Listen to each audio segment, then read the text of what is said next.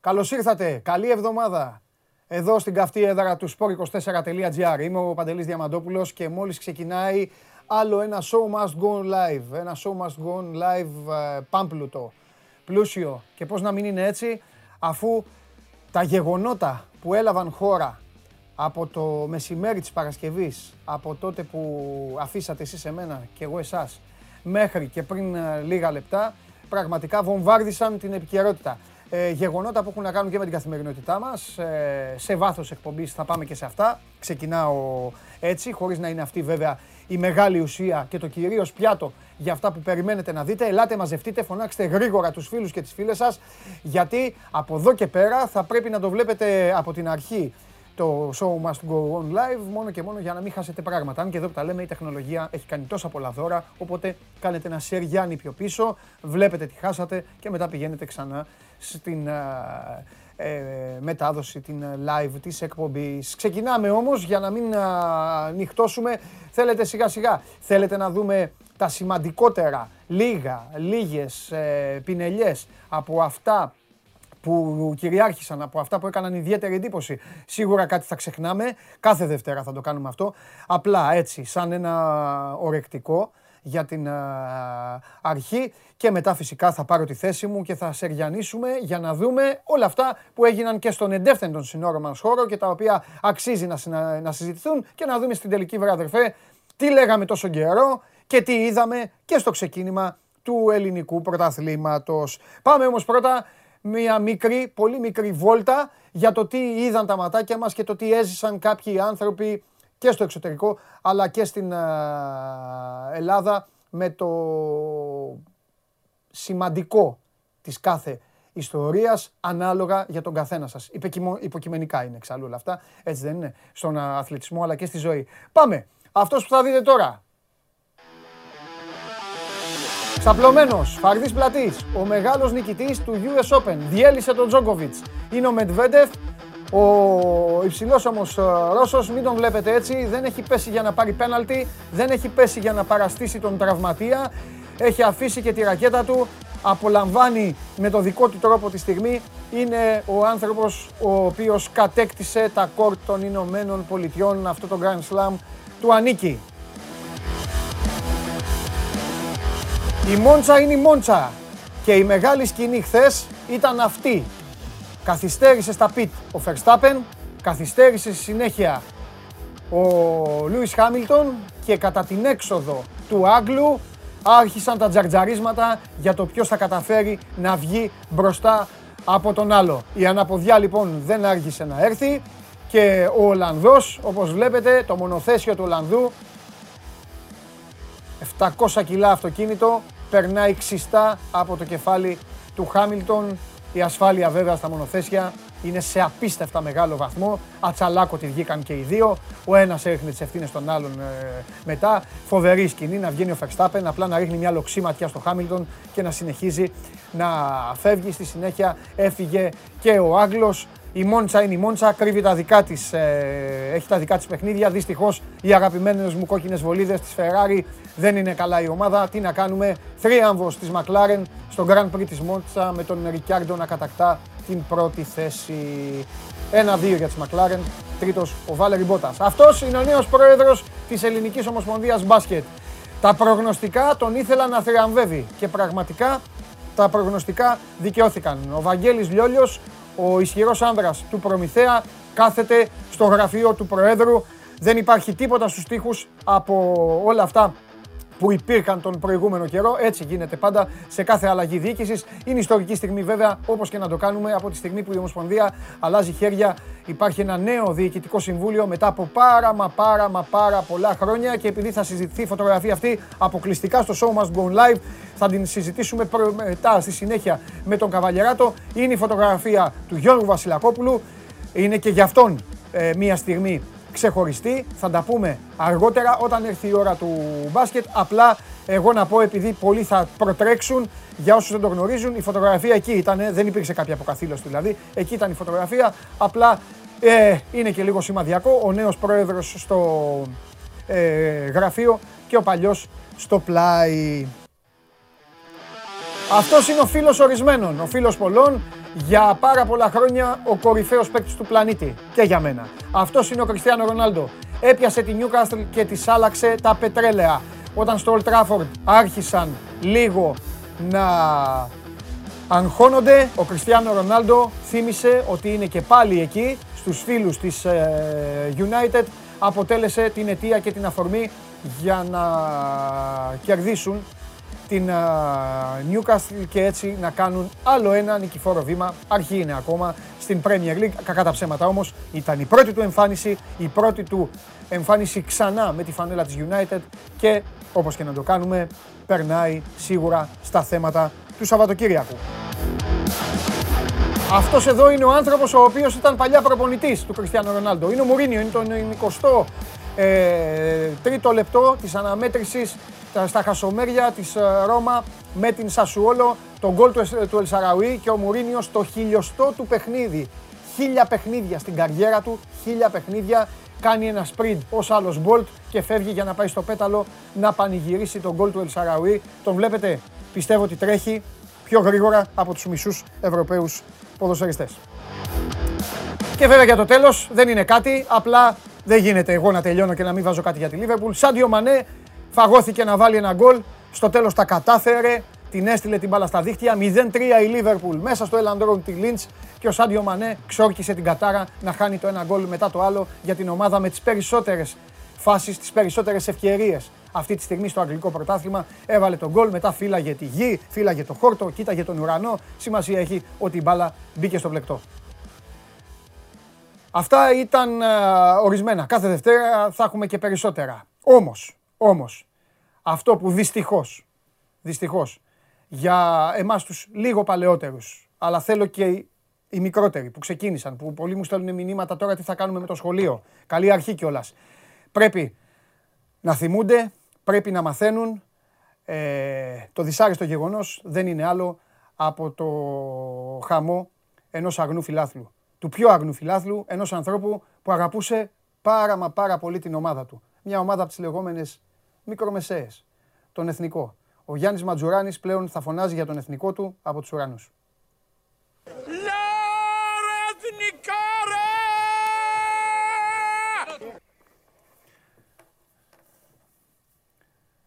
Να είναι ελαφρύ το χρώμα που θα σκεπάσει τον Γιάννη Ματζουράνη και επειδή τρέχει, η επικαιρότητα τρέχει, σας το είπαμε, ήταν μέσα στα θέματα τα ξεχωριστά. Πάμε γρήγορα στα γραφεία της Ελληνικής Ομοσπονδίας γιατί σήμερα δεν ξεκίνησαν μόνο τα σχολεία. Εκείνο ο Αλέξανδρος Τρίγκας και φυσικά δίπλα του είναι ο νέος πρόεδρος της Ελληνικής Ομοσπονδίας σε μια στιγμή ξεχωριστή, σε μια ημέρα ιστορική. Αλέξανδρε, ο Βαγγέλης Λιόλιος είναι δίπλα σου. Δεν με ακούει, έτσι δεν είναι? Όχι, δεν είναι. Δικαιούμαι όμως, ναι, να του κάνω την πρώτη ερώτηση. Νομίζω θα με αφήσεις, έτσι? Εννοείται. Αφού πρώτα απ' όλα του στείλεις τις ευχές μας για ό,τι καλύτερο και πάνω απ' όλα για γερό στο μάχη.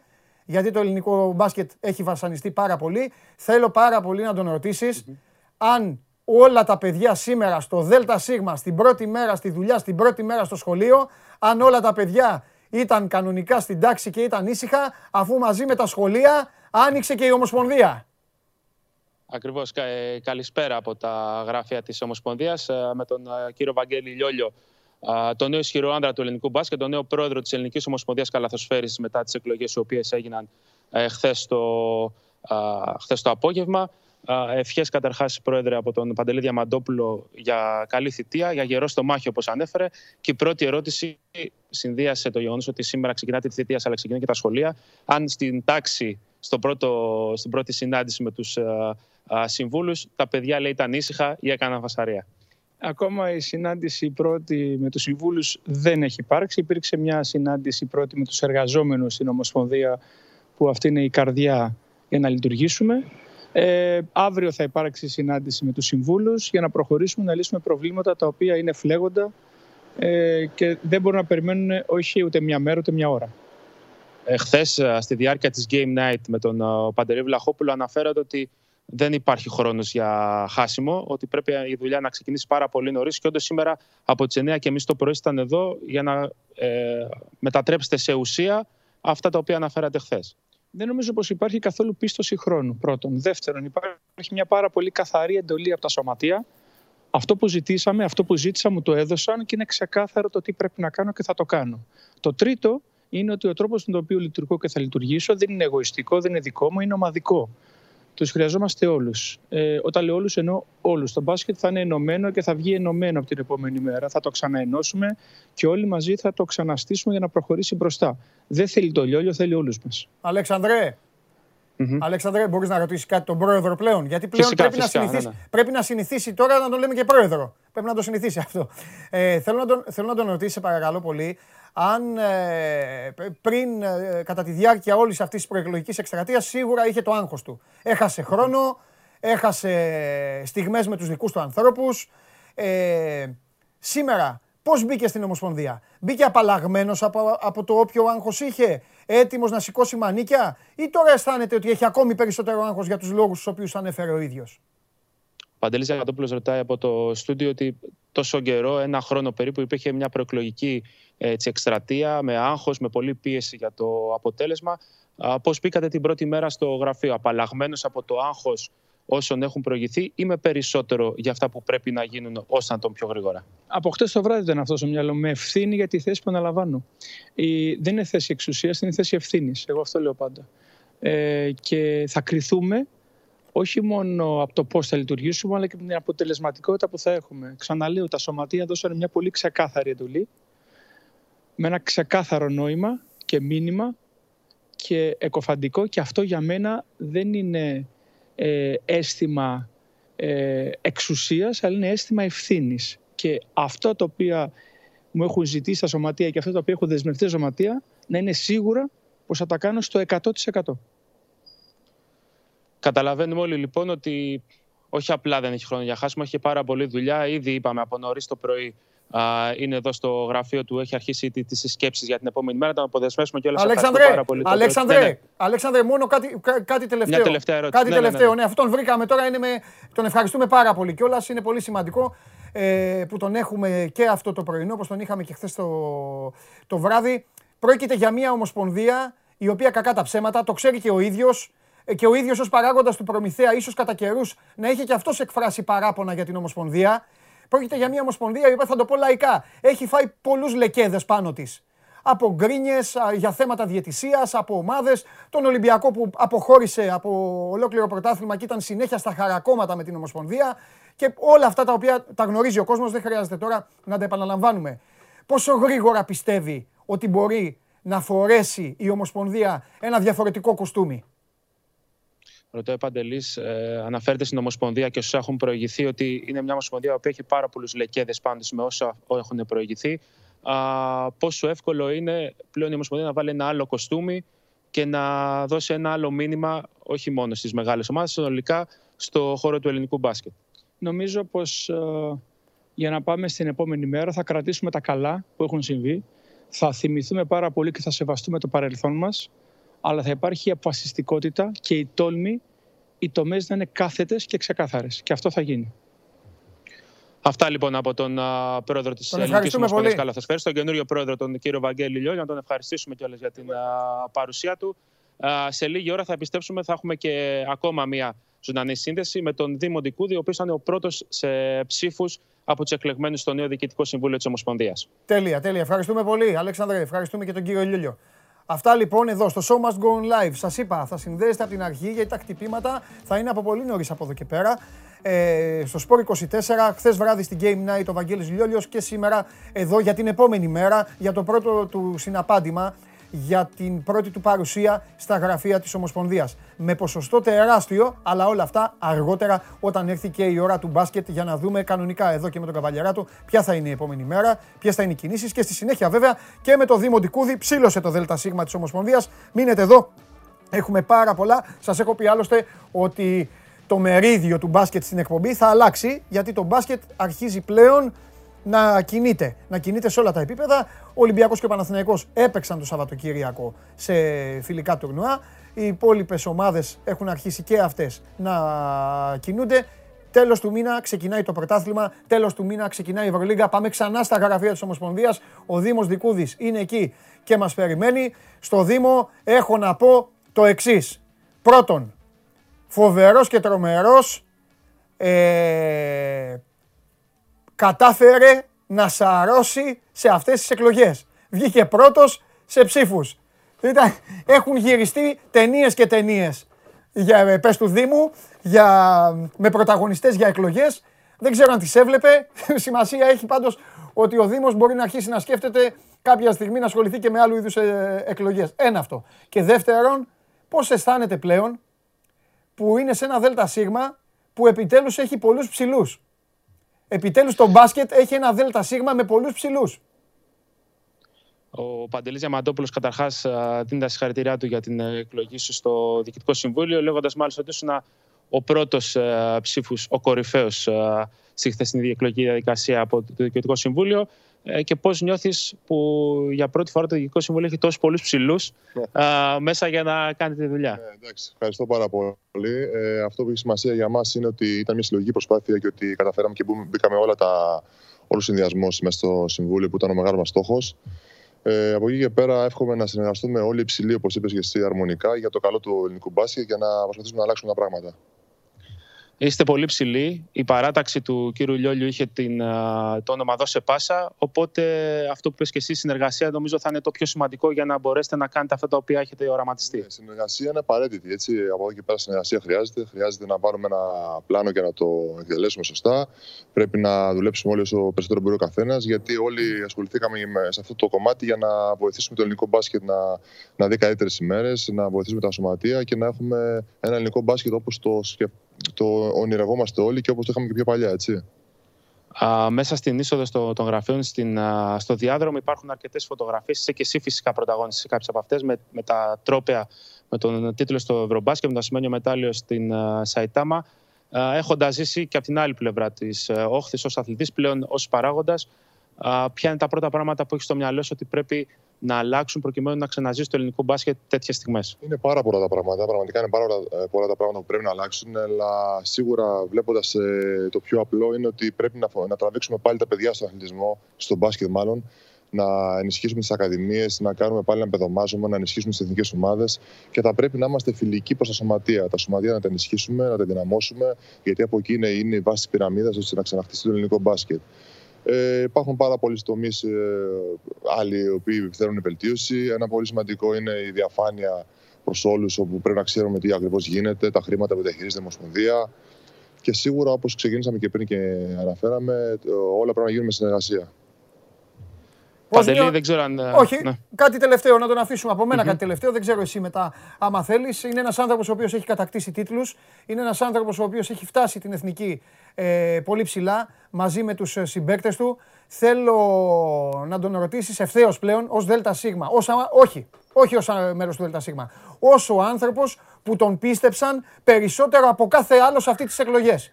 Οι αριθμοί ψέματα δεν λένε. Αυτός πήρε τις περισσότερες ψήφους σε μια εκλογική διαδικασία που κράτησε έναν ολόκληρο χρόνο. Θέλω να τον ρωτήσεις λοιπόν ευθέως, γιατί αυτός δικαιούται να το πει, ως ο πρώτος, πόσο μαράζει πλέον το όχι, πόσο τον πονάει, πόσο τον γκέι, να δούμε ξανά μια κανονική, μια δυνατή εθνική ομάδα, χωρίς να πρέπει να παίζουμε τζόκερ και λότο για το ποιος θα είναι ο προπονητής, ποιοι παίκτες θα κληθούν, ποιοι παίκτες θα γκρινιάζουν, αν το σωματείο τους θα τους αφήνει να παίξουν, αν το άλλο το σωματείο τους θα τους παίρνει και θα τους στέλνει ό,τι ώρα γουστάρει, και όλες αυτές τις ιστορίες τις οποίες είδαμε με τα μάτια μας τα τελευταία χρόνια. Παντελής Διαμαντόπουλος ρωτάει από το στούντιο, ως ο πρώτος σε ψήφους στο ΔΣ, είσαι αυτός που έχει τη μεγαλύτερη εμπιστοσύνη που είδαμε, μπράκτη μεγαλύτερη εμπιστοσύνη από το σωματεία. Τι πιστεύεις, τι πρέπει να γίνει προκειμένου να ξαναδούμε την εθνική ομάδα να είναι δυνατή, να είναι δυναμική και να μην αντιμετωπίζει προβλήματα που είδαμε τα τελευταία χρόνια, χωρίς να ξέρουμε ποιος ακριβώς είναι ο προπονητής, με σωματεία να μην αφήνουν τους αθλητές να συμμετάσχουν σε αυτή και όποια όλες τις άλλες διαδικασίες που είχαμε κάθε φορά πριν από τη συγκέντρωση των διεθνών. Κοιτάξτε, η εθνική ομάδα είναι το καμάρι του ελληνικού μπάσκετ. Θα πρέπει να της φερθούμε αναλόγως. Χρειαζόμαστε ένα προπονητή που να μείνει αρκετά χρόνια και να δουλέψει, να βάλει τις βάσεις και το δικό του πλάνο. Θα πρέπει οι συνθήκες στην εθνική ομάδα να είναι οι καλύτερες δυνατές. Και θα πρέπει να δώσουμε και την ευκαιρία στον Έλληνα μπασκετμπολίστα να αναπτυχθεί περισσότερο στο ελληνικό πρωτάθλημα, έτσι ώστε να είναι πιο έτοιμη για την εθνική ομάδα. Σίγουρα όλοι θέλουμε μια δυνατή εθνική ομάδα που να επιστρέψει στις επιτυχίες. Πάλι όμως ξεκινάει όλο από τη βάση, από τις μικρές ηλικίες, μικρές εθνικές ομάδες και από το ρόλο του Έλληνα μπασκετμπολίστας στους συλλόγους του. Αυτά λοιπόν. Νομίζω ότι ο επίλογος που έδωσε ο ίδιος ο Δήμος Ντικούδης ήταν ο ιδανικός. Χαίρομαι ιδιαίτερα γιατί έχει εντοπίσει ο Δήμος το πρόβλημα. Δεν βγάζουμε μπασκετμπολίστες. Δεν βγάζουμε καλούς μπασκετμπολίστες, δεν πειράζει, τα λέει αυτή η εκπομπή έτσι κι αλλιώς. Άμα άλλοι, Αλέξανδρε, το ξέρεις, δεν τα λένε. Δεν βγάζουμε καλούς Έλληνες μπασκετμπολίστες και αυτό θα έχει αντίκτυπο. Και ο Δήμος, χαίρομαι που πραγματικά αυτό το είπε νούμερο ένα πρόβλημα αυτή τη στιγμή στο μπάσκετ. Ακριβώς, ακριβώς. Να ευχαριστήσουμε και τον Δήμο Ντικούδη για την παρουσία τους στο Show Must Go με τον Παντελή Διαμαντόπουλο. Και να δώσουμε και ένα ντεσού ουσιαστικά πόσα έχουν γίνει σήμερα το πρωί εδώ στην Ομοσπονδία. Υπήρχε και τηλεφωνική επικοινωνία του κύριου Βαγγέλη Λιόλιου με τον κύριο Γιώργο Βασιλακόπουλο το πρωί. Και μάλιστα οι δύο άνδρες έκλεισαν ουσιαστικά ένα ραντεβού για αύριο προκειμένου να τα πούν από κοντά. Ο πρώην πρόεδρος της Ομοσπονδίας με τον νυν πρόεδρο της Ομοσπονδίας θα έχουν αύριο την πρώτη του συνάντηση. Πολύ ωραία. Αλέξανδρε, ευχαριστούμε πάρα πολύ. Ευχαριστούμε και τον Δήμο. Καλή αρχή να έχει. Και εμείς τα λέμε. Αυτός ήταν ο Αλέξανδρος Τρίγκας, στο επίκεντρο του μπασκετικού ενδιαφέροντος σήμερα.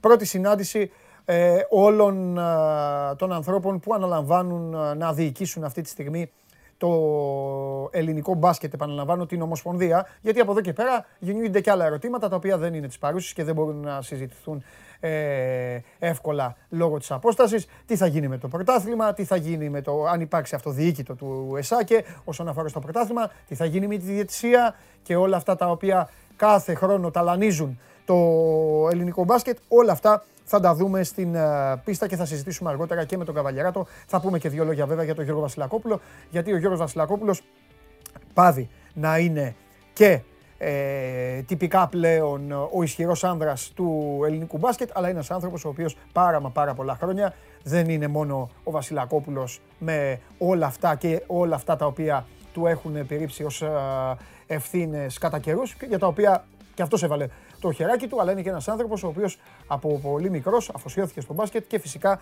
έχει προσφέρει και σε αυτό πράγματα όπως και όσοι ασχολήθηκαν κατά καιρούς. Το θέμα είναι ότι πλέον η σελίδα γύρισε και θα πρέπει να δούμε πώς θα γραφτεί. Είναι κενή αυτή τη στιγμή η σελίδα και τώρα θα αρχίσει να γράφεται ξανά η ιστορία για το άθλημα. Αυτά λοιπόν, έχουμε μπει δυνατά. Έχει μπει δυνατά όλη η εβδομάδα, όπως δυνατά βγήκε και το Σαββατοκύριακο για τις αγαπημένες σας ομάδες. Έτσι δεν είναι? Ξεκίνημα από μια ομάδα στην οποία και συνεχίζουμε, αλλά ξεκίνημα για τους Big Five, όπως σας αρέσει να τους λέτε.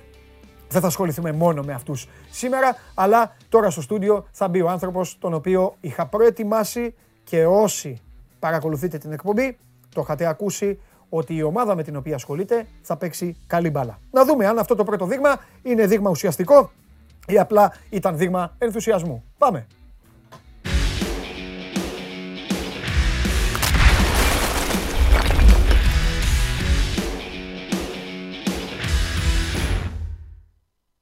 Είναι εδώ.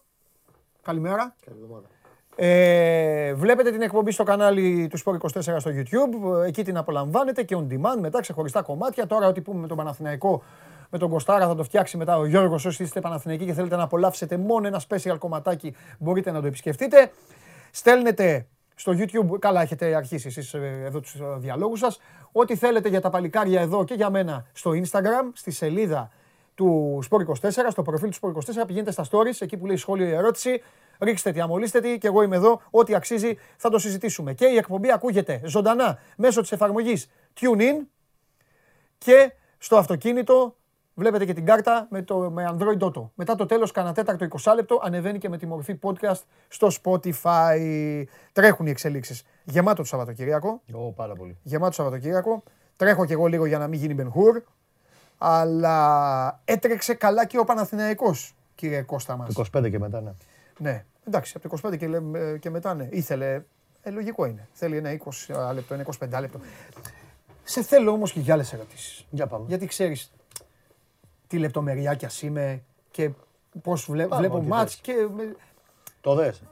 Βέβαια. Ωραία. Βέβαια. Το είδα, δεν γίνεται να λέμε τώρα δύο μήνες πράγματα και να μην δούμε. Το είδα. Το είδα πολύ καλά. Δεν θα μειώσω την νίκη του Παναθηναϊκού, ακουμπώντας στο τελικά αυτός από όλους είναι καλή ομάδα ή όχι, δεν μας ενδιαφέρει. Αυτή τη στιγμή πάμε στον Παναθηναϊκό. Πρώτα όμως θέλω κάτι άλλο.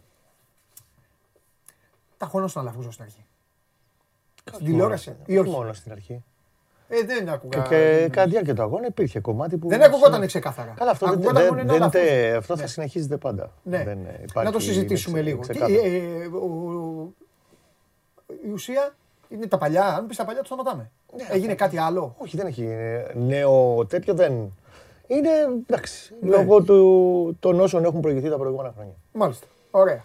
Και θεωρεί ένα μεγάλο κομμάτι, ειδικά των οργανωμένων, ότι δεν μπορεί να τσουλήσει. Οι οργανωμένοι εντωμεταξύ. Να σου πω πώς την πάτησα. Όχι την πάτησα. Πώς ξεγελάστηκα λίγο στην αρχή. Είδα ένα κόσμο. Πολύ μαζεμένο. Πολύ, πολύ. Εκεί που πάνε φιλοξενούμενοι. Στην θύρα 6. Στην αρχή, για να δω τόσους πολλούς, λέω εντάξει, λέω Παναθηναϊκοί είναι και πήγαν εκεί. Λογικό, τόσοι πολλοί. Δεν... Μετά είδα security. Λέω ρε κουβάλεις όλη τη Ριζούπολη από Απόλλωνας. Τι...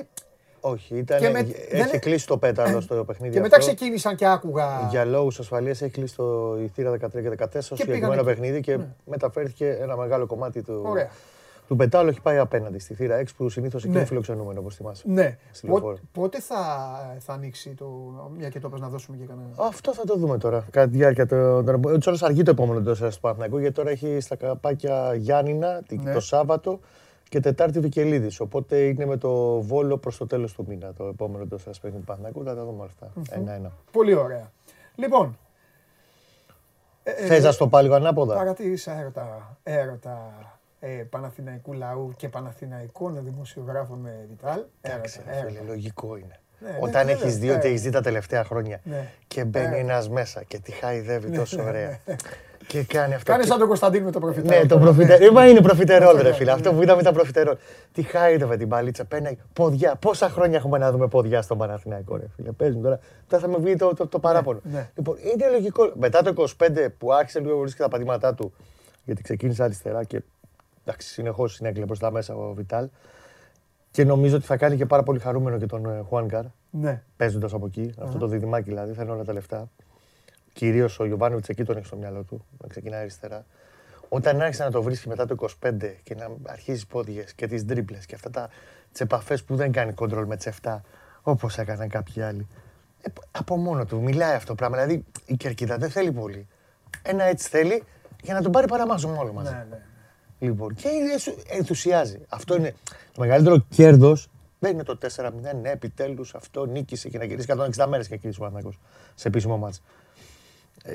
Είναι ο ενθουσιασμός, δηλαδή η άβρα. Έφυγε ο κόσμος, πήγε σπίτι και πιάσαν τα τηλέφωνα. Είδε αυτό το Βιτάλ. Για Παλάσιο το μεταξύ πήγανε όλοι. Βιτάλ. Όλοι με το Βιτάλ. Είναι αλλαγή ο Παλάσιο και έφαγε ένα χειροκρότημα. Και το Βιτάλ αποθέωσε όλο το γήπεδο. Και έγινε ταυτόχρονα. Η αλλαγή, ναι. Εντάξει, έπαγε. Και την αποθέωσε την αντίστοιχη ο Παλάσιο. Και τον Παλάσιο θα έχουμε καιρό να τον δούμε. Αλλά ήταν ωραία καψούρα, να το πω έτσι λίγο λαϊκά, όλο αυτό σαν κλίμα. Σου έχω πει θα παίξει καλή μπάλα ο Παναθηναϊκός. Και εγώ το πιστεύω. Κοίταξε να δεις. Θα φτάσουμε, έχει 2-3 κουτάκια. Απλά θέλει λίγο. Έχει 2-3 κουτάκια. Χαμηλά την μπάλα βέβαια. Και καλά κάνει και ο Γιοβάνοβιτς, είναι πάρα πολύ σοβαρός και το κρατάει εκεί που πρέπει. Κάτω λίγο, στο τέλος γέλαγα, σε σκεφτόμουν. Ναι. Τώρα που δεν είναι ακόμα πρώτος, για να πεις τον αρχηγό της Εθνικής. Μόνος πρώτος είπα. Όταν θα είναι μόνος πρώτος. Θα πω τον αρχηγό της Εθνικής και με κραυγή. Όταν θα γίνει αυτό. Το μάτς έχει 2-3 κουτάκια. Ναι. Το πρώτο κουτάκι είναι κάτι το οποίο επαναλαμβάνεται στα παιχνίδια του Παναθηναϊκού και είναι ένα θέμα που πρέπει να το δει και πιστεύω θα το δει, δεν περιμένει εμάς να το πούμε, ο Γιοβάνοβιτς.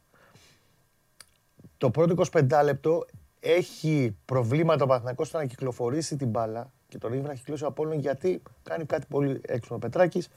Έχει 5 παίκτες και πιέζουν πολύ ψηλά. Γιατί έχει πρόβλημα εκεί στην κυκλοφορία ο Παναθηναϊκός, γιατί δεν μπορεί να τσουλήσει σε καθεστώς τέτοιας πίεσης το δίδυμο στον άξονα του Πέρεθ με τον Μαουρίσιο. Ο Πέρεθ είναι ένας παίκτης που δεν είναι αργός ούτε γρήγορος πολύ, είναι πάρα πολύ καλός να κρατήσει μπάλα, να κατευθύνει γενικά την ομάδα, την κουμαντάρει, να την τακτοποιήσει. Θέλει δίπλα του πιο γρήγορο παίκτη. Ο Μαουρίσιο είναι καταπληκτικός ποδοσφαιριστής, ποιότητα, κλάση, ό,τι θες. Ηγέτης, προσωπικότητα. Πάει στα 33, τα κλείνει τώρα, πάει στα 34. Είναι καταπονημένος πολύ. Δεν μπορεί να παίξει ο Μαουρίσιο σε αυτή την ένταση ακόμα. Και το λέω γιατί έρχονται παιχνίδια ακόμα πιο ανταγωνιστικά. Στα Γιάννηνα, όπως τα είδα τα Γιάννηνα χτες, η μεσαία του γραμμή θα είναι μακιάμος στο Ζωσιμάδες το Σάββατο. Μετά πάει Βικελίδης. Εκεί αν θα είναι και μακιά όμως. Σε καθεστώς τέτοιας έντασης. Αν κερδίσει τα Γιάννενα και στο Βικελίδης, τι θα λες μετά? Θα δυσκολευτεί όμως πάρα πολύ, θα συναντήσει μεγαλύτερες δυσκολίες με το συγκεκριμένο δίδυμο μαζί. Στον άξονα του. Νομίζω ότι κάτι θα κάνει ο Γιωβάνος, θα φάνηκε μέσα στην ομάδα, βέβαια και ο Μαουρίσιο έχει βγάλει κάτι. Α, δεν σε ερώτησα για το μικροτραυματισμό. Γενικά σε ερώτησα. Όχι αν κερδίσει, εγώ το πιστεύω ότι είναι σε καλό φεγγάρι ο Παναθηναϊκός και δουλεύει καλά και έχει πλέον και καλούς παίχτες. Όταν πήγαμε στην Ολλανδία, το πρώτο πράγμα που είπα μετά από 2-3 μέρες όταν είδαμε τον Γιωβάνοβιτς πώς δουλεύει και τα λοιπά, λέω: ωραία, προπονητή πήρε ο Παναθηναϊκός, να πάρει και κανένα παίχτη τώρα. Παίχτες να πάρει. Λοιπόν, και παίχτες έφερε για μένα, πιστεύω. Γιατί οι παίχτες που έγινε η σοδιά στο τελευταίο δεκαήμερο του Αυγούστου ήταν πολύ καλή. Σου επιστρέφω και σε Καστερό, στο αγωνιστικό, εκεί πρέπει να το βρει. Μα θα βάλει τον Αλεξανδρόπουλο που τσούλησε καλύτερα το πράγμα στο δεύτερο ημίχρονο γιατί έχει μεγαλύτερη ένταση. Για μένα το αποκλείω να γυρίσει και τον Σουηδό εκεί, ο οποίος είναι πάρα πολύ καλός στο pressing. Μπορεί να είναι δεκάρι που τρέχει, πιέζει, δεν είναι το αστείο που την πάρει. Ο Αλεξανδρόπουλος δουλεύει και μόνος του, έχει προσωπικό. Έχει κάνει το καλοκαίρι, νομίζω, personal. Δούλευε ασταμάτητα το παιδί, είχε εθνική ομάδα, είχε ελπίδες, είχε ανδρών, είχε. Κώστας στη Λεωφόρο. Πόσο ξετρελάθηκαν με την κολάρα. Καλά, ναι, ήταν το κερασάκι. Λοιπόν, γιατί το προσπαθεί. Θα σου πω λοιπόν εγώ κάτι. Για ρίξω. Καρφάκι δεν μου καίγεται για τον γκολ που βάλε. Έχει κάνει μία αλλαγή παιχνιδιού με μία 50 μπάλα. Από τη δεξιά πλευρά στην αριστερή. Στο Χουάνκαρ. Στο Χουάνκαρ. Θυμάμαι. Και κόβει φέτες και τις δύο ομάδες. Ναι. Έχει δουλέψει. Μα φαίνεται ότι τέτοιο σκυλί σαν το Σωτηράκι δεν υπάρχει. Και γι' αυτό λέω. Σωτήρι τον λένε. Σωτήρις, αλλά. Προσέξτε τον. Δεν το συζητάμε. Είναι και τεράστιο κεφάλαιο. Ναι, προσέξτε τον. Και τον είναι Σωτήρι τον λέγανε εδώ. Και του φορτώσατε του κακομοίρη του παιδιού ότι θα γίνει ο νέος Δωμάζος. Είναι τρομερά συγκροτημένο σε όλα του Αλεξανδρόπουλου. Δεν χρειάζεται κανέναν δίπλα του να του πει τι θα κάνει και αυτή. Είναι από μόνο του τρομερά συγκροτημένο παιδί. Και βλέπεις ότι την πρώτη μέρα ακόμα πληθυντικό μιλάει στον κόσμο, ούτε καβαλαρίες έχει, ούτε τα μυαλά φύγαν από τη θέση τους. Δουλεύει και ο Γιωβάνοβιτς, έχει τεράστια δυναμία. Από την πρώτη μέρα του είχε αδυναμία. Γιατί βλέπει ένα παιδί που έχει τρομερή προοπτική μπροστά του και σου λέει: έχω χρυσάφι το οποίο πρέπει να το γυαλίσω και θα το γυαλίσω. Δεδομένα. Τώρα, αυτό είναι το κομμάτι, ας το πούμε, λίγο προβλημάτισε. Γιατί πρόσεξε, το εμφάνισε αυτό στην πίεση του αντιπάλου ψηλά. Και κατά διαστήματα, όχι συνολικά σε μάτσα, αλλά σε άλλα παιχνίδια σου λέω στο Βικελίδη, θα συναντήσεις πιο μεγάλη πίεση. Σίγουρα. Έχει θέμα. Και το εμφάνισε το ίδιο και με τη Λαμία και με τον Αστέρα και με τον Πανετολικό. Ναι. Αυτό είναι ένα ζήτημα που πρέπει να το λύσει. Δεν ήταν τόσο στο κέντρο της άμυνας. Λέγαν όλοι, έλα ο Σάρλια τώρα με τον. Εντάξει. Οκ, δεν έχουν χημία ακόμα ο Σάρλια με τον Βέλεθ. Ναι. Δεν ήταν εκεί το πρόβλημα του Παναθηναϊκού στο μάτσα αυτό. Και ας έφαγε μια μπαλιά στην πλάτη που έφυγε ο Ντάουντα. Δεν ήταν το πρόβλημα το εκεί. Εκεί θα λυθεί και το ζήτημα, θα γυρίσει ο Σέκεφελτ, θα μπει ο Κουρμπέλης. Το θέμα είναι λίγο η ισορροπία στο δίδυμο, στον άξονα. Εκεί θα έχει ζητηματάκια. Αν δεν το βρει, πώς ακριβώς θα το κουμπώσει ανάλογα με τα παιχνίδια. Ναι. Τέλος πάντων, θα τα δούμε. Γιατί και μειονεκτήματα υπάρχουν. Αλλά αυτά θα περιμένουμε να τα συζητήσουμε, όπως σωστά είπες, στα επόμενα παιχνίδια. Εδώ κολλάει η δυναμική του αντιπάλου. Ο Απόλλωνας δεν είναι ομάδα η οποία μπορεί να βγάλει. Δεν ήταν ομάδα που μπορεί να βγάλει τα όποια μειονεκτήματα. Αυτή τη στιγμή του Παναθηναϊκού. Όμως ένα κομματάκι στάδειξε. Η διαφορά δυναμικότητας ήταν μεγάλη το Σάββατο. 100%. Γι' αυτό. Πλέον έχει και παίχτες. Κοίτα, τέτοια μάτσα των Απόλλωνα χθες. Θα είχε φάει τον γκολ πρώτος και θα έτρεχε μετά και θα έφτανε. Όπως πέρσι έχει πόσα μάτσα τέτοια να σου καταγράψω. Δεν αντιλέγω. Αλλά έχει μπροστά από τη μέση και μπροστά πλέον πολλές, δεν θα έλεγα μόνο ποιότητα, και πολλές επιλογές. Δηλαδή μπορεί να του λείπει κάποιος και να πει: οκ, δεν είναι ότι μου λείπει ο Παντελής και τελειώσαμε. Τι θα κάνω την Κυριακή Πόπου, τώρα ποιο θα βάλω. Ναι. Και πλέον παίχτες που ξέρουν μπάλα, δεν κάνουν κοντρόλ με τις 7. Ναι. Πολύ βασικό αυτό. Πολύ. Πολύ και για το φιλοθεάμον κοινό. Και για το κοινό και για την ουσία του πράγματος. Γι' αυτό παίζεις. Και τι άλλο σου είχα πει, αν θυμάσαι. Για πες. Ότι είχαμε την απέτηση πέρσι, σαν έναν Παναθηναϊκό που έκανε 2,5 ευκαιρίες στο μάτς, να βάζει 15 και 20 γκολ ο Καρλίτος. Πώς θα γινόταν αυτό. Έβαλε 6. Και είμαστε εντάξει, είχε και τα κιλάκια του και τα λοιπά. Τώρα που έχει καλά στο ανοιχτό γήπεδο πέρα. Τώρα που έχει δύο παίχτες, τρεις από πίσω του δίνουν σωστά. Και εκεί που πρέπει στο κουτί. Θα τον δω και τον καλύτερο. Ναι, μεγάλο και ευθύνη του. Καλά το έκανε. Το έκανε και πολύ καλά για αρχή. Οπότε να είμαστε εκεί, θα είμαστε πιο σφαιρικά δίκαιοι. Εγώ θα σου πω τι περίμενα εκεί. Εκεί το είπα κατευθείαν εγώ. Με το που την κάνουν, με το που του βγάζει, ποιος την έβγαλε την κάθετη. Στο 2 ή στο 3-0. Στο τέτα-τέτ. Ο Βιτάλτη έχει κλέψει και του πετάει στο χώρο. Εκεί ήθελε. Λόμπα. Εκεί ήθελε Λόμπα να φύγεις. Α, φεύγε εκεί. Θα πέφτει λεωφόρο μετά. Με Λόμπα, αλλά και ο Κίγκ που το κάνει πολύ καλά. Του έφυγε. Εγώ φοβόμουν να μην κάνει. Εντάξει, σου λέει Λόμπα, ρίσκο, μου έχουν καρμάσει, τα κουδούνια. Το center forward θα περάσει. Κάτσε να περάσει τον τερματοφύλακα πάντα. Το δεκάρι θα στη σκάψει. Το center forward πάρα περάσει τον τερματοφύλακα. Αλλά. Εντάξει, ηρεμία έχει στα υπόλοιπα ζητήματα. Δεν έχει τώρα που θα έχει. Να δούμε τώρα και για το μάτσο Σαββάτου, γιατί είναι κοντά-κοντά. Τι αλλαγές μπορεί να κάνει. Ο Μαουρίσιο έχει ένα θεματάκι, θα το δούμε με τον προσαγωγό του και αυτό γίνει η αλλαγή και στο ημίχρονο. Έχει γίνει Σαββατάκια στο Παναθηναϊκός ή τυχαίο? Τα δύο πρώτα ήταν. Γιατί κάποιες ομάδες, ξέρεις, τις ενημερώνουν. Τα δύο πρώτα του είχαν προκύψει. Α, το ξέρει και ο κόσμος, όχι τίποτα άλλο. Ναι, Σάββατο πάλι 8.30 είναι το μάτσο Γιάννενα. Μετά είναι Τετάρτη ο Πικελίδης. Ναι, να πούμε ότι υπάρχει εμβόλυμη μετά. Ακριβώς, για να μαζευτούν οι δύο αγωνιστικές που χαθήκανε και να ισορροπήσει πάλι το πρόγραμμα στο καλεντάρι. Και επίσης κάτι άλλο εξωπαναθηναϊκό ποδοσφαιρικό, αλλά απασχολεί κόσμο, είναι ότι ενημέρωσε χθες ο επίσημος τέχνης για τις αρχαιρεσίες που θα, όχι συγγνώμη, για τη γενική συνέλευση που θα γίνει μέσα στο Σεπτέμβρη. Δεν περιλαμβάνει θέμα διπλής ανάπλασης. Προφανώς δεν είναι ακόμα έτοιμες οι διμερείς συμβάσεις για να τις μελετήσει ο κόσμος που αφορούν τη διπλή ανάπλαση. Πάει το όλο θέμα Οκτώβριο. Ήδη έχει χαθεί ένα διμηνάκι, λέω εγώ, αλλά τουλάχιστον όπως ρώτησα χθες και μου μετέφεραν ότι. Οκ, σαφέστατα έχουν πάει λίγο πιο πίσω τα πράγματα, αλλά πρέπει να γραφτούν οι συμβάσεις με τέτοιο τρόπο, ούτως ώστε να μην τρακάρουν μελλοντικά με άλλα πράγματα. Μάλιστα. Κατανοητό. Ας τους όμως τώρα, μην τους βαρύνουμε. Ας τους λίγο στη χαρά. Αύριο. Αύριο, γιατί πάντα η Τρίτη, λένε όλοι ότι είναι η άχαριστη μέρα της εβδομάδας, μπλα μπλα μπλα μπλα, αλλά η Τρίτη για μια ποδοσφαιρική ομάδα είναι πάντα η αρχή του επόμενου αγώνα. Ναι, βέβαια. Σήμερα ακόμα δικαιούνται να πηγαίνει ο Καρλίτος σε όλους και να λέει στα μαγαζιά εκεί που έχει γνωρίσει και να λέει: «Με είδες, έβαλα γκολ». Και όλα αυτά. Να βλέπει την εκπομπή τώρα ο Καρλίτος, μόλις σε δείχνει ο σώζοντας να κάνει «Έβαλα γκολ». Το ξεσπάσμα του. Το δικαιούται. Λύσα ξεσγουλή θα λέει. Ναι, εντάξει. Λοιπόν, φιλιά πολλά. Καλή συνέχεια. Κώστας Γουλής για ένα Παναθηναϊκό ο οποίος ξεκίνησε καλά, ξεκίνησε δυναμικά. Μην μένετε στο σκορ, μην μένετε. Παίζει ρόλο πάντα και η δυναμική του αντιπάλου, αλλά εντάξει, τι να κάνουμε τώρα. Δεν φταίει ο Παναθηναϊκός αν ο Απόλλωνας δεν μπορούσε να τον κοιτάξει στα μάτια. Ο καθένας κοιτάζει τη δική του ομάδα, ο καθένας κοιτάζει το δικό του οικόπεδο, το πώς θα το ομορφύνει, το πώς θα το περιφράξει για να μην κινδυνεύει και πώς θα δημιουργήσει τις προϋποθέσεις να καλλιεργήσει και να βγάλει όμορφους και νόστιμους καρπούς να τους απολαμβάνετε εσείς οι φίλοι της κάθε ομάδας. Τι ωραία που το είπα, τι ποιητικά που το είπα. Ο Παναθηναϊκός λοιπόν κέρδισε. Σας είπα όταν ξεκίνησε η εκπομπή, όσοι μπήκατε τώρα στην παρέα, πηγαίνετε μετά πίσω να δείτε. Σας είπα τα σημαντικότερα. Μέσα δεν έβαλα κάτι ελληνικό όσον αφορά στις περιπέτειες των ελληνικών ομάδων, γιατί εδώ μαζί με τα παλικάρια θα το ξετυλίξουμε το κουβάρι και μαζί με εσάς. Και έχω να πω κι εγώ στον καθένα ανάλογα ό,τι του αξίζει. Γι' αυτό το πρώτο 95 λεπτό, 100 λεπτά, ανάλογα πόσο παίξανε στο κάθε παιχνίδι. Τα έχω μελετήσει τα μάτς, τα έχω παρακολουθήσει, οπότε εδώ μη φοβάστε, δεν θα μας ξεφύγει κανένας. Πάμε όμως σε αυτόν που δεν έχει παίξει ακόμη.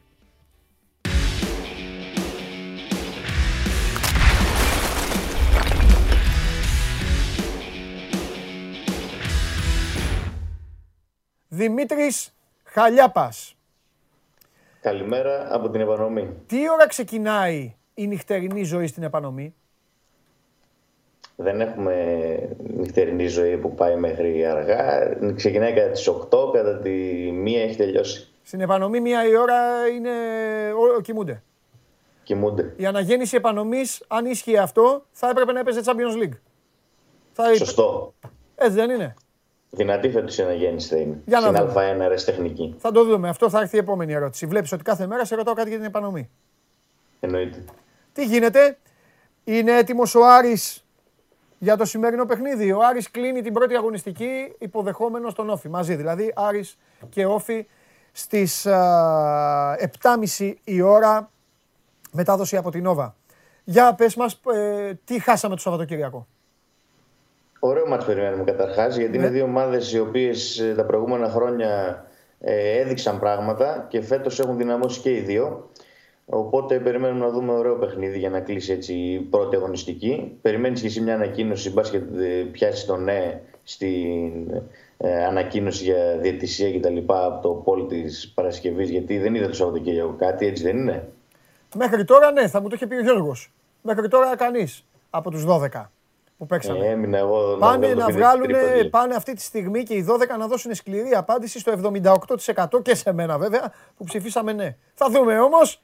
Γιατί υπάρχει ο Άρης. Εννοείται. Έτσι. Ο Άρης είναι έτοιμος για την αναμέτρηση. Έχει απουσίες ο Άκης Μάτζιος να διαχειριστεί. Ο Μαντό Γκαρσία, όπως λέγαμε και την προηγούμενη εβδομάδα, δεν προπονήθηκε. Ακολουθεί ακόμη θεραπεία για τα προβλήματα που έχει στους προσαγωγούς. Έμεινε εκτός αποστολής. Ναι. Ο Μοχάνα Ντάλι, ο Ιρακινός επιθετικός, και αυτός έμεινε εκτός αποστολής. Έκανε 3 προπονήσεις την προηγούμενη εβδομάδα με τη νέα του ομάδα. Δεν είναι έτοιμος και δεν θα βρεθεί στο σημερινό παιχνίδι. Εκτός αποστολής έμεινε και ο Κρίστιαν Γκάνεα. Την τελευταία στιγμή μπήκε ο Δημήτρης Μάνος στην εικοσάδα για το παιχνίδι και είναι ο δεύτερος επιθετικός πίσω από τον Αμπουμπακάρ Καμαρά, ο οποίος προορίζεται φυσικά για βασικός. Περιμένουμε για την αρχική δεκάδα ο Άκης Μάτζιος να ξεκινήσει το Βραζιλιάνο, τον Ντένις κάτω από τα δοκάρια. Ναι. Τους Φαμπιάνο και Μπράμπετς, το κεντρικό αμυντικό δίδυμο. Ναι. Ο Τσέχος, ο οποίος έκανε 6 προπονήσεις από την προηγούμενη Τρίτη μέχρι και χτες, και ο Άκης Μάτζιος βλέπει ότι είναι έτοιμος για να μπει σφήνα και να αφήσει τον Πεναλουάν εκτός εντεκάδας. Τον περιμένουμε βασικό δηλαδή. Φυσικά έχει αγωνιστικό ρυθμό, γιατί έδωσε και 11 παιχνίδια με την Βικτόρια Πλιζέν μέχρι να έρθει να υπογράψει στον Άρη φέτος. Στο δεξί άκρο της άμυνας θα είναι ο Λούμορ. Θα είναι ο Σούντγκρεν, στο αριστερό θα είναι ο Λούμορ και στα χαφ θα είναι η Εντιαγέ και Σάσα. Ο Μπερτόγλιο θα είναι μπροστά τους. Δεξιά θα είναι ο Μαντσίνη, αριστερά ο Μπρούνο Γκάμα και σέντερφορ ο Αμπουμπακάρ Καμαρά. Με 6 αλλαγές σε σχέση με πέρσι, 6 καινούργια πρόσωπα θα έχει ο Άκης Μάτζιος στην αρχική ενδεκάδα. Παίζεται του Ιτούρμπε με του Μαντσίνη στο δεξί άκρο της επίθεσης, αλλά ο Μαντσίνη έχει προβάδισμα και λογικά ο Αργεντινός θα είναι που θα ξεκινήσει, με τον Παραγουανό να κάθεται στον πάγκο και να μπει στη συνέχεια στο παιχνίδι. Στον πάγκο θα έχει ο Άκης Μάτζιος τους Κουέστα, Σάκιτς, Μπεναλουάν, Δελιζίση, Τζέγκο, Ματίγια, Χαΐροβιτς, Ιτούρμπε και Μάνο. Και εκτός αποστολής είπαμε η Ματέο Γκαρσία, Άλλη και Γκάνεα και ο Σιαμπάνης ο τερματοφύλακας. Αυτή είναι η ομάδα που θα έχει σήμερα στα χέρια του προπονητής του Άρη να διαχειριστεί κόντρα στον Όφη. Αν ο Καμαρά είναι ο Καμαρά της Φούλαμ, χωρίς την κρίνια. Χωρίς την κρίνια. Καλά, αυτό είναι δύσκολο, αλλά... ναι, αλλά εντάξει. Εδώ μπορεί να μην έχει και πατήματα να γκρινιάξει. Να βλέπει τους συμπαίκτες του, το λέω χαριτωμένα, δεν το λέω άσχημα, να βλέπει υποδέστερους τους συμπαίκτες του. Καταλαβες. Στη Φούλαμ, ήθελαν, ξέρεις, κάναν τα κοκοράκια. Το κράταγα λοιπόν, επειδή όλοι εδώ έχουν παρελάσει και έχουν άποψη για το πόλ, μόνο εσένα δεν σε έχουμε βάλει σε αυτό. Θα δείξουμε τώρα, δεν το βάλα νωρίς, γιατί είχαμε τις συνδέσεις live με τα γραφεία της Ομοσπονδίας του Μπάσκετ. Λοιπόν, δες και εσύ το πόλ, να ψηφίσεις. Ποιος θα βάλει, πάμε, ποιος από τους παρακάτω θα βάλει τα περισσότερα γκολ? Καρλίτος, Αραούχο, Ελαραμπί, Σβιντέρσκι ή Καμαρά? Ποιος από τους 5 θα βάλει τα περισσότερα γκολ? Ήδη έχει βάλει ένα γκολ ο Καρλίτος. Σωστά. 2, λέω 1. Ναι. 2 δεν έβαλε. 2. Τώρα μου αρέσει που τα είπα με το γουλί και λέω 1. Λοιπόν, έχει βάλει 2 γκολ ο Καρλίτος. Εσύ ποιος λες από τους 5? Εγώ βλέπω Ελαραμπί, Καμαρά. Πες έναν, βρε, πες έναν, όποιον να είναι, πες. Ελαραμπί πιστεύω παραπάνω. Εσύ λες Ελαραμπί. Ωραία, ψηφίστε sport24.gr /vote. Εγώ να ξέρεις πάντως, αν τα βάλει τα γκολ ο Καμαρά, θα έρθω στη Θεσσαλονίκη, έξω από το Βικελίδης, θα σε πάρω μαζί μου και μόλις βγει θα του πω, αυτός είπε ότι δεν θα βάλεις εσύ τα περισσότερα γκολ. Τίποτα άλλο έχουμε? Μέσα στο Σαββατοκύριακο έγιναν πράγματα στη Διεθνή Έκθεση Θεσσαλονίκης, όπου έγιναν τα εγγένεια. Η Παϊάρης έχει περίπτερο εκεί. Ο Θοδωρός Καρυπίδης ήταν και τις 2 μέρες παρών στο περίπτερο και τα 2 πρωινά. Χτες πήγε και αντιπροσωπεία των ποδοσφαιριστών του Άρη και ο Άκης Μάτζιος. Κιτρίνησε έτσι λίγο η ΔΕΘ, υπέγραψαν αυτόγραφα, βγήκαν φωτογραφίες με κόσμο του Άρη. Και το Σάββατο ειδικά πέρασε αρκετός κόσμος από το περίπτερο. Πέρασαν προσωπικότητες όπως ο Μαργαρίτης Χινάς, όπως ο κ. Γεραπετρίτης, ο Υπουργός Επικρατείας. Μίλησαν με τον Θόδωρο Καρυπίδη και για το μειονέξι και για το γήπεδο, για το σχέδιο του γηπέδου. Ο Πρωθυπουργός Κυριάκος Μητσοτάκης στις δηλώσεις του, μετά στην ομιλία του μάλλον, έκανε αναφορά στο νέο γήπεδο του Άρη. Ανέφερε πως μπορεί να χτίσει το δικό του γήπεδο μέχρι το 2026. Περιμένουμε περισσότερες ανακοινώσεις, αλλά σίγουρα είναι ένα βήμα περισσότερο και αυτό, ότι ο Πρωθυπουργός στην ομιλία του το ανέφερε και έδειξε πως υπάρχει το συγκεκριμένο project. Τώρα κάτι άλλο από την Διεθνή Έκθεση Θεσσαλονίκης δεν έχουμε. Για τα μεταγραφικά να πω, γιατί είναι ακόμα ανοιχτή η αγορά των ελευθέρων μέχρι τέλος της εβδομάδας. Ίσως έχουμε κάτι για τον Άρη, καθώς πληροφορούμε πως κυνηγά μια περίπτωση κεντρικού αμυντικού και σκέφτεται και να αποκτήσει και ένα δεκάρι. Αυτές οι δύο θέσεις είναι που τον απασχολούν αυτή τη στιγμή. Φυσικά προέχουν τα αγωνιστικά και η υπόθεση με το μείον 6, στην οποία στις επόμενες μέρες θα έχουμε εξελίξεις, αλλά υπάρχουν και τα μεταγραφικά ανοιχτά για έναν κεντρικό αμυντικό και για ένα δεκάριο. Άρης θα κινηθεί μέχρι το τέλος της μεταγραφικής περίοδου για τους ελευθέρους. Τέλεια. Δημήτρη, τα λέμε αύριο που θα έχουμε καλή και εικόνα συνέχεια πλέον. Γεια σου Δημήτρη. Εννοείται. Δημήτρης Χαλιάπας από την Επανομή. Ο Άρης υποδέχεται τον Όφη, το ξαναλέω, στις 7.30 το παιχνίδι που κλείνει την αυλαία, σε μια εβδομάδα που έρχεται υπεργεμάτη, γιατί εσείς τρώτε τα μουστάκια σας, τσακώνεστε και για τις ομάδες σας, τι υποστηρίζει ο καθένας, βλέπω εδώ και στο YouTube τι κάνετε. Έχουμε Champions League, Σήμερα ξέχασα το Anfield. Δημήτρη, μπορείς να μου φέρεις το Anfield? Εγώ φταίω, το ξέχασα. Φέρε και τον coach. Χτύπησε και ο Elliot. Α, δούμε τι θα κάνουμε. Φέρε και τον coach, ρε Δημήτρη, εγώ φταίω. Ξέχασα το Anfield. Λοιπόν, θα το φέρει ο Δημήτρης στο Anfield μαζί με τον κορυφαίο που μπαίνει κατά τη διάρκεια αυτής της εκπομπής. Τον άνθρωπο ο οποίος συζητάει για την καθημερινότητά μας, ο οποίος στο πέρασμά του αφήνει, μην πω τι αφήνει. Είναι ο άνθρωπος ο οποίος έχει βάλει ακόμη και την εκπομπή στο μάτι. Εσείς όσοι είστε πιστοί, έχετε δει, έχετε παρατηρήσει τι συμβαίνει. Να, το μπήκε. Αγία μου. Δημήτρη, σας ευχαριστώ πάρα πολύ. Εδώ. Δημήτρης Ματζουράνης. Κορυφαίο. Κορυφαίο παραγωγής. Έφερε και τον coach, έφερε και το Anfield. 0-3 στο Elland Road. Σε σένα θα τα πω. Τι, για τον τραυματισμό μου. 0-3, φοβερή. Ναι, πρόλαβα και άκουσα κανένα δύο πραγματάκια, γιατί έχω χάσει λίγο τα ποδοσφαιρικά αυτό το Σαββατοκύριακο. Τραυματισμός του Elliot, πολύ άσχημος. Τι λένε, πόσο καιρό έξω όλοι? Σήμερα θα γίνει όλη η διάγνωση, σήμερα θα βγουν αυτά. Πάνω που πήγε το παιδί να παίξει μπάλα, βάλαμε ένα ξένο. Δεν κάναμε τα γράφες. Εμείς τον είχα προσέξει. Πότε ήταν στην πρώτη που τον είχε βάλει. Εκεί από δεξιά δεν παίζει. Θα σου πω κάτι, επειδή θέλω να λέω μεγάλες κουβέντες. Αυτή τη στιγμή η ομάδα είναι μακράν σε τελικές φάσεις. Μακράν καλύτερης σε ρυθμό, σε τέμπο. Του γραφτήσω. Άλλοι παίρνουν παίκτες, άλλοι δίνουν λεφτά, άλλοι έχουν φάει τη λέζα. Η ομάδα είναι σε φοβερή κατάσταση. Μακάρι να μείνει έτσι. Και παίζουμε με Μίλαν τώρα, Champions League. Πότε είναι αυτό? Σε περιμένω, σε περιμένω για να πω τον καημό μου σε σένα. Στους άλλους τι να πω? Μπαίνουν οι άλλοι, μου λένε ο ένας θα πει ότι Κίνο, ο άλλος λέει ο Καρλίτος, ο άλλος λέει ο Άμραμπατ. Εγώ σε σένα ανοίγω την καρδιά μου. Πότε παίζει? Τρίτη, Τετάρτη παίζει? Παίζουμε.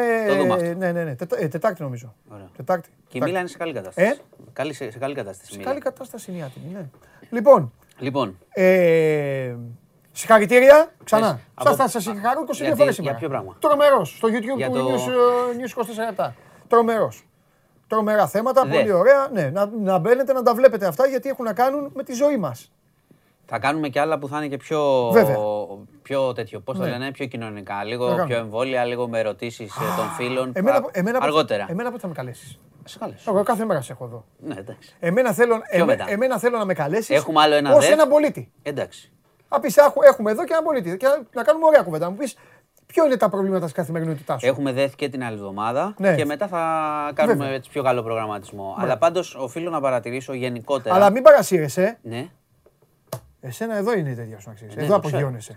Κάνεις τα τέτοια σου εδώ. Ο κόσμος εδώ σ' αγαπάει. Αλλά πρόσεξε, θα πετάνε αυγά. Το ξέρω. Γιατί εκεί λες γεια σας, η οικονομία. Ενώ εδώ. Θα ψηφίσεις και στο Πολ. Θα ψηφίσω, ναι. Βέβαια. Καλά, ξέρουμε, θα ψηφίσεις. Λοιπόν, θα ψηφίσουμε. Δεν το ξέρω το Πολ, αλήθεια. Το γάμα θα κατέβηκα. Το γάμα λες. Από τώρα. Αν λοιπόν, δεν μπεις στο γάμα, εγώ θα φύγω. Okay. Θα μείνει κάτι κλαμονή. Λοιπόν, να πάμε. Ναι. Δεν θα αρχίσουμε από τη ΔΕΘ που ήταν όλο το Σαββατοκυριακό. Ναι. Θα πάμε προς το τέλος λίγο μετά που είναι και πολιτικά. Γιατί ναι. σήμερα έχουμε λίγο άγρια πράγματα. Επίθεση με καυστικό υγρό.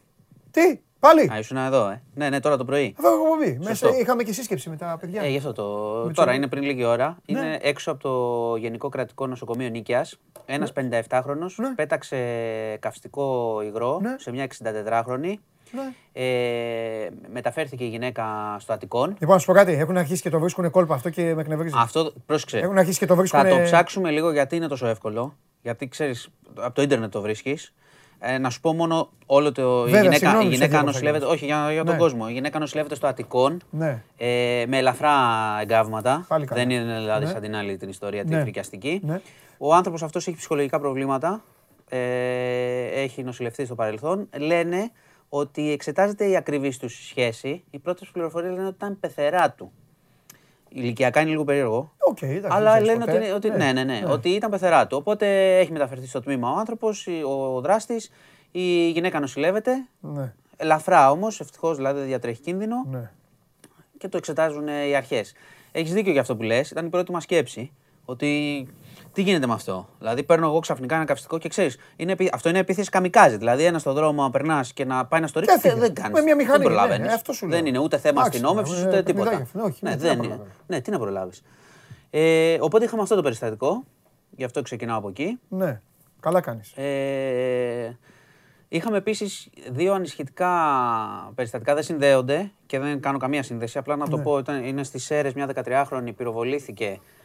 Αυτοπυροβολήθηκε, επεξεργαζόταν το όπλο του πατέρα της, τραυματίστηκε, δεν διατρέχει κίνδυνο, είναι στο νοσοκομείο και συνελήφθη ο πατέρας της προφανώς.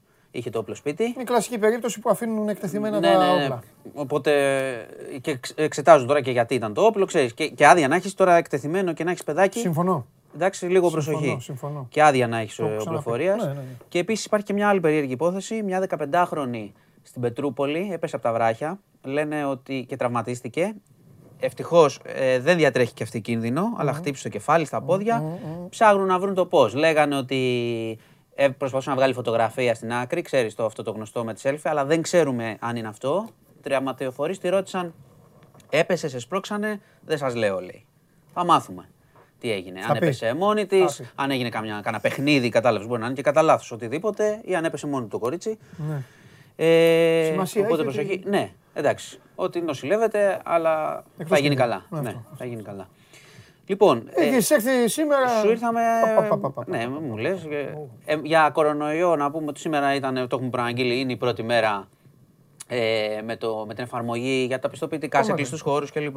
Οφείλω να σου πω, πριν πω για τα σχολεία που άνοιξαν, ότι και στη Θεσσαλονίκη, επειδή ήμουν στη Θεσσαλονίκη το Σαββατοκύριακο, το Σάββατο. Πήγαμε να πιούμε ένα καφέ και είχε, ξέρεις, ο χώρος έξω ήταν full και είχε μέσα να μπεις άμα θες. Και μπήκαμε και το έλεγξε ο άνθρωπος το πιστοποιητικό. Και δεν το έλεγξε. Προφανές είναι, αλλά ήταν στη φάση, συγγνώμη ρε παιδιά που σας ελέγχω. Και του λέω, δεν πειράζει, του λέω, καλά κάνεις. Καλά, αλλά ήταν, ξέρεις, και αυτός ένιωθε, τώρα σας πρίζω, βγάλτε το κινητό, να το σκανάρουμε, αλλά γιατί αν δεν σε έλεγχε, μπορεί να γίνεις να του λέγες. Όλους τους. Χαίρετε. Ναι. Αστυνομία, ξέρω εγώ. Ναι, χαίρετε. Αστυνομία. Γιατί δεν με έλεγξες και μετά πάρ' τον κάτω. Όχι, αλλά μου κάνει εντύπωση που ήταν πολύ ενοχικός. Μπράβο. Αλλά καλά έκανε. Δεν χρειάζεται. Ναι, αυτό έχω να πω. Μπορεί να είναι ευγενικός άνθρωπος. Ευγενής ήταν, ναι, αλλά σου λέω ότι μπορεί και οι καταστηματάρχοι να του βγάλουν. Ήσουν Θεσσαλονίκη. Πήγανε το Σάββατο. Δηλαδή πήγες στο ξενοδοχείο του Πας. Μίλησες εκεί. Του Πας. Έτσι αποκαλύπτονται όλα τώρα. Εσύ δεν ξέρω τα γκάλο που βγάζουμε και λέγατε κάτι. Ο Λουτσέσκου θα μείνει για πάντα και βγαίνει. Τελευταία. Γιατί, για μία ήττα. Ξαφνικά ο Λουτσέσκου για μία ήττα. Δεν τον φάω, λέω. Μόνο ο ΠΑΟΚ δεν κέρδισε. Εντάξει. Μόνο ο ΠΑΟΚ δεν κέρδισε. Εντάξει, κάνεις φάση. Άμα κάνεις φάση, θα μπουν τα γκολ. Διαβάζεις. Όχι, το είπα. Αλήθεια δεν πρόλαβα αυτή τη φορά, το διαβάζω πάντα. Το είπα έτσι. Η αλήθεια είναι. Το πρόβλημα είναι να μην κάνεις φάση. Η αλήθεια είναι για τον Ολυμπιακό και άλλες ομάδες. Κάνε φάσεις και θα δούμε.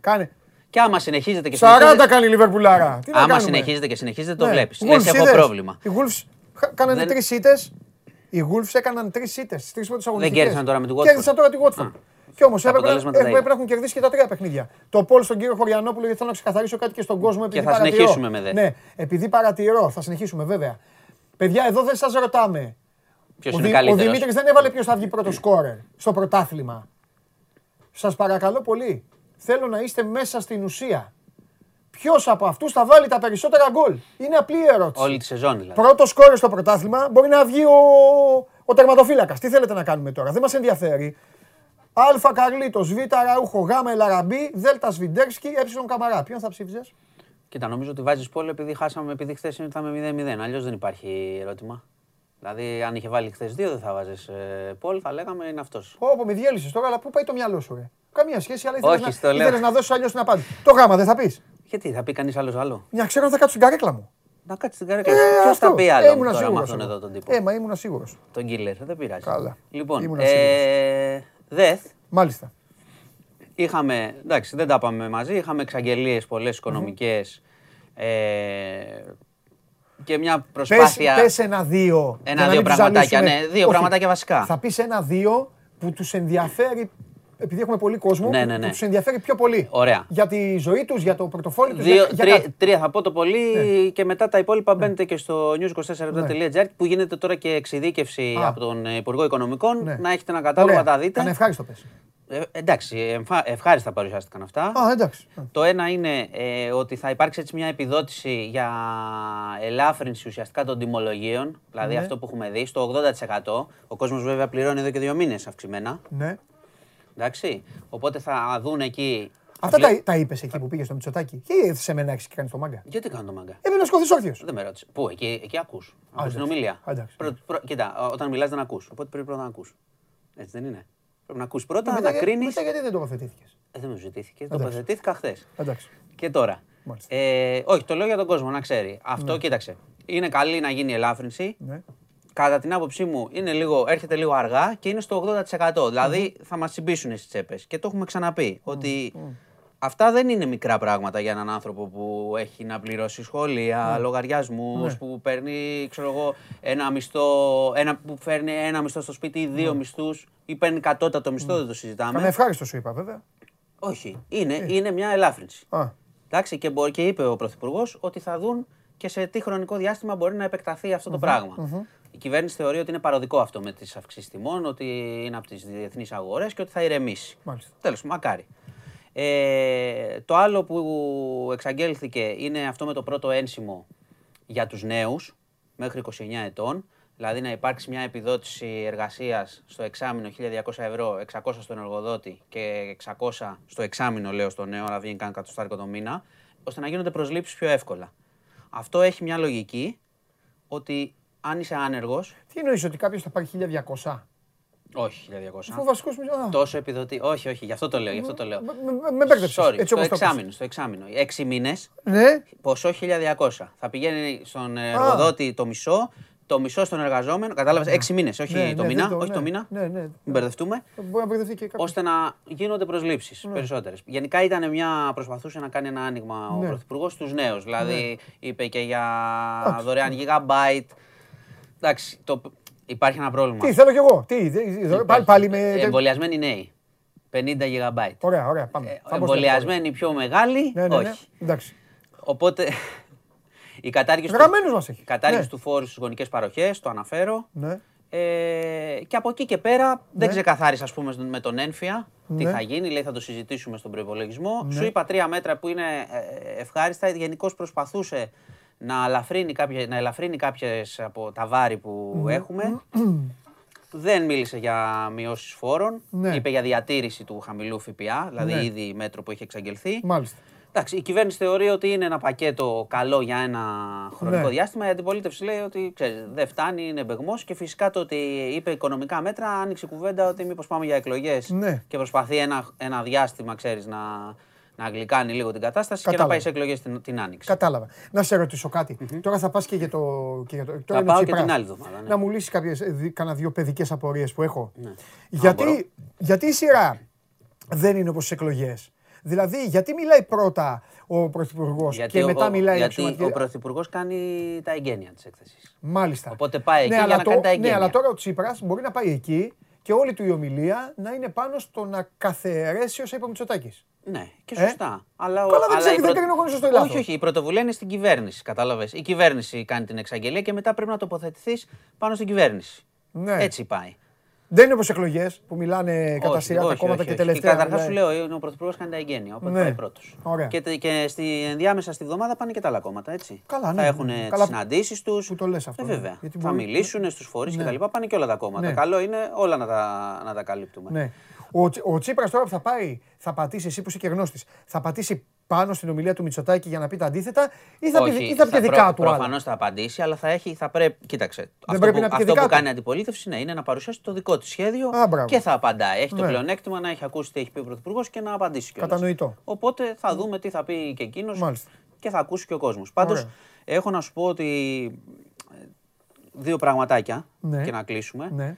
Ότι σε όλες αυτές τις, και ισχύει για όλες τις κυβερνήσεις και τις αντιπολιτεύσεις πολλές φορές, σε όλες αυτές τις κομματικές συνάξεις, γιατί κυρίως αυτό είναι, πάνε να ακούς τον αρχηγό τους, επικρατεί ένα κλίμα που νομίζω ότι είσαι σε άλλη χώρα.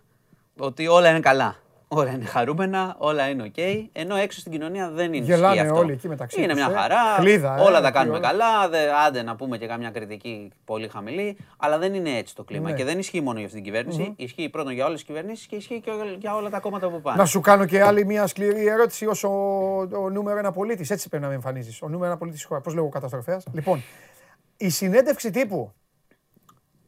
Γιατί εμένα αυτές οι συνεντεύξεις παρακολούθησα ένα μέρος. Το ξέρω και επειδή έχεις και εσύ εμπειρίες από συνεντεύξεις τύπου. Αυτό θέλω να σου πω. Επειδή εμένα οι συνεντεύξεις τύπου. Θα το πούμε αυτό. Όχι, θα σε ρωτήσω γιατί δεν γνωρίζω. Θα με ρωτήσεις και θα μου πεις. Επειδή εγώ εκνευρίζομαι πολύ με τις συνεντεύξεις τύπου των ελληνικών ομάδων.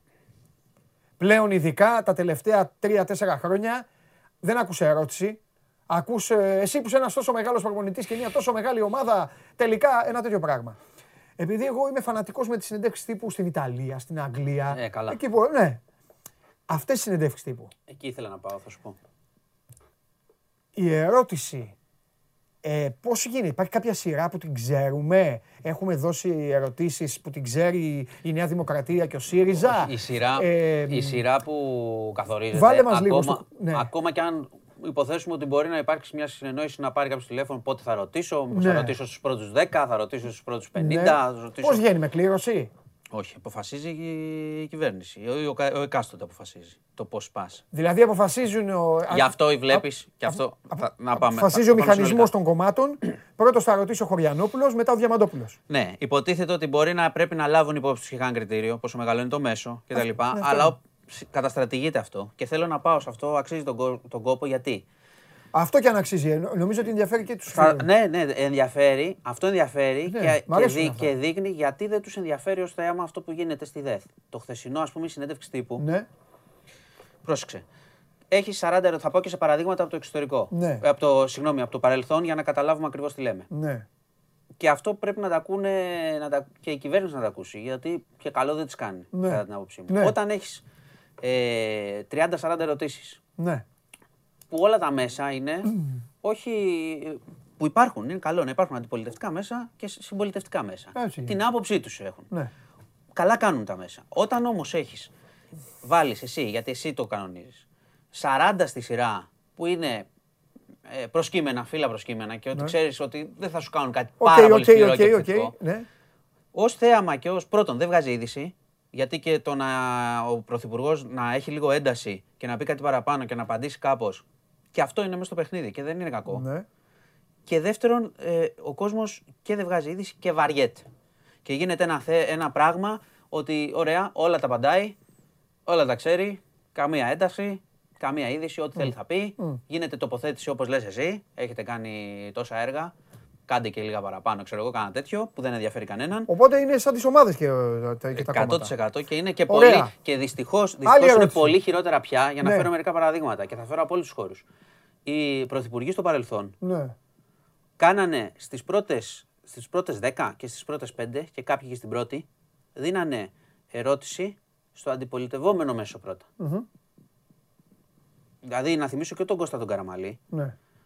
Και ο Κώστας Σιμίτης ακόμα που λέγανε ότι με τα μέσα είχε μεγάλη υποστήριξη. Και μην πάω στον Ανδρέα Παπανδρέου στην τελευταία συνέντευξη. Πού να είναι δυνατόν. Όχι, θα πάω. Θα φέρω ένα παράδειγμα. Θα σου πω κάτι. Θα φέρω ένα παράδειγμα και θα στο φέρω και θα μου πεις και εσύ ποδοσφαιρικά. Το 1993, η τελευταία φορά που πήγε ως πρωθυπουργός, ή αν δεν κάνω λάθος, μπορεί να ήταν και. Όχι το 1993, μπορεί να ήταν το 1994, δεν έχει σημασία. Του έκανε ένας τότε συνάδελφος μια ερώτηση και του λέει: αν κυβερνάει η Δήμητρα Λιάννη Παπανδρέου τη χώρα. Και προφανώς εκνευρίστηκε και απάντησε. 10 λεπτά εξηγούσε ότι μπορεί να μου τη συμβουλεύαμε που είναι σύζυγός μου. Εγώ κυβερνάω κτλ. Ωραία, τρομερό. Πού θα την ακούσεις την ερώτηση? Αγγλική ερώτηση. Αν γίνει αυτή η ερώτηση αυτή τη στιγμή τώρα. Πού να γίνει τώρα? Θα μπουν στα social και θα. Α, στα social. Το μέσο αυτό όχι μόνο δεν θα ξαναρωτήσει, αλλά δεν θα ξαναπάρει πληροφορία πουθενά, θα είναι αποκλεισμένο από παντού. Λοιπόν, αν αυτό είναι η δημόσια σφαίρα που θέλουμε, η δημοκρατία που θέλουμε. Στον αθλητισμό τι ρεπορτάζ κάνεις. Στον αθλητισμό ρεπορτάζ να κάνεις. Και δεν σου λέω να ρωτάς, άκου, δεν σου λέω να ρωτάς για τη σύζυγο του πρωθυπουργού, αλλά σου λέω αντίστοιχη ένταση ερώτηση. Τόσο δύσκολη. Δηλαδή, έχεις τον Ανδρέα Παπανδρέου και τον ρωτάς αυτό. Και σου απαντάει. Γιατί το κάνεις ένα θέμα? Κάθε το άνθρωπος και σου απαντάει. Κόψε αυτό τώρα που είπες, βάλ' το εκεί. Να σου πω. Καταλαβαίνεις. Δηλαδή ο κόσμος καταλαβαίνει. Άμα του κάνεις του αλλού 30 ερωτήσεις εύκολες και τα απαντάει, ο κόσμος θα το κλείσει. Πες μου κάτι τελευταίο. Και βαρέθηκε. Πες μου κάτι τελευταίο. Αυτό γίνεται. Οι ερωτήσεις είναι σημειωμένες κάπου, ρε παιδάκι μου. Αυτοί πυροβολάγανε συνέχεια.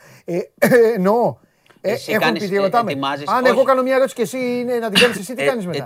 Μα δεν πας με μια ερώτηση. Έχεις 3-4 έτοιμες. 10 πρέπει να έχεις. Ο πεντηκοστός να το κλαίει. Ο πεντηκοστός κλαίει γιατί πρέπει να βρει τα χωροτήσει όλα. Ναι, αυτό. Πώς βλέπετε το πρωτάθλημα. Ναι, καταλαβες. Οπότε αυτό είναι το πράγμα. Δηλαδή, να μην, αν πάνε εκεί απλά για να περάσουμε ένα εύκολο, ξέρω εγώ, μεσημέρι, οκ. Αλλά αν πάνε για ότι πράγματι πρέπει ο κόσμος να ενημερωθεί, δεν μπορεί να γίνεται αυτό. Θυμίζω, σας ξαναλέω, πρωθυπουργοί στο παρελθόν βάζανε στα πρώτα 5-10 μέσο που θα τους κάνει δύσκολη ερώτηση επίτηδες γιατί θέλανε να απαντήσουν. Τώρα όλη αυτή η προστασία που οδηγεί, ξέρεις, οδηγεί στο να μην αντιλαμβάνεται τελικά ο επικεφαλής και το επιτελείο την πραγματική κατάσταση της χώρας. Σου λέει όλα είναι καλά, όλα τα παντάμε καλά, όλα πάνε καλά και μετά η κοινωνία βράζει. Φοβούνται, πιστεύεις, ο Τσίπρας με τον Μητσοτάκη? Φοβούνται. Το κάνεις κυρίως η κυβέρνηση, να ξέρεις. Όποιος είναι κυβέρνηση το κάνει. Το κάνει η συγκεκριμένη κυβέρνηση σίγουρα. Το κάνει και πέρυσι. Όχι πέρυσι. Πρόπερσι. Ναι, το έχουν αυτό. Άρα φίλε, το ξέρω. Δυστυχώς. Μα το λέω για να διορθωθεί, δεν το λέω ως κριτική. Σου αναφέρω, κυβερνήσεις στο παρελθόν δέχονταν σκληρές ερωτήσεις, είτε ήταν δεξιές, ό,τι θες, πασό, ό,τι θέλεις. Δηλαδή θέλει λίγο προσοχή, γιατί τελικά δεν βοηθάει. Τρομερός. Λοιπόν. Αυτά. Εντάξει, μην ανησυχείτε τώρα τα συγκυριακά είναι. Τώρα ισοπαλία, άμα κάνεις φάσεις, γκολ θα βάλεις. Θα τα δούμε αυτά, κύριε Χωριανόπουλε. Θα τα δούμε. Εγώ σου λέω ποδοσφαιρικά. Καλά κάνεις και το λες. Εγώ αυτό πιστεύω. Συμφωνώ μαζί σου. Κάνε φάσεις. Κάνε φάσεις και θα δούμε. Κάνε φάσεις. Και άμα δεν βάζεις, σημαίνει πρέπει να το δεις μετά. Κάνε φάσεις και πρόσεχε και πίσω. Μια μπάλα έγινε στον κουλούρι εκεί στο 7 και ο ένας κοίταγε από εκεί, ο άλλος από εκεί. Και το σούτ, το άλλο ωραίο. Εντάξει, το σούτ. Ωραίο. Αλλά εγώ σου λέω και εκεί που κινδύνευσες, να σου τα λέω γι' αυτό. Έγινε. Φιλιά. Γεια σας. Πρέπει να μπούμε τώρα νύχτα 24/7 γιατί έχουμε αναλύσεις, έτσι. Τα υπόλοιπα από την διεθνή έκθεση και Σαββατοκύριακο ξανά εκεί θα είναι και πάλι. Θα πάει ο καταστροφέας. Προσπαθεί. Στη Θεσσαλονίκη προσέξτε. Ό,τι γίνει να ξέρετε ο καταστροφέας. Κάπου πήρε το μάτι μου ότι έγινε και μια σεισμική δόνηση στη Θήβα και θέλω να ψάξω αν εκείνη την ώρα ήταν που ο καταστροφέας βρισκόταν στην πτήση, ήταν πάνω από τη Θήβα. Θέλω να δω την εμβέλειά του. Λοιπόν, δείξτε μου αποτέλεσμα, έτσι τα πρώτα καθυστέρησα. Συγγνώμη, δικό μου λάθος, καθυστέρησα λίγο να σας το δώσω. Καρλίτος πρώτος, Ελαραμπί δεύτερος, Αραούχο τρίτος, ο Καμαρά τέταρτος και ο Σβιντέρση. Ρε ο Καμαρά στα ντουζένια του. Ρε ο Καμαρά όταν τον πήρε η φούλα μου. Τώρα... Αν γύριζε ο χρόνος πίσω, θα κλαίγε ο Καμαρά που θα βλέπε αυτό το 6,6%.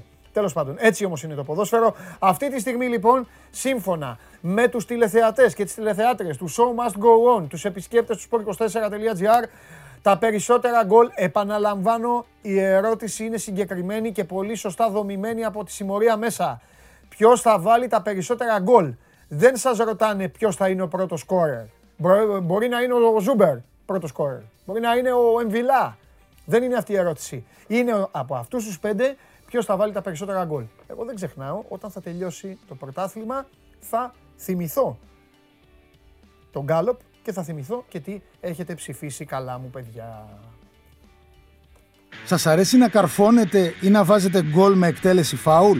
Είστε από αυτούς που ο κρυφός τους καημός είναι να παίρνουν συνεντεύξεις ή απλά θέλετε να διασκεδάζετε με τις ομάδες και να πανηγυρίζετε μαζί τους από την εξέδρα? Σε όποια κατηγορία και να νίκετε, είστε οι άνθρωποι μας και είμαστε οι δικοί σας άνθρωποι. Βάλτε φαντασία, χέφι και λίγο χρόνο. Φτιάξτε ένα βίντεο και στείλτε το σε αυτή τη διεύθυνση.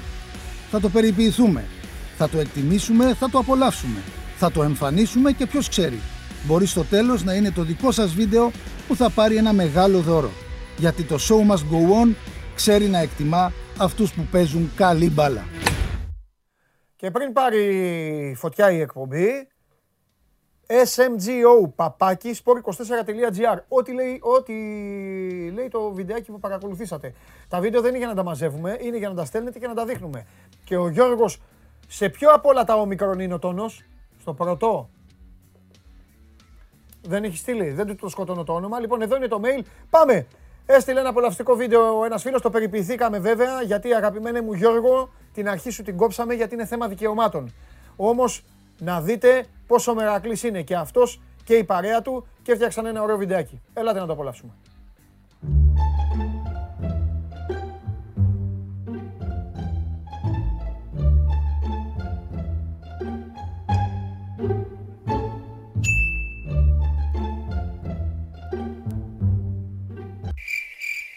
One hour later, 2 hours later, one eternity later, after.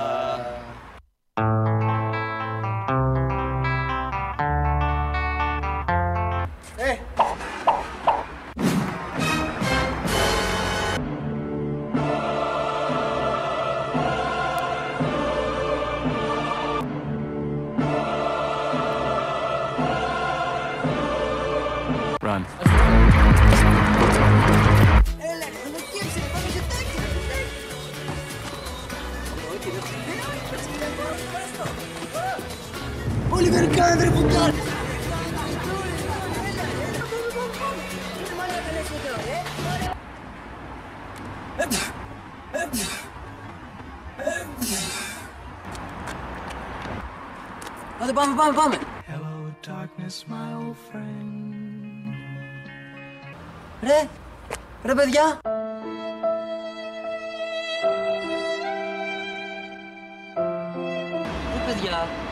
Καλά είμαι. 'Cause this is Africa. Λοιπόν, ωραίος ο Γιώργος. Γιώργο, είσαι πολύ καλός. Μόνος το έχεις φτιάξει αυτό.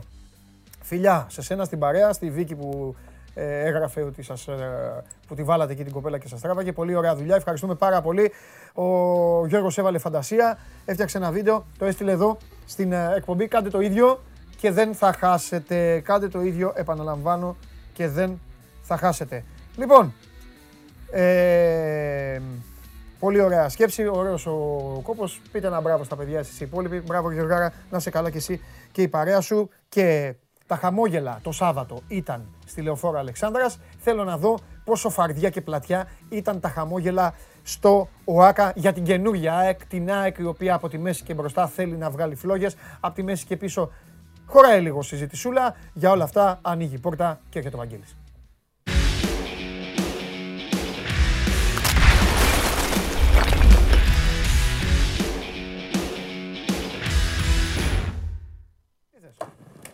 Παλίτσα, θα μου δώσεις. Ναι, ρε. Μπασκετική θέλω. Ναι, εννοείται. Μα εκεί πήγαινα κατευθείαν. Ωραίος. Κοίτα. Στη Λάρα, Λοιπόν. Για πες. Γελάνε κάτι φίλοι μου και μου λένε, τα τρελαίνεις, μου λένε τα παιδιά που κάθονται εκεί, έχουν τη σκαλέτα τους στο μυαλό τους, τι να πούν, και κάθεσαι και τους λες εσύ, επειδή είσαι ανώμαλος, ένα κουφό που έχεις παρατηρήσει. Αλλά είναι λεπτομεριάκιας. Μ' αρέσει εμένα αυτό. Ναι, λεπτομεριάκιας. Λοιπόν, φίλε μου, coach Σπανέ. Νεοφώτιστη ομάδα, με στόχους, με όλα αυτά, και ομάδα που είναι μπακτοκαπνισμένη. Πολύ μπλα μπλα μες στο γήπεδο. Πολύ. Ήτανε. Εντάξει, τον έβλεπε, όχι από πάνω μπορούσα να καταλάβω ότι ήταν σε μια εγρήγορηση όλη την ώρα, αλλά όχι αυτός, όχι ο coach. Μέσα. Μπήρε από πίσω. Μέσα, ναι, και δώστην εδώ και κάνε αυτό και κάνε εκείνο και αυτό. Πολύ μπλα μπλα. Αυτό είναι δικό του θέμα. Δεν πρέπει να το επιτρέπει. Ναι, γι' αυτό είπα. Βάλε μια φωνή, καλά είπες. Γι' αυτό είπα. Και αυτός όμως πάντως είναι ελευρικός. Δεν είναι. Τον βλέπω ακίνητο δηλαδή. Ναι, είναι. Συμμετέχει πολύ, δεν ξέρω βέβαια, δεν ακούω. Είναι λίγο ακόμα, θα σου το πω κανονικά. Και με αγάπη το λέω κιόλας στον άνθρωπο. Δεν είναι super λιγκάτος ακόμα. Ότι έχουμε δουλέψει, τα έχουμε πει. Τέτοιο. Είναι της έντασης. Τον κοιτούσα πριν το μάτς, δηλαδή κοιτούσα τι έχει κάνει. Ναι. Αυτός είναι ένας προπονητής ο οποίος χτίζει ομάδες, ανεβάζει. Ναι, ρε, πήρε την ευκαιρία τώρα. Ναι, μακάρι να τον αφήσουν να την κάνει. Γιατί συνήθως αυτούς ξέρεις. Στην τέταρτη, πέμπτη αγωνιστική, αν δεν κάτι δεν πάει, τους στέλνουν. Δυστυχώς αυτή είναι η μοίρα τους. Θα έχει... Είναι χτίστες δηλαδή και μετά δεν είναι αυτοί που τα απολαμβάνουν. Δεν γίνονται εργολάβοι. Καταλαβαίνεις. Είναι χτίστες, αλλά μετά δεν το φτιάχνουν. Μετά τα παίρνουν εργολάβοι. Βάζουν τις πλάκες, σηκώνουν και τέλος. Το χρήμα άλλος μετά. Λοιπόν, το μάτς. Έγινε και πιο εύκολο, ναι, με την αποβολή. Σαφώς. Αλλά ήταν δεδομένο ότι η ΑΕΚ θα κερδίσει εύκολα. Πες μου κάτι, σε σχέση με όλα αυτά που συζητήσαμε τους προηγούμενους τους μήνες και όλα αυτά. Τώρα η ομάδα έπαιξε τα μάτς με τη Βελές, εμφανίστηκε χθες για να πάει στο πρωτάθλημα και για να αποδείξει στον κόσμο της ότι θα διεκδικήσουμε πλέον τις πιθανότητες που υπάρχουν για τα πάντα. Ακόμη και για να μπούμε πρωταθλητές στην Αγία Σοφιά. Ποιο ήταν αυτό που σου άρεσε περισσότερο? Κοίταξε να δεις. Και ποιο ήταν το μειονέκτημα που θα δούμε σε άλλα παιχνίδια? Ναι. Γιατί ό,τι ισχύει για τον Παναθηναϊκό ισχύει για την ΑΕΚ. Δεν ήταν κριτήριο ο Ιωνικός για να βγάλει στον αφρό. Και τακτικά δηλαδή, ναι, εγώ αυτό το μάτς δεν το προσεγγίζω τόσο, ναι, πολύ. Γιατί μετά το 30 είναι και άλλο μάτς. Έτσι, βεβαίως, είναι μια άλλη ομάδα. Ναι. Θα πούμε και τα προβληματάκια. Μου άρεσε πάρα πολύ το πνεύμα και η ζωηράδα. Δηλαδή ήταν μια ομάδα που μπήκε, είχε αφήσει πίσω της αυτή την ητοπαθή κατάσταση που την είχε καταβάλει τα προηγούμενα χρόνια. Αυτό το άγχος, τι θα γίνει αν δεν μου πάει το μάτς. Ναι. Είδα ταχύτητα, στη σκέψη μιλάω έτσι, όχι τόσο στην πράξη, γιατί ακόμα και τα πόδια θεωρώ ότι είναι βαριά, γιατί έχει κάνει διπλή προετοιμασία φέτος. Και ακόμα δουλεύουν παίχτες, οι οποίοι έχουν μπει τώρα στην ομάδα. Είδα ζωηράδα, είδα διάθεση, είδα ένα πνεύμα ότι πάμε να κυριαρχήσουμε. Ασχέτως αν έφαγε φάσεις, δεν έχει σημασία. Δεν πανικοβλήθηκε, δεν φοβήθηκε το παιχνίδι. Αν πεις με τον Ιωνικό φοβάσαι, ναι, φοβότανε τα προηγούμενα χρόνια. Όλα τα φοβότανε. Αυτό μου άρεσε. Έκανε δύο φάσεις στην αρχή ο Ιωνικός και στο δεκάλεπτο, ειδικά μία που δεν ξέρεις εκεί. Μία που έφυγε ξυστά από το. Δύο έχει κάνει. Ναι, λέω ότι μία. Η μία ήταν πολύ κλασική. Ναι, δεν ξέρεις εκεί. Μετά τι μπορεί να γίνει, θα μου πεις. Εγώ πιστεύω ότι δεν θα τους έρινε την ψυχολογία. Θεωρώ ότι μπήκανε με ένα άλλο πνεύμα. Αυτό βλέπω, αυτό διαπιστώνω και αυτό είναι αποτέλεσμα του ότι δεν είναι πια η ίδια ομάδα. Δηλαδή λείπουν από μέσα τη στοιχεία τα οποία την κρατούσαν πίσω. Και όσα υπήρχαν στο μάτς και την κρατούσαν πίσω, π.χ. ο Στάνκοβιτς χθες ήταν ένα στοιχείο περσινής ομάδας, πολύ κακός. Δηλαδή, εγώ αυτόν τον παίχτη κάποια στιγμή τον πίστεψα πολύ. Ήθελα να τον δω και θέλω ακόμα να τον δω με καλύτερους συμπαίκτες, αλλά αυτό το πράγμα που είδαμε 45 λεπτά ήταν για αλλαγή από το 30. Έτσι. Δηλαδή, όταν έγινε κόκκινη. Θα μπορούσε να κάνει και την αλλαγή αμέσως. Ναι. Θα την έκανε κιόλας, πιστεύαν ότι ο Τσούμπερ δεν του είχε πει πριν 2 μέρες ότι δεν είμαι για 90 λεπτό. Γι' αυτό και έμεινε στον πάγκο. Λοιπόν, όλα αυτά τα στοιχεία τα αποβάλλει σιγά σιγά. Και βλέπω ένα καλό στην όλη υπόθεση ότι κάποια στοιχεία που έχουν μείνει στην ομάδα, ο μάνταλος γύρω από τον οποίο γίνεται κουβέντα, χθες παρότι έχει κάνει πάλι κάποια λάθη τα οποία. Εντάξει, θα γίνουν λάθη. Ναι, όχι, εντάξει, είναι λάθη, πώς να το πω, κομβικά. Στην τελική πάσα συνέχεια κάνει έχει ένα θέμα. Αλλά παρόλα αυτά. Μέσα σε ένα καλύτερο πνεύμα, με καλύτερους συμπαίκτες, δεν μπορώ να πω ότι ήταν χθες κακός. Θεωρώ ότι βοήθησε την ομάδα. Ναι. Ήταν θετικός δηλαδή. Αυτό κρατάω. Τώρα πίσω είναι μεγάλο το πρόβλημα, εμφανές. Έτσι, γιατί αν χθες ήταν μια σοβαρή ομάδα και σου άνοιγε το σκορ, ήταν μια ομάδα, πώς να σου πω, όπως ο ΠΑΟΚ ή ο ΠΑΣ Γιάννενα. Δεν πάμε στο πρώτο επίπεδο, ας πάμε στο δεύτερο. Ο Ατρόμητος που έβαλε δύσκολα στον Ολυμπιακό και ο ΠΑΣ Γιάννενα που πήρε το δίπλο στον ΠΑΟΚ. Αν είχε προηγηθεί, ίσως ήταν βουνό η κατάσταση. Γιατί πίσω η ομάδα φώναζε ότι έχει πρόβλημα. Και πού είχε, εκεί που το είχαμε εντοπίσει. Χατζησαφή. Εντάξει, αυτός δεν είναι back. Δεν είναι back, δηλαδή όπως και να το κάνουμε. Δεν λέω ότι είναι κακός παίκτης. Δεν μπορεί το παιδί, ας πούμε. Δεν είναι κακός παίκτης. Όχι. Αλλά δεν είναι back. Είναι βάλτο πιο μπροστά. Έτσι. Λοιπόν, ακόμα και όταν καταλαβαίνω ότι δεν έχει τη φάση, κάνει βήματα προς τα πίσω. Κακό για μένα αυτό πάρα πολύ. Δηλαδή να δίνεις μέτρα κάνοντας μέτρα προς τα πίσω δεν πάει στον παίκτη, γιατί φοβάται θα φάει τρίπλα. Γιατί όποτε πάει πάνω του τρώει τρίπλα. Μεγάλο πρόβλημα για μένα αριστερά. Και δεν μου άρεσε που άφησε και τον Πιτσιρικά απ' έξω. Ο προπονητής, δηλαδή εκτός 18ης, γιατί ομιτάει. Δεν το βάζεις ούτε με τον Ιωνικό, τον βάζεις και εκτός. Πότε θα παίξει αυτό το παιδί? Επιμέρους τα ματάκια τώρα θα μου πεις. Φάσεις έφαγε και ο Τζαβέλας. Φάσεις έφαγε και ο Βράνιες. Έφαγε και ο Μισελένα, αλλά είδα στο δεύτερο ημίχρονο ένα παίκτη που ξέρει τη θέση. Είναι δεξί μπακ και θα τον δούμε να παίζει σε αυτή τη θέση καλά. Καλύτερα δηλαδή θεωρώ από τον μπακάκι και πιο ισορροπημένα και πίσω και μπροστά. Έχεις πράγματα να κρατήσεις, έχεις πράγματα να σε προβληματίσουν. Το καλό για την ΑΕΚ νομίζω ότι είναι. Σε αυτή τη φάση που οικοδομείται από την αρχή, το και σου επισημάνει και εσύ, είναι καλό ότι δεν έχει παιχνίδια μες τη βδομάδα τελικά. Βέβαια. Η Ευρώπη μπορεί να σε πάει και ανάποδα, να φας φαλιάρες όπως έτρωγες πέρσι και να σε ανακατέψει ακόμα περισσότερο. Η Ευρώπη είναι η χαρά των παικτών σου, τίποτα. Αν είσαι έτοιμος. Ναι, είναι η χαρά των παικτών σου. Αν δεν είναι πιο εύκολα η εβδομάδα, ναι. Οι προπονήσεις είναι λιγότερες. Ναι, γιατί είναι έχουν αποθεραπείες πιο πολλές. Ταξιδάκι, ναι. Επιστροφή, παιχνίδι και αυτά. Πιο cool τα πράγματα. Είναι η χαρά. Τώρα το... Αλλά αν δεν είσαι έτοιμος, Παντελή, όπως πέρσι ναι. Δεν ήταν. Έβρισκε ζόρια με όλους, ακόμα και με τη ζόρια, να, και το λογοπαίγνιο, ας πούμε. Έβρισκα από ομάδες οι οποίες είχαν μια καλύτερη ποιότητα από τις ελληνικές, προβλήματα και έχανε. Δεν είναι έτοιμοι τώρα για τέτοιο πράγμα. Αύριο θα μπορέσουμε να κάνουμε, το λέω και για τους φίλους ακτζίδες, θα μπορέσουμε να κάνουμε μια πιο εκτεταμένη συζητησούλα για το κοντινό μέλλον, το πολύ κοντινό, το πολύ κοντινό μέλλον. Θέλω να δω λίγο, θα κάτσω λίγο 7,5 ώρα, βάλω ένα καφέ, ένα τέτοιο, να δω λίγο όφι. Γιατί εγώ επιμένω, αν φύγεις από το Γεντικουλέ, στην Τούμπα θα ξεκινήσει για ένα πρώτο μπραντεφέρ. Έχεις τη Λαμία στο πρωτάθλημα. Ενδιάμεσα, ναι, οκ. Αυτό θέλω να πω, βοηθάει και αυτό. Λογικά θα το πάρεις το μάτς. Αν κάνεις 3-3 και πας στην Τούμπα, κοίτα, ο Πάκο έχει και 2 εκτός. Αν αφήσει πάλι βαθμούς, πας στην Τούμπα και λες ότι εδώ μπορώ να ξεφύγω κιόλας. Λέω τώρα, άμα πάμε στο πολύ καλό σενάριο. Βαγγέλη, αν υποθέσουμε ότι ο Πάοκ αυτή τη στιγμή έχει τα θέματα του και ο Ολυμπιακός θέλει ακόμα το χρόνο του. Τους λέω διαφορετικά γιατί ο Ολυμπιακός έκανε και 10 κιλά φάσεις. Ναι. Κατάλαβες. Μπορούσε ένα κλίκο Ελάραμπι πιο γρήγορα να έχει βάλει γκολ, να ήταν άλλο μάτς. Τέλος πάντων. Αυτό το διάστημα πρέπει να το εκμεταλλευτεί η ΑΕΚ. Δεν βάζω την ΑΕΚ με τον Παναθηναϊκό στα ίδια πρέπει. Της ΑΕΚ τα πρέπει όχι, για μένα στα δικά μου μάτια είναι υψηλότερα. Είναι υψηλότερα, συμφωνώ. Ο Παναθηναϊκός αυτή τη στιγμή είναι. Να παίζουμε όμορφη μπάλα. Και έχει και τη χαρά και δεν έχει την πίεση ο Παναθηναϊκός. Ναι. Κάποτε ήταν και η ΑΕΚ έτσι. Ναι. Πολλές ομάδες το περνάνε αυτό το στάδιο. Τώρα το ζει ο Παναθηναϊκός. Η ΑΕΚ δεν πρέπει να είναι έτσι. Η ΑΕΚ είναι. Όχι. Πρέπει να κερδίζει. Η ΑΕΚ πρέπει να κερδίζει. Αυτή είναι η νοοτροπία που προσπαθεί να χτίσει. Εννοείται ότι έχει σημασία το αποτέλεσμα. Ναι. Εννοείται ότι αν μπορεί και την οδηγήσει ο δρόμος εκεί να κάνει και πρωταθλητισμό, αν της βγαίνει. Ναι. Το θέμα είναι να μην έχει αυτό σκοπό αυτό. Το θέμα είναι να κοιτάζει παιχνίδι με το παιχνίδι να γίνει ομάδα. Γιατί χθες είχε διαστήματα που δεν ήταν ομάδα. Π.χ. αν με ρωτάς αν είδα ποδοσφαιρικό σχέδιο. Να είμαστε ειλικρινείς τώρα, γιατί από το 30 και μετά δεν υπάρχει μάτς. Ναι. 11-2, 10 με τον Ιωνικό δεν είναι μάτς. Ναι. Στα πρώτα 30 λοιπόν, εγώ ποδοσφαιρικό σχέδιο συγκεκριμένο δυσκολευόμουν να δω. Γιατί το λες όμως αυτό τώρα, είσαι πολύ αυστηρός. Γιατί, καθόλου. Θα σου πω γιατί. Θα σου απαντήσω, πες μου εσύ και θα σου απαντήσω. Θα σου πω γιατί σου είπα, το χάζεψα. Θεωρώ ότι κακός είχε τόσο ψηλά την άμυνα. Κακός γιατί έτρωγε φάση και δεν το έβλεπε. Δεύτερον, όταν η μπάλα έφτανε στη μεσαία γραμμή για να φτάσει πιο μπροστά, η μετάβαση ήταν πάρα πολύ αργή. Όχι, δεν γινόταν μονότονα, δεν γινόταν και με μπαλιές από την άμυνα. Προσπαθούσε να παίξει η ομάδα. Ίσως γιατί οι κομβικοί παίκτες χθες, δηλαδή κομβικό θεωρώ το Γαλανόπουλο στο ρόλο του, δεν τράβηξε. Κομβικός ο Τάνκοβιτς αριστερά δεν τράβηξε. Ναι. Όταν μπήκαν οι άλλοι, είδα ποδοσφαιρικό σχέδιο. Στο δεύτερο ημίχρονο είδα. Αλλά είναι 10 πλέον οι άλλοι, έτσι, οι αντίπαλοι. Κοίτα να σου πω.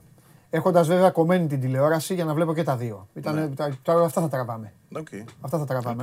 Να το βρούνε κάπως. Ναι, άμα θέλουμε να μιλάμε και στον κόσμο, να ξέρουμε τι βλέπουμε, να βλέπουμε για να μιλάμε. Βαγγέλη μου, δεν θέλω να ξεχνάς κάτι. Ότι από το χαρτί που φτιάξαμε έλειπε η μισή ομάδα. Θα μου πεις, Παντελή, ούτε με ενδιαφέρει τι λες. Αυτοί μπήκαν να παίξουν, είναι επαγγελματίες, πρέπει να το κάνουν. Ναι, αλλά αλλιώς δουλεύει ο καθένας. Γιατί εσύ το φτιάξεις το χαρτί, εδώ μαζί το φτιάξαμε και ξέρουν και αυτοί ποιος είναι ο αγελός τους. Επίσης είναι η πρεμιέρα. Και εμφανίζεται ένας άγνωστος χ απέναντί σου. Που δεν ξέρεις τι μπορεί να σου σκάρωσε. Είδες, κάποιοι την πατήσανε. Ναι. Και η ΑΕΚ θα την πατούσε, δηλαδή λίγη τύχη ήθελε ο Ιωνικός. Σταθέστατα και η ΑΕΚ θα την πατούσε.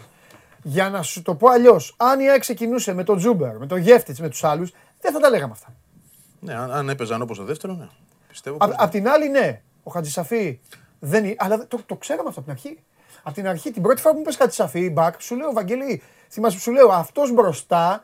Έκανε πράγματα και στον Πανιόνιο και στον Ολυμπιακό. Ναι, έκανε, επειδή έχει και αυτό το Ιρακινό, ήταν πολύ... Ιρανικό. Άλλο το ίδιο. Ναι, Ιρακινό είπα, Ιρανικό. Εντάξει, συγγνώμη, μην παρεξηγηθούμε κιόλας. Ναι, είναι πιο πολεμικό το Ιρακινό. Ναι. Τέλος πάντων. Κοίταξε να δεις. Θα τα δούμε. Ακόμα και έτσι όμως, δηλαδή θέλω να σου πω ότι πρέπει να έχεις μια απέτηση από τον Γαλανόπουλο, είναι 23 ετών, πια είναι διεθνής. Θα μου πεις, έχει χάσει πάλι προετοιμασία, οκ. Αλλά έχεις την απέτηση όταν δεν παίζει ο Σιμάνης και παίζει ο Γαλανόπουλος να είναι κοντά. Δεν σου πάνε να είναι ίδιος. Να είναι κοντά. Έχεις την απέτηση από τον Τάνκοβιτς να έχει δεύτερη χρονιά στην ομάδα, έχει κάνει προετοιμασία. Δεν μπορεί να παίζει έτσι. Γιατί τον πληρώνεις κιόλας κάποια χρήματα. Έτσι. Ένα συμβόλαιο στα 500.000. Δεν είναι κάποιος παίκτης ο οποίος παίρνει λίγα. Άρα έχεις απέτηση. Θα σου πω τα τρία κλειδιά.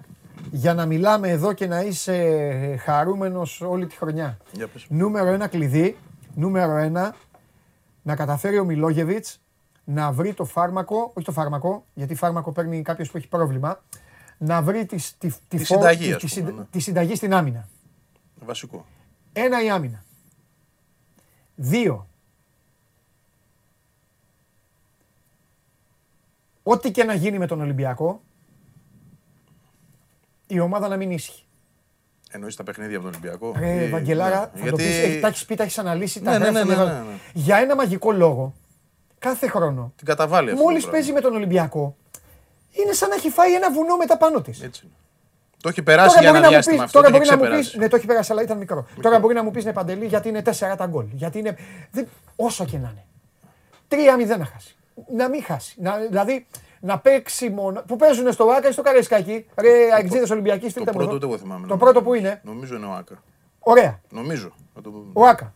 Να παίζει μονότερμα και να φάει ένα γκολ και να χάσει. Πρέπει την επόμενη μέρα να τελειώσει. Αυτό είναι θέμα οργανισμού καθαρά. Γι' αυτό σου λέω. Και προπονητή σε αυτή τη φάση, εννοώ πώς θα το περάσει και αυτός μέσα στην ομάδα. Δηλαδή να τους ψήσει ότι είναι ένα μάτσα ντάλ. Αυτό δεν θες να πεις. 6 Νοεμβρίου στο ΟΑΚΑ. Μετά από τη διακοπή. Ευχαριστώ πολύ και τους φίλους. Κοντά δηλαδή. Γιώργο. Ναι. Ναι. Ό,τι και να γίνει. Ό,τι και να γίνει. Και δεν σου βάζω τυχαία τον Ολυμπιακό, γιατί εκεί γίνονται όλα. Μετά από αυτό. Εκεί στραβώνει πολύ το πράγμα. Όταν τρως 5 στην έδρα σου, δεν θα στραβώσει. Δεν θα δημιουργηθεί κλίμα. Δεν θα το φοβάσαι μετά. Είναι και λογικό κάπου έτσι. Ναι.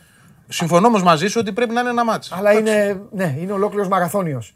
Αν πας και με μια φόρα, όπως πήγε τότε η ΑΕΚ, ας πούμε, που έχανε και 2-0 και το έκανε 3-2, ναι, είχε πίσω της μια φόρα, δηλαδή, ναι, είχε μια εμπιστοσύνη. Αν, ναι, καταφέρει και χτίσει κάτι. Λοιπόν, ίσως, αν η ΑΕΚ λοιπόν έχει τη συνταγή στην άμυνά της, αν βγάλει από το μυαλό της τον Μπαμπούλα, τον Ολυμπιακό ως Μπαμπούλα, τον βγάλει από το μυαλό της και το τρίτο, και έχει μια σταθερότητα στον κολάκι, δεν σε νοιάζει ποιος θα τα βάλει.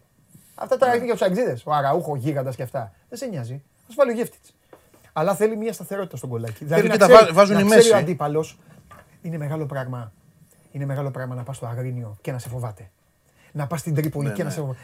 Ξέρεις, και να μην ξέρει και από πού θα του έρθει κιόλας. Γιατί είναι πολλοί από πίσω που έρχονται και βάζουν. Γιατί γι' αυτό σου λέω με τον Ιωνικό δεν είναι. Κάτσε να δούμε. Κάτσε να δούμε στο Γεντικουλέ. Ναι. Κοίτα, εγώ τον γκολ πιστεύω η ΑΕΚ θα το έχει. Ναι. Δύσκολα, εύκολα μπορεί και 2 γκολ στο μάτς να το κάνει το μέσο όρο στο πρωτάθλημα. Δεν λέω. Μπορείς κάποιον να βάλει 3, κάποιον να βάλει 1. Θεωρώ ότι το μέσο όρο των 2 γκολ θα τον έχει. Εγώ προσωπικά από τον Αραούχο δεν περιμένω πολλά, γιατί δεν περίμενα και ποτέ πολλά πάνω από τα 10 γκολ. Αυτός είναι ο μέσος όρος του. Ας βρει αυτά τα γκολ, είναι οκ. Αυτό που λες και εσύ, συμφωνώ. Να βρει, αλλά τόσο ανσαριφάρντο όμως. Για να υπάρχει μια ισορροπία και μετά οι μέση να βάλουν γκολ. Αν γίνει αυτό που θα γίνει, θεωρώ, και βρει λίγο την άμυνα. Αν πάρεις 20 γκολ από τα 2 φορ, με τα χαφ που έχεις, πας για πρωτάθλημα, ρε φίλε, ξεκάθαρα. Τα θες όμως, γιατί κοίταξε να δεις. Πρόπερση είχες πάρει 17 από τον Λιβέρα, αντιπρόπερση είχες πάρει 19 από τον Μπόνσε, 21, δεν θυμάμαι. Ναι, αλλά όλοι οι άλλοι είχαν ένα χαρταετό. Βάζανε. Ο Μάνταλος είχε βάλει 10. Τη χρονιά που είχε βάλει τα 19 ο Πόνσε, ο Μάνταλος είχε 10. Α, μιλάμε για το τότε. Τώρα, τα τελευταία χρόνια σου πάω, την τελευταία τριετία. Δηλαδή είχες παίκτες που είχαν διψήφιο αριθμό. Πρέπει να τους βρεις και τώρα. Μάλιστα. Δηλαδή πέρσι. Έβαλε ο Ολιβέρα 11-12 πόσα βάλει δύσκολα, έβαλε 14 ο Ανσαριφάρντ. Άρα είχες 2 φορ πάνω από 20 γκολ. Αυτά πρέπει να τα έχεις και τώρα. Δηλαδή λίγο με τον Αράουχο το έχω το ζητηματάκι. Όσο δεν σκοράρει κιόλας, αλλά πιστεύω θα τα φτάσει στα 10. Τέλος πάντων, να συμφωνήσουμε όλοι ότι ήταν ένα πολύ καλό ξεκίνημα και αναμενόμενο ξεκίνημα για αυτή την ΑΕΚ και θα περιμένουμε τώρα να δούμε αυτό το Σεπτέμβρη με 4 αγωνιστικές και με εμβόλυμη αγωνιστική. Δηλαδή μπαμπαμ περνάει. Θα παίξει στην Τούμπα πριν το καταλάβετε. Γιατί υπάρχει εμβόλυμη αγωνιστική, γι' αυτό το λέω. Με τη Λαμία παίζει την άλλη Τετάρτη. Σε 2 εβδομάδες παίζει. Ακριβώς. Τι άλλα. Κόσμος εντάξει. Κόσμος πολύ καλά. Το ευχαριστήθηκε ο κόσμος. Ευχαριστήθηκε. Αυτό ήταν το ωραίο της ιστορίας. Δηλαδή, εγώ το λέω για όλες τις ομάδες. Να το χαίρεται ο κόσμος. Αυτό ήταν, πώς να το πω, δηλαδή και υποστηρικτικός. Βοήθησε και τον γκολ το πρώτο. Αλλά ήταν εκεί, ρε παιδί μου, και όσο η ομάδα λίγο ανεβαίνει, τόσο ανεβαίνει και η φωνή. Αυτό είναι, δηλαδή, το είπε και ο Τσούμπερ που για το ΆΚΑ δεν είναι απλό. Έτσι. Και όταν έχεις και 20.000 κόσμο, δεν ήταν και παραπάνω. Άλλο να έχεις 50. Και δημιουργείς τέτοια ατμόσφαιρα και το χαίρεσαι κιόλας. Είδα χαμόγελα, πρόσωπα χαρούμενα να αποχωρούν.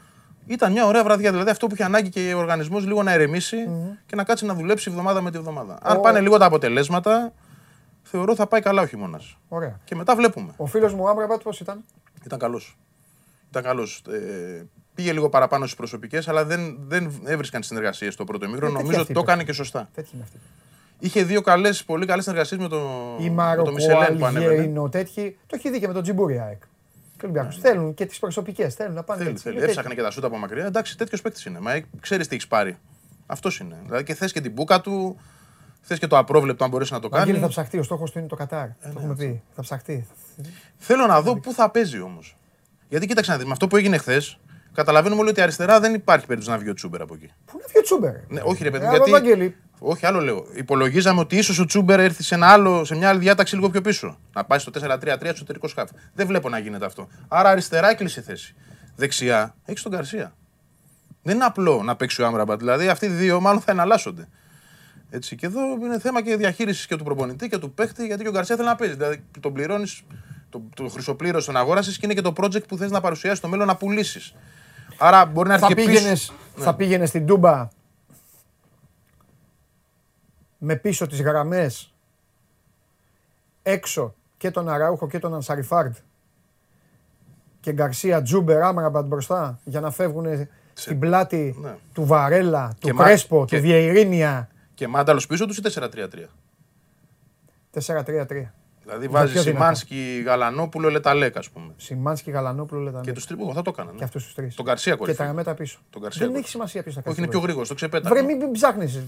Θα αλλάζουν έτσι. Ωραία. Και ο Τσίπρα θα μπορούσε να παίξει. Ψάχνει ο Τζιομπάνογλου με το τέτοιο μετά. Είναι μια ωραία σκέψη. Αυτό είναι θέμα τώρα καθαρά του Μιλόγεβιτς. Αν θα το δουλέψει, θα το δει. Πίσω οι γραμμές. Δεν είναι κακό. Πίσω οι γραμμές κιόλας. Περιμένεις και όπως παρασύρεται ο άλλος και από την έδρα του και από αυτά, φύγανε μπροστά. Και δεν τους πιάνεις ούτε με τέτοιο. Είναι ωραία σκέψη. Δηλαδή τώρα που το λες θα ήθελα να το δω. Δεν έχω πρόβλημα να μείνουν και δύο στον πάγκο. Και ώρα έχω, γιατί όχι ο Σαριφάρντ. Δεν υπάρχει θέμα. Ελπίζω να τη βλέπουμε Μελισσανίδη στην εκπομπή. Ποιος ξέρει, να βρούμε καμιά δουλειά στο μέλλον. Λοιπόν, φιλιά Βαγγελάρα μου. Έγινε, τα λέμε. Ευχαριστώ πολύ. Αύριο. Αύριο να δούμε και τον Νόφι. Έλα μου, πέτα τι, άστα στο πλάι. Θέλω να δεις Σόφι, μη δω μόνος μου. Θα δω και να μιλήσουμε για αύριο. Ναι, αυτό. Έγινε. Καλή συνέχεια. Φιλιά. Η ΑΕΚ κέρδισε πανεύκολα τον Ιωνικό, ήταν ο Βαγγέλης Αρναούτογλου. Διαβάστε τι γράφουν και ο Βαγγέλης και τα άλλα τα παιδιά. Διαβάστε και τα σχόλια και τα άρθρα και τώρα θα σηκωθώ όρθιος. Τώρα το πακέτο που ακολουθεί, όπως καταλαβαίνετε, είναι λίγο διαφορετικό. Ό,τι ομάδα και να είστε, αλλιώς μιλάμε στη νίκη, αλλιώς μιλάμε στις σκουντούφλες και στις γκέλες.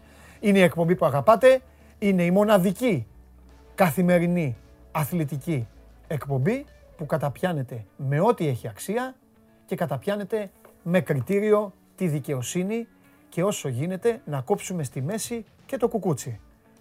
Αυτό το κάνουμε εγώ και εσείς. Οι περισσότεροι από εσάς που απολαμβάνετε. Εντάξει, είναι και κάποιοι που θέλουν την κατσίκα του γείτονα να τη δουν κάτω. Φεύγουμε. Πρώτο κτύπημα στο φίλο μου. Πάμε.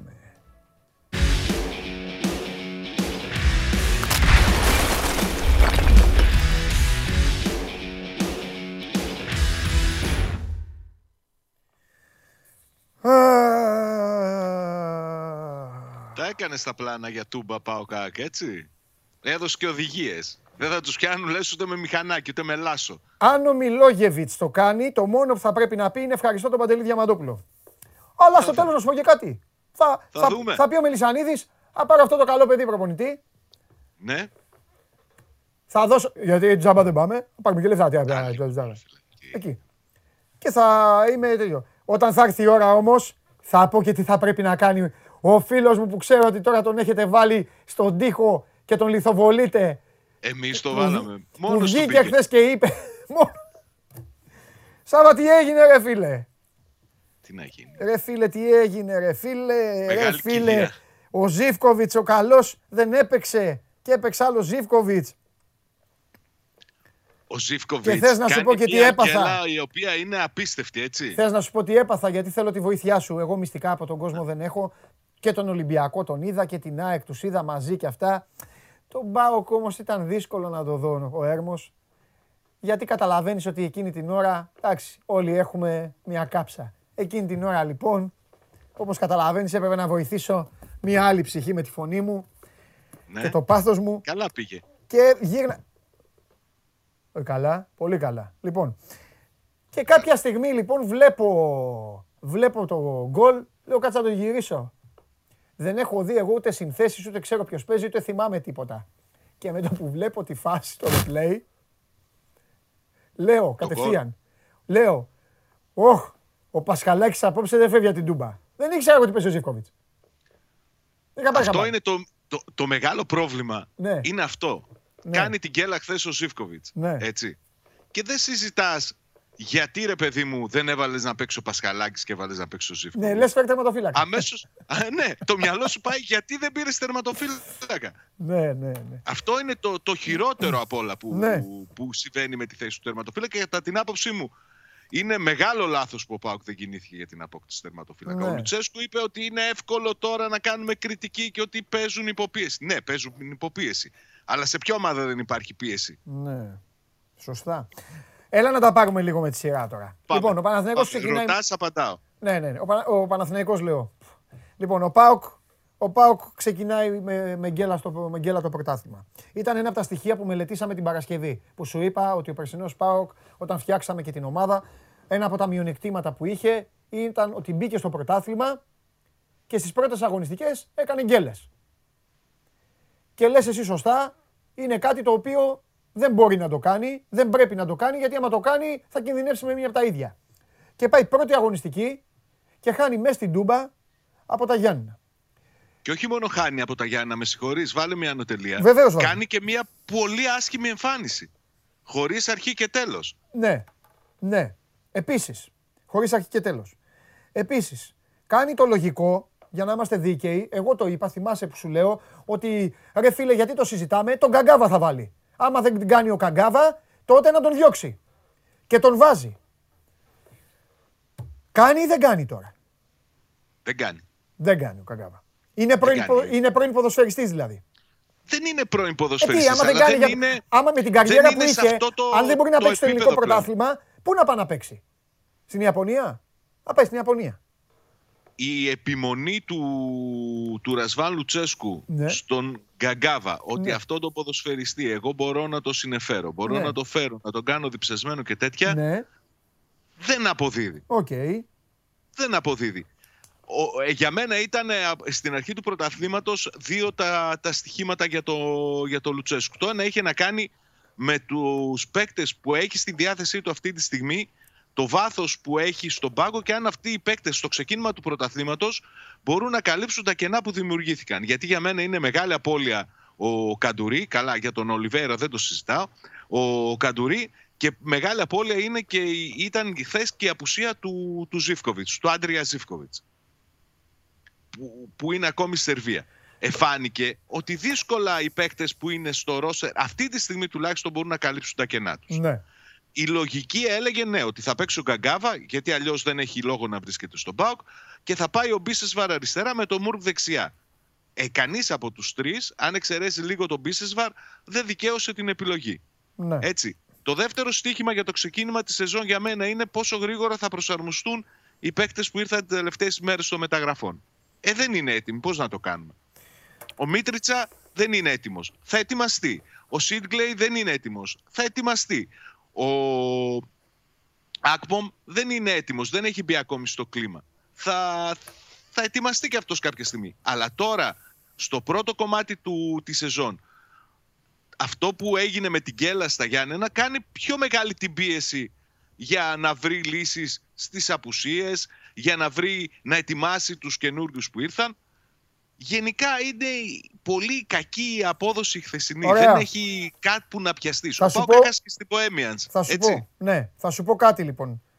Το πήγες προσωπικά με ονόματα ποδοσφαιριστών. Καλά έκανες. Εγώ θα σου πω όμως κάτι άλλο. Το πρόβλημα του ΠΑΟΚ είναι κάπου αλλού. Το πρόβλημα του ΠΑΟΚ το χθεσινό, μετά στα εκτεταμένα στιγμιότυπα που έκατσα και είδα για να μπορέσω να μιλήσουμε και για να καταλάβω κι εγώ. Ναι. Λοιπόν, το πρόβλημα ήταν περισσότερο στη λειτουργία του. Ο ΠΑΟΚ επέδειξε ένα άθλιο transition, μια άθλια κατάσταση σε όποια μετατόπιση γινόταν, όταν το καθεστώς ήταν να κλέψει την μπάλα σε πρώτο και δεύτερο χρόνο πας. Αυτός ο Κόντε έμοιαζε με το Χάλαντ όταν η Ντόρτμουντ παίζει με το παιδικό της. Κάποια στιγμή, στο τέλος, ποιο ήταν, πέρασε ανάμεσα.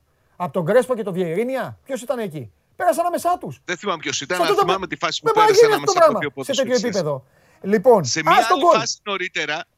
άλλη φάση νωρίτερα, ο Σβάμπ κάνει φάουλ σε δύο παίκτες του ΠΑΣ που του έχουν κλέψει την μπάλα. Ναι. Ρίχνει τον έναν κάτω την ώρα που πέφτει και τραβάει τη φανέλα του δεύτερου. Ακριβώς. Για να τους προλάβει. Ακριβώς. Μεγάλο πρόβλημα στο transition. Μεγάλο πρόβλημα στη δημιουργία την επιθετική. Μπράβο. Μεγάλο πρόβλημα στο καθαρό μυαλό. Και το κακόξιο είναι, Παντελή, ότι το πρόβλημα που είχε ο ΠΑΟΚ μέχρι το 60, με τις αλλαγές που έγιναν για την αλλαγή σχηματισμού από το Λουτσέσκου που έπαιξε τελικά με δύο επιθετικούς 4-4-2, έγινε ακόμη μεγαλύτερο. Ναι. Ο ΠΑΟΚ στο τελευταίο κομμάτι του παιχνιδιού όχι μόνο δεν μπόρεσε να δημιουργήσει φάση, ευκαιρία για γκολ, αλλά κινδύνευε πολλές φορές τις αντεπιθέσεις του ΠΑΣ. Τεράστια κενά πίσω. Και εντάξει, και εγώ ρίχνω τη μεγαλύτερη ευθύνη στο Ζήφκοβιτς, έτσι. Αλλά ο Ζήφκοβιτς δύο φορές. Να σου πω. Ναι. Δύο φορές νωρίτερα, μία κάνει γκέλα ολκής ο Τέιλορ στο πρώτο ημίχρονο. Ναι. Το σώσε ο Ζήφκοβιτς. Ναι.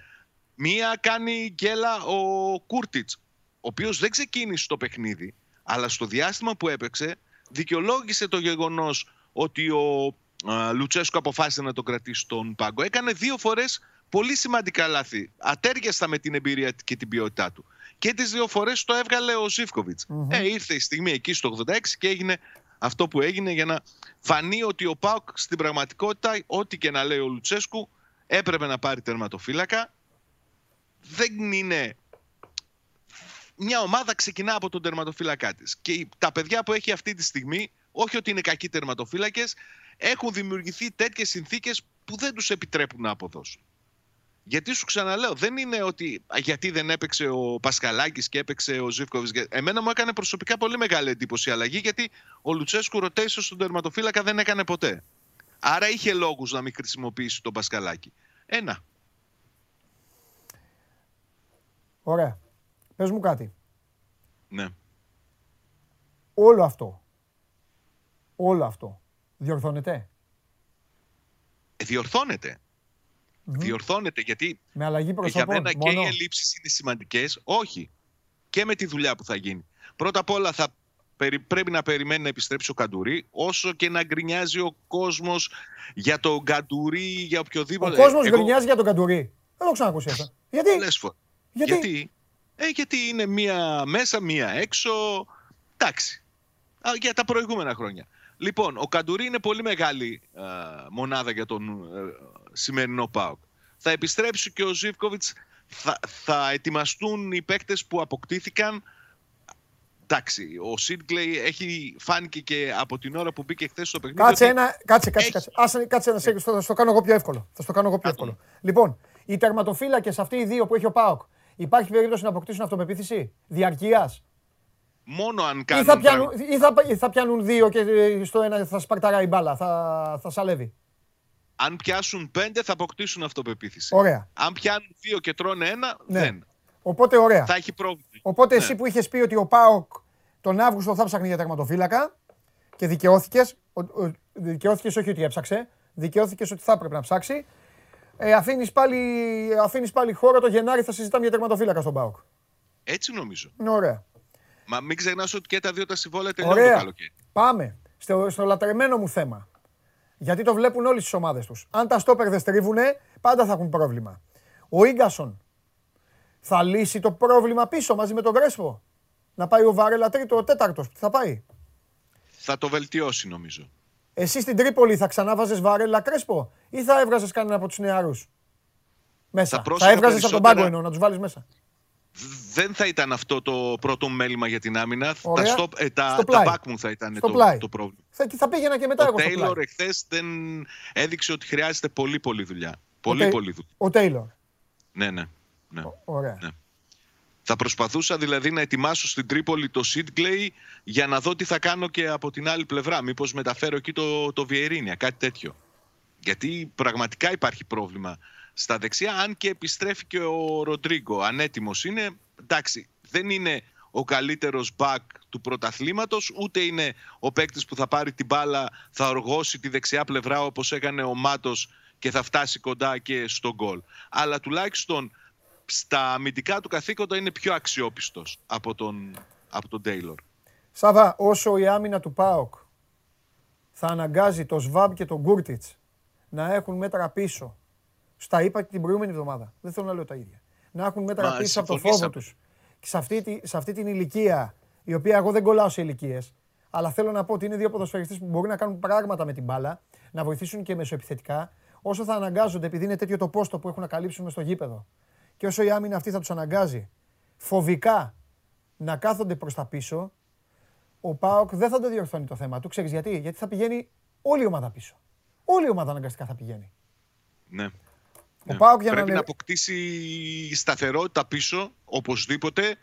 Να και φρεσκάδα, λίγο... φρεσκάδα και δύναμη. Μπράβο. Το σύγχρονο ποδόσφαιρο θέλει φρεσκάδα. Ένταση. Ταχύτητα, ένταση, δύναμη και στρίψιμο. Αυτό ισχύει για όλους. Τα λέω τώρα με το Σάβα, βάλτε εσείς στο μυαλό σας τους παίκτες της δικιάς σας ομάδας, ό,τι ομάδα είστε, και σκεφτείτε ποιους έχετε στόπερ, αν στρίβουν, αν έχουν ένταση και ρυθμό, ποιους έχετε μπακ και όλα αυτά. Για να δεις πόσο άσχημη ήταν η δημιουργία του ΠΑΟΚ εχθές, ιδιαίτερα στο τελευταίο κομμάτι του παιχνιδιού. Ναι. Και επειδή δεν είδες όλο το παιχνίδι, να τονίσω ότι υπήρξαν δύο φάσεις τις οποίες πήρε ο Βαρέλα την μπάλα από την άμυνα, έφτασε στα εξτρέμ δεξιά και έκανε σέντρε σούτ. Μάλιστα. Δεν είχε άνθρωπο να αλλάξει την μπάλα, δεν υπήρχε άνθρωπος να βγει, να πάρει την μπάλα, να δημιουργήσει αυτός το παιχνίδι, και έπαιρνε ο Βαρέλα την μπάλα από την άμυνα, από το κέντρο δηλαδή, του γηπέδου, και έφτανε σε θέση εξτρέμ και έκανε προσπάθεια. Ναι. Απίστευτα πράγματα είδαμε χθες. Και να τονίσω ότι δεν είναι σε καμία περίπτωση η δικαιολογία, ήταν και πολύ κακός ο αγωνιστικός χώρος. Ναι. Ένα κομμάτι στο οποίο στον ΠΑΟΚ δίνουν πολύ μεγάλη σημασία εδώ και πολλά χρόνια. Οπότε τι έγινε? Δεν τώρα υπήρξε. Τι έγινε? Μπήκαν μέσα... Υπήρξε πρόβλημα από το διάστημα του καύσωνα της ζέστης τις τελευταίες εβδομάδες, από το τελευταίο ευρωπαϊκό παιχνίδι που έδωσε με τη Ριέκα στη Τούμπα μέχρι χθες.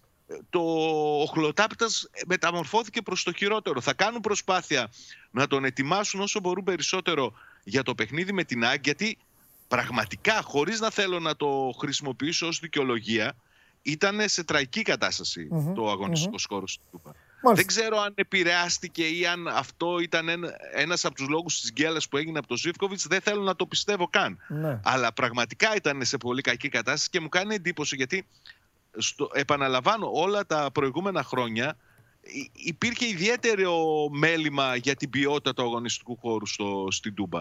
Και πάντα ήταν σε πολύ πολύ καλή κατάσταση. Καμία σχέση με αυτό που είδαμε χθες. Καταλαβαίνω. Ωραία. Μετά από αυτή την όμορφη κουβέντα που κάναμε, και έτσι όπως τα είπες και εσύ, καταλαβαίνεις γιατί είπα στον Αρναούτογλου ότι η ΑΕΚ πρέπει να παίξει έτσι στην Τούμπα. Σύμφωνα με το... Ναι, το καταλαβαίνω, αλλά έπρεπε να το πεις. Άσε να το καταλάβει μόνη της. Φιλιά πολλά, είσαι γίγαντας. Αύριο, φοβερός Διομπάνογλου. Αύριο θα έχουμε περισσότερα. Επαναλαμβάνω, η Τρίτη είναι μια μυστήρια ημέρα για όλες τις ομάδες όταν ξεκινάει το πρωτάθλημα, όταν έχουμε παιχνίδι.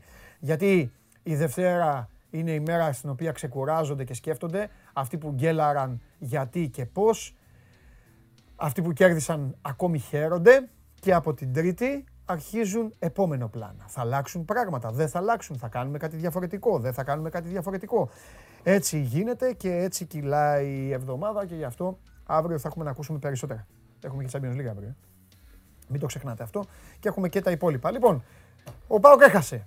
Ο Ολυμπιακός δεν έχασε, έφερε ισοπαλία, αλλά δεν ήθελε να φέρει ισοπαλία στο ξεκίνημα. Από το 1993... ο Ολυμπιακός είχε ένα 0-0 με τον Παναθηναϊκό. Μετά από τόσα χρόνια λοιπόν φέρνει ξανά αποτέλεσμα που δεν είναι νικηφόρο στο γήπεδο Καραϊσκάκη. Αυτά και άλλα πολλά για την εμφάνιση των ερυθρόλευκων ευθύς αμέσως.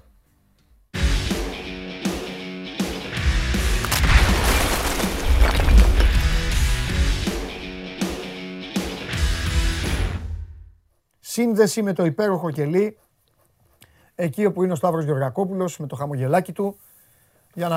Για να πάρουμε φόρα. Γεια σου, Σταύρο μου. Καλή εβδομάδα. Να πάρουμε φόρα και να συζητήσουμε και να πούμε τι είδαμε, τι δεν είδαμε, τι θα περιμένουμε να δούμε. Πάμε πρώτα από τα καλά. Να μου πεις καλά. Είναι γκέλα, είναι Ολυμπιακός, έχει πάρει πρωτάθλημα, παίζει στο γήπεδό του και ξεκινάει με μια ισοπαλία. Οκ. Συμβόλαιο με τις νίκες όμως δεν έχει κάνεις, έτσι δεν είναι, Σταύρο? Σωστά. Λοιπόν, Τα καλά νέα είναι νομίζω ότι έκανε φάσεις. Αυτό που λέγα στο Χωριανόπουλο. Κάνε φάσεις. Κάνε φάσεις. Κάνε φάσεις και γκολ θα βάλεις. Γιατί αν δεν κάνεις φάσεις, το πράγμα είναι πολύ χειρότερο. Ωστόσο, πες μου εσύ τώρα με πιο καθαρό μυαλό. Είδαμε, γράψαμε, είπαμε. Πες μου με πιο καθαρό μυαλό. Γιατί δεν κέρδισε ο Ολυμπιακός? Γιατί νομίζω ότι ακόμα υπάρχουν μπερδέματα. Mm-hmm. Δεν υπάρχει καθαρό μυαλό. Ναι. Ενδεχομένως δεν υπάρχει και ψυχραιμία. Και υπάρχουν και κάποιες αποφάσεις που ακόμη δεν είναι ξεκάθαρες και νομίζω ότι πρέπει να απαντηθούν κάποια στιγμή και μέσα στο χορτάρι και έξω από το χορτάρι. Όπως? Τι θέλω να πω. Ναι, πάμε. Βλέπουμε έναν Ολυμπιακό στο δεύτερο μισό της περσινής χρονιάς με απόφαση του προπονητή να επιλέγει το 3-5-2, το 3-4-3. Να δουλεύει για πάνω από 15 παιχνίδια μια διάταξη με 3 στόπερ. Διάταξη την οποία διατήρησε μέχρι τον τελικό του κυπέλου χωρίς τα αναμενόμενα αποτελέσματα. Ο προπονητής σκέφτηκε, φαντάζομαι συζητώντας και με τη διοίκηση και βλέποντας τι λύσεις έχει, ότι πρέπει να επανέλθει σε τετράδα αμυντική για τη φετινή σεζόν. Τα καλά συστήματα του Ολυμπιακού επί Μαρτίνς, νομίζω το ξέρουν όλοι, ακόμα και ένα μικρό παιδί, είναι το 4-3-3 και το 4-2-3-1. Αυτά είναι τα συστήματα που η ομάδα είναι πιο αποδοτική. Χθες βλέπουμε μια ομάδα να παρατάσσεται με 4-4-2 και να είναι στην επίθεσή της και οι δύο επιθετικοί διαθέσιμοι. Αν υπήρχε ο Χασάν στον πάγκο, θα ήταν μια κουβέντα διαφορετική. Τα είπαμε την Παρασκευή. Υπάρχουν δύο επιθετικοί και μπαίνουν και οι δύο να παίξουν σε αυτό το μάτς. Στον πάγκο, ο μοναδικός διαθέσιμος επιθετικός είναι ο πιτσιρικάς ο Αλγασίμπα. Mm-hmm. Προφανώς η επιθυμία του προπονητή να καθαρίσει το παιχνίδι όσο γίνεται καλύτερα. Όσο γίνεται πιο γρήγορα. Γιατί ο Ολυμπιακός επιχείρησε να επιτεθεί. Από την άλλη, δεν μπόρεσε να βρει... Γεννιέται το ερώτημα γιατί έφυγε ο Χασάν. Αυτό θα απαντηθεί στην πορεία. Okay. Θέλω να πω δηλαδή ότι ενδεχομένως το χθεσινό 4-4-2 να είναι και απόρρια των διεθνών, των απουσιών, παικτών που επέστρεψαν από τραυματισμούς. Ή να ήθελε, ρε παιδί μου, ή να ήθελε, γιατί ο Ολυμπιακός, εγώ το έγραψα κιόλας, η ιστορία του, η σύγχρονη, τις τελευταίες 3 δεκαετίες, πάνω σε αυτό έχει πατήσει. Μες στην έδρα του με δύο επιθετικούς. Πάει να το τελειώσει. Μπορεί να θέλει και αυτό ο Μαρτίνς, το οποίο το θεωρώ και φυσιολογικότατο εγώ. Δεν διαφωνώ. Εγώ θα απλά αναρωτιέμαι σε περίπτωση που κάποιος από τους δύο είχε ένα πρόβλημα τραυματισμού, κουραζότανε. Ναι. Δεν υπήρχε άλλη εναλλακτική επιλογή μου του πιτσιρικά στον πάγκο. Mm-hmm. Και θέλω να πω ότι ο προπονητής για κάποιο λόγο ψάχνεται ακόμη. Ναι. Θέλει ενδεχομένως να δημιουργήσει κάτι φρέσκο, κάτι που δεν το περιμένουν οι αντίπαλοι, κάτι καινούριο. Ωστόσο, χθες παρόλο που. Ναι, ψάχνετε, αλλά δεν έχουμε 13 Σεπτέμβρη, Εγώ δεν έχει και χρόνο. Δηλαδή... Ναι, οκ. Το διάβασα και που το έγραψες. Ναι. Είναι γεγονός. Ο Ολυμπιακός τώρα έχει μπει στον πρώτο βουνό της σεζόν. Ναι. Εγώ το έγραψα να ξέρεις και για τις δύο συμπεριφορές. Δηλαδή δεν έχει χρόνο και για να κάνει γκέλες, για να κάνει πειραματάκια και ψαξιματάκια, ούτε όμως και για γκρίνιες και τώρα δεν είναι εποχή για τέτοια κόλπα. Α, πες κάτι, συγγνώμη, σε διέκοψα. Είχε αποδοκιμασίες στο τέλος. Κάτι άκουγα εκεί, αλλά επειδή πρέπει να γράψω ότι χαμήλωσαν την τηλεόραση. Αλλά δεν είμαι σίγουρος αν οι αποδοκιμασίες ήταν σε βάρος της ομάδας που δεν το θεωρώ πιθανό, όσο σε βάρος του διαιτητή που έμειναν με παράπονα και ο κόσμος και οι άνθρωποι του Ολυμπιακού. Κυρίως για τη φάση του Βαλμπουενά που είχε γίνει πολλή κουβέντα κατά πόσο θα μπορούσε να δοθεί πέναλτι ή όχι. Για μένα θα μπορούσε να δοθεί πέναλτι έστω. Το ΒΑΡ να ειδοποιήσει το διαιτητή να δει τη φάση ξανά. Μάλιστα. Λοιπόν, από εκεί και πέρα είναι ξεκάθαρο ότι δεν έχουν ληφθεί ακόμα κάποιες καθαρές αποφάσεις στον Ολυμπιακό. Ναι. Και αυτό έχει να κάνει κυρίως με το πλάνο του προπονητή, κυρίως με τη βασική του εντεκάδα, κυρίως με το ποιους παίκτες θα ποντάρει και ποιους θα βάλει σε δεύτερο ρόλο προκειμένου να τους εντάξει στο πρόγραμμα. Χθες επέλεξε να βάλει τον Rónny Lopes βασικό. Για μένα κουνήθηκε περισσότερο από προηγούμενες φορές. Δεν ήταν αρκετό. Γι' αυτό και τον έβγαλε στο ημίχρονο. Ένα άλλο θέμα έχει να κάνει με το δεξιά άκρο της άμυνας και με το αριστερό. Ο προπονητής επιλέγει βασικό το Ρέαμπτσουκ και καλά έκανε, γιατί ο Ρέαμπτσουκ Ήταν ίσως ο κορυφαίος του παιχνιδιού χθες. Μαζί με τον Βαλμπουενά. Ήταν καλός ο Γκράτσουκ, φαντάσου το λέω. Ναι. Καλός. Επιλέγει λοιπόν, ενώ έχει τρεις δεξιούς μπακ, επιλέγει τον πιτσιρικά τον Καρμπόβνικ να παίξει αυτός βασικός στο δεξιάκρο. Που δεν ήταν κακός, αλλά δεν δίνει το παιδί, δεν έχει δώσει και το κάτι παραπάνω. Ότι προσπάθησε, πάλεψε, είχε δυνάμεις, καλή ταχύτητα και όλα αυτά. Δεν πήρε όμως ο Ολυμπιακός πράγματα επιθετικά πάλι. Και από τον Ρέατσοκ που ήταν πολύ καλός και από τον Καρμπόβνικ που ήταν συμπαθητικός. Αναρωτιέμαι, η χρονιά θα βγει με αριστερό μπακ μόνο τον Ρέαπτσουκ. Να θυμίσω ότι ο προπονητής κάποια στιγμή εδώ και καιρό ναι. είχε πει ότι θέλει έναν αριστερό μπακ υψηλού επίπεδου. Ή δυνατόν και βασικό. Πιστεύει ότι μπορεί να εξελιχθεί σε μια τέτοια επιλογή ο Καρμπόβνικ, τον οποίο χθες τον έβαλε δεξιά. Περιμένω να το δω στην πορεία. Σταύρο, ο Μαρτίν στο Λαλά τον υπολογίζει, ναι ή όχι? Τι να σου πω. Όταν ο Λαλά τώρα 10 μέρες δουλεύει στο Ρέντι, ο Ανδρούτσος έρχεται από δύο παιχνίδια με την Εθνική. Και δεν βάζει ούτε τον έναν, ούτε τον άλλον. Και βάζει τον πιτσιρικά τον Καρμπόβνικ, ο οποίος υποτίθεται ότι ήρθε για να πλαισιώσει το Ρέαπτσουκ, έστω και αν είναι δεξιοπόδαρος. Από την άλλη, κάποιος λογικά θα σκεφτεί και θα πει: πόσο εύκολο είναι για ένα δεξιοπόδαρο μπακ να παίξει αριστερά? Το έχουμε δει στον Ολυμπιακό με τον Μπάντο, το έχουμε δει με τον Τοροσίδη, το έχουμε δει με τον Ραφίνια. Δεν είναι το ίδιο όμως. Αλλιώς θα παίξει την πλευρά ένας αριστεροπόδαρος μπακ, αλλιώς θα την παίξει ένας δεξιοπόδαρος που αναγκαστικά θα μπει εκεί.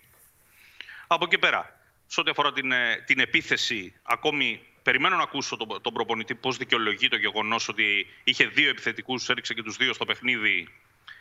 Από τη μία μεριά μπορεί να έκανε καλά, γιατί όντως ο Ολυμπιακός έβγαλε μια επιθετικότητα κυρίως στο δεύτερο ημίχρονο και καλές συνεργασίες πήγαν να δημιουργηθούν, αλλά φαίνεται ότι ακόμη δουλεμένοι αυτοί οι δύο δεν είναι. Είναι ξεκάθαρο δηλαδή στις φάσεις που ο Τικίνιο ψάχνει τον Ελαραμπί για να του δώσει να μπει γκολ. Δεν έγιναν σωστά οι συνεργασίες. Θέλουν χρόνο αυτά τα πράγματα. Γιατί αν ήταν δουλεμένη ομάδα, είναι δύο ενέργειες του Τικίνιου πάρα πολύ ωραίες για να μπει ο Ελαραμπί με την μπάλα στα δίχτυα. Ενδεχομένως και ο Ελαραμπί ακόμη να μην έχει βρει τα πατήματά του με τον Τικίνιο μαζί. Γιατί εγώ δεν θυμάμαι τον Ελαραμπί να χάνει τέτοια ευκαιρία όπως αυτή που έχασε χθες. 5 μέτρα από τον τερματοφύλακα και να τη στέλνει πάνω του και μόνος του. Καλά, το τέρμα. Εκεί δεν του φταίει ο Τικίνιο, εντάξει. Έκανε καλό κόμμα. Όχι, λέω γενικά ότι ενδεχομένως και αυτός να μην ήταν. Να μην είχε πολύ ξεκάθαρο το πλάνο στο μυαλό του. Ναι. Ή η άλλη φάση πέρασε η μπάλα, πέφτουν και οι δύο μαζί, οι επιθετικοί του Ολυμπιακού. Ναι. Να της πρόξει κάποιος στη γραμμή και περνάει ανάμεσά τους και δεν τη βρίσκει κανένας. Μάλιστα. Θέλω να πω λοιπόν ότι ο προπονητής πρώτα απ' όλα πρέπει να καταλήξει στο τι θέλει να παίξει. Ξεκάθαρα αυτό. Νομίζω ότι θα πάει τελικά ή στο 4-3-3 ή στο 4-2-3-1. Θα βάλει και τον Καμαρά, ο οποίος είχε την ταλαιπωρία του και εκεί δεν μπορώ να πω κουβέντα. Κανείς δεν μπορεί να πει κουβέντα. Γιατί ένα παιδί το οποίο μια εβδομάδα δεν ήξερε πώς θα φύγει από τη χώρα του λόγω του πραξικοπήματος και σίγουρα έχει μείνει πίσω, όσο γερό παιδί κι αν είναι και όσο δυνάμεις κι αν έχει. Το ίδιο έγινε και με τον Αγκιμπού Καμαρά, που θα μπορούσε να είναι μια λύση. Για μένα ο Ολυμπιακός χθες, για να το κλείσουμε το θέμα, Παντελή, και να μου πεις αν συμφωνείς κιόλας με αυτή την προσέγγιση. Σου αφήνω, θα σου πω και εγώ την γνώμη μου όπως έκανα με όλα τα παιδιά. Να τελειώσει το όμως πρώτα. Δαπάνησε περισσότερη ενέργεια και προσπάθησε περισσότερο, αλλά με λάθος τρόπο. Το οποίο αν υπήρχε πιο ξεκάθαρο πλάνο, πιο καθαρές ιδέες και λίγο περισσότερη ψυχραιμία συνολικά, είναι ένα παιχνίδι το οποίο θα μπορούσε να έχει καθαριστεί με συνοπτικές διαδικασίες και χωρίς η ομάδα να λιώνεις στο δεύτερο ημίχρονο, να δημιουργεί 15 και πλέον τελικές για να βρει ένα γκολ, το οποίο τελικά δεν βρήκε και μου θύμισε και λίγο το μάτς εκείνο το περίφημο παιχνίδι με τη Λαμία στο κύπελο πριν από 2 χρόνια. Ναι. Ο Ολυμπιακός έκανε 40 τελικές και δεν μπόρεσε να βάλει ένα γκολ. Εμένα, αγαπημένε μου Σταύρο, λοιπόν, η άποψή μου είναι η εξής. Ο Ολυμπιακός έκανε φάσεις, έκανε ευκαιρίες. Όταν κάνεις ευκαιρίες έρχονται τα γκολ, μπλα μπλα μπλα μπλα, όλα αυτά. Ξεκίνησε με ένα 4-4-2, το οποίο αν στην αρχή στο πρώτο 20 λεπτό είχε βάλει κανένα 2 γκολ, τώρα θα λέγαμε όλοι ο Ολυμπιακός, ο θρύλος, ο επιθετικός που μπήκε έτσι, θα είχε γράψει εσύ ο Μαρτίνς που το είδα αυτό που έπαιξε. Που παρότι έφυγε ο Χασάν έβαλε και τους δύο. Συμφωνώ μαζί σου σε πάρα πολλά από αυτά που είπες. Θέλω όμως να πω ότι ο Ολυμπιακός μπήκε στην πρεμιέρα, στο δικό του γήπεδο, με μια εικόνα η οποία ειδικά στο πρώτο ημίχρονο ήταν μια εικόνα μιας ομάδας που έλεγε έχω πάρει το πρωτάθλημα, έχω κάποιους καινούριους παίκτες μέσα, οι παλιοί μου παίκτες δεν είναι ακόμα καλά, ο Ελαραμπί δεν είναι καλά, ο Εμβιλά δεν είναι καλά. Είναι λογικό αυτό και μιλάμε για παίκτες κλειδιά. Ο Μπουχαλάκης αυτό που μπορεί να κάνει θα το κάνει, αλλά δεν είναι Εμβιλά ο Μπουχαλάκης. Καταλαβαίνει τι εννοώ, καταλαβαίνει και ο κόσμος. Δεν μπορεί να κάνει το κάτι πολύ παραπάνω ο Μπουχαλάκης για να σου αλλάξει και να μπλοκάρει τον αντίπαλο. Ούτε στα καλύτερα του ο Μπουχαλάκης. Ο Ολυμπιακός εμφανίζει, θέλεις γιατί είναι ατυχία, θες γιατί είναι λάθος επιλογή. Εμφανίζεται συνέχεια με ένα Βαλμποενά, ο οποίος εσύ έλεγες και σωστά το είπες, δεν λέω και το διάβαζα, όλοι το λέγανε, ότι ο Βαλμποενά μένει για άλλο ένα χρόνο, για τα αποδυτήρια, για το έτσι, και μέχρι τώρα, τους τελευταίους 2 μήνες, ο Βαλμποενά παίζει. Ο Βαλμποενά ήταν παικτάρα, δεν αντέχει το παιδί, δεν μπορεί να πάρει την μπάλα να κάνει το LeBron James. Δεν γίνεται. Εξεζουμιστεί. Βλέπουμε έναν Ολυμπιακό λοιπόν, είδα έναν Ολυμπιακό με τα μάτια μου, όπου με περίσσιο τσαμπουκά και πείσμα εμφανίστηκε μέσα στο Καραϊσκάκι ο Κυριάκος Παπαδόπουλος και τους πήγαινε τρένο και δεν εμφανίστηκε ένας να πάει πάνω του. Δεν εννοώ να γίνει επεισόδιο. Όσοι έχουν παίξει και εσύ καταλαβαίνετε τι εννοώ. Ναι.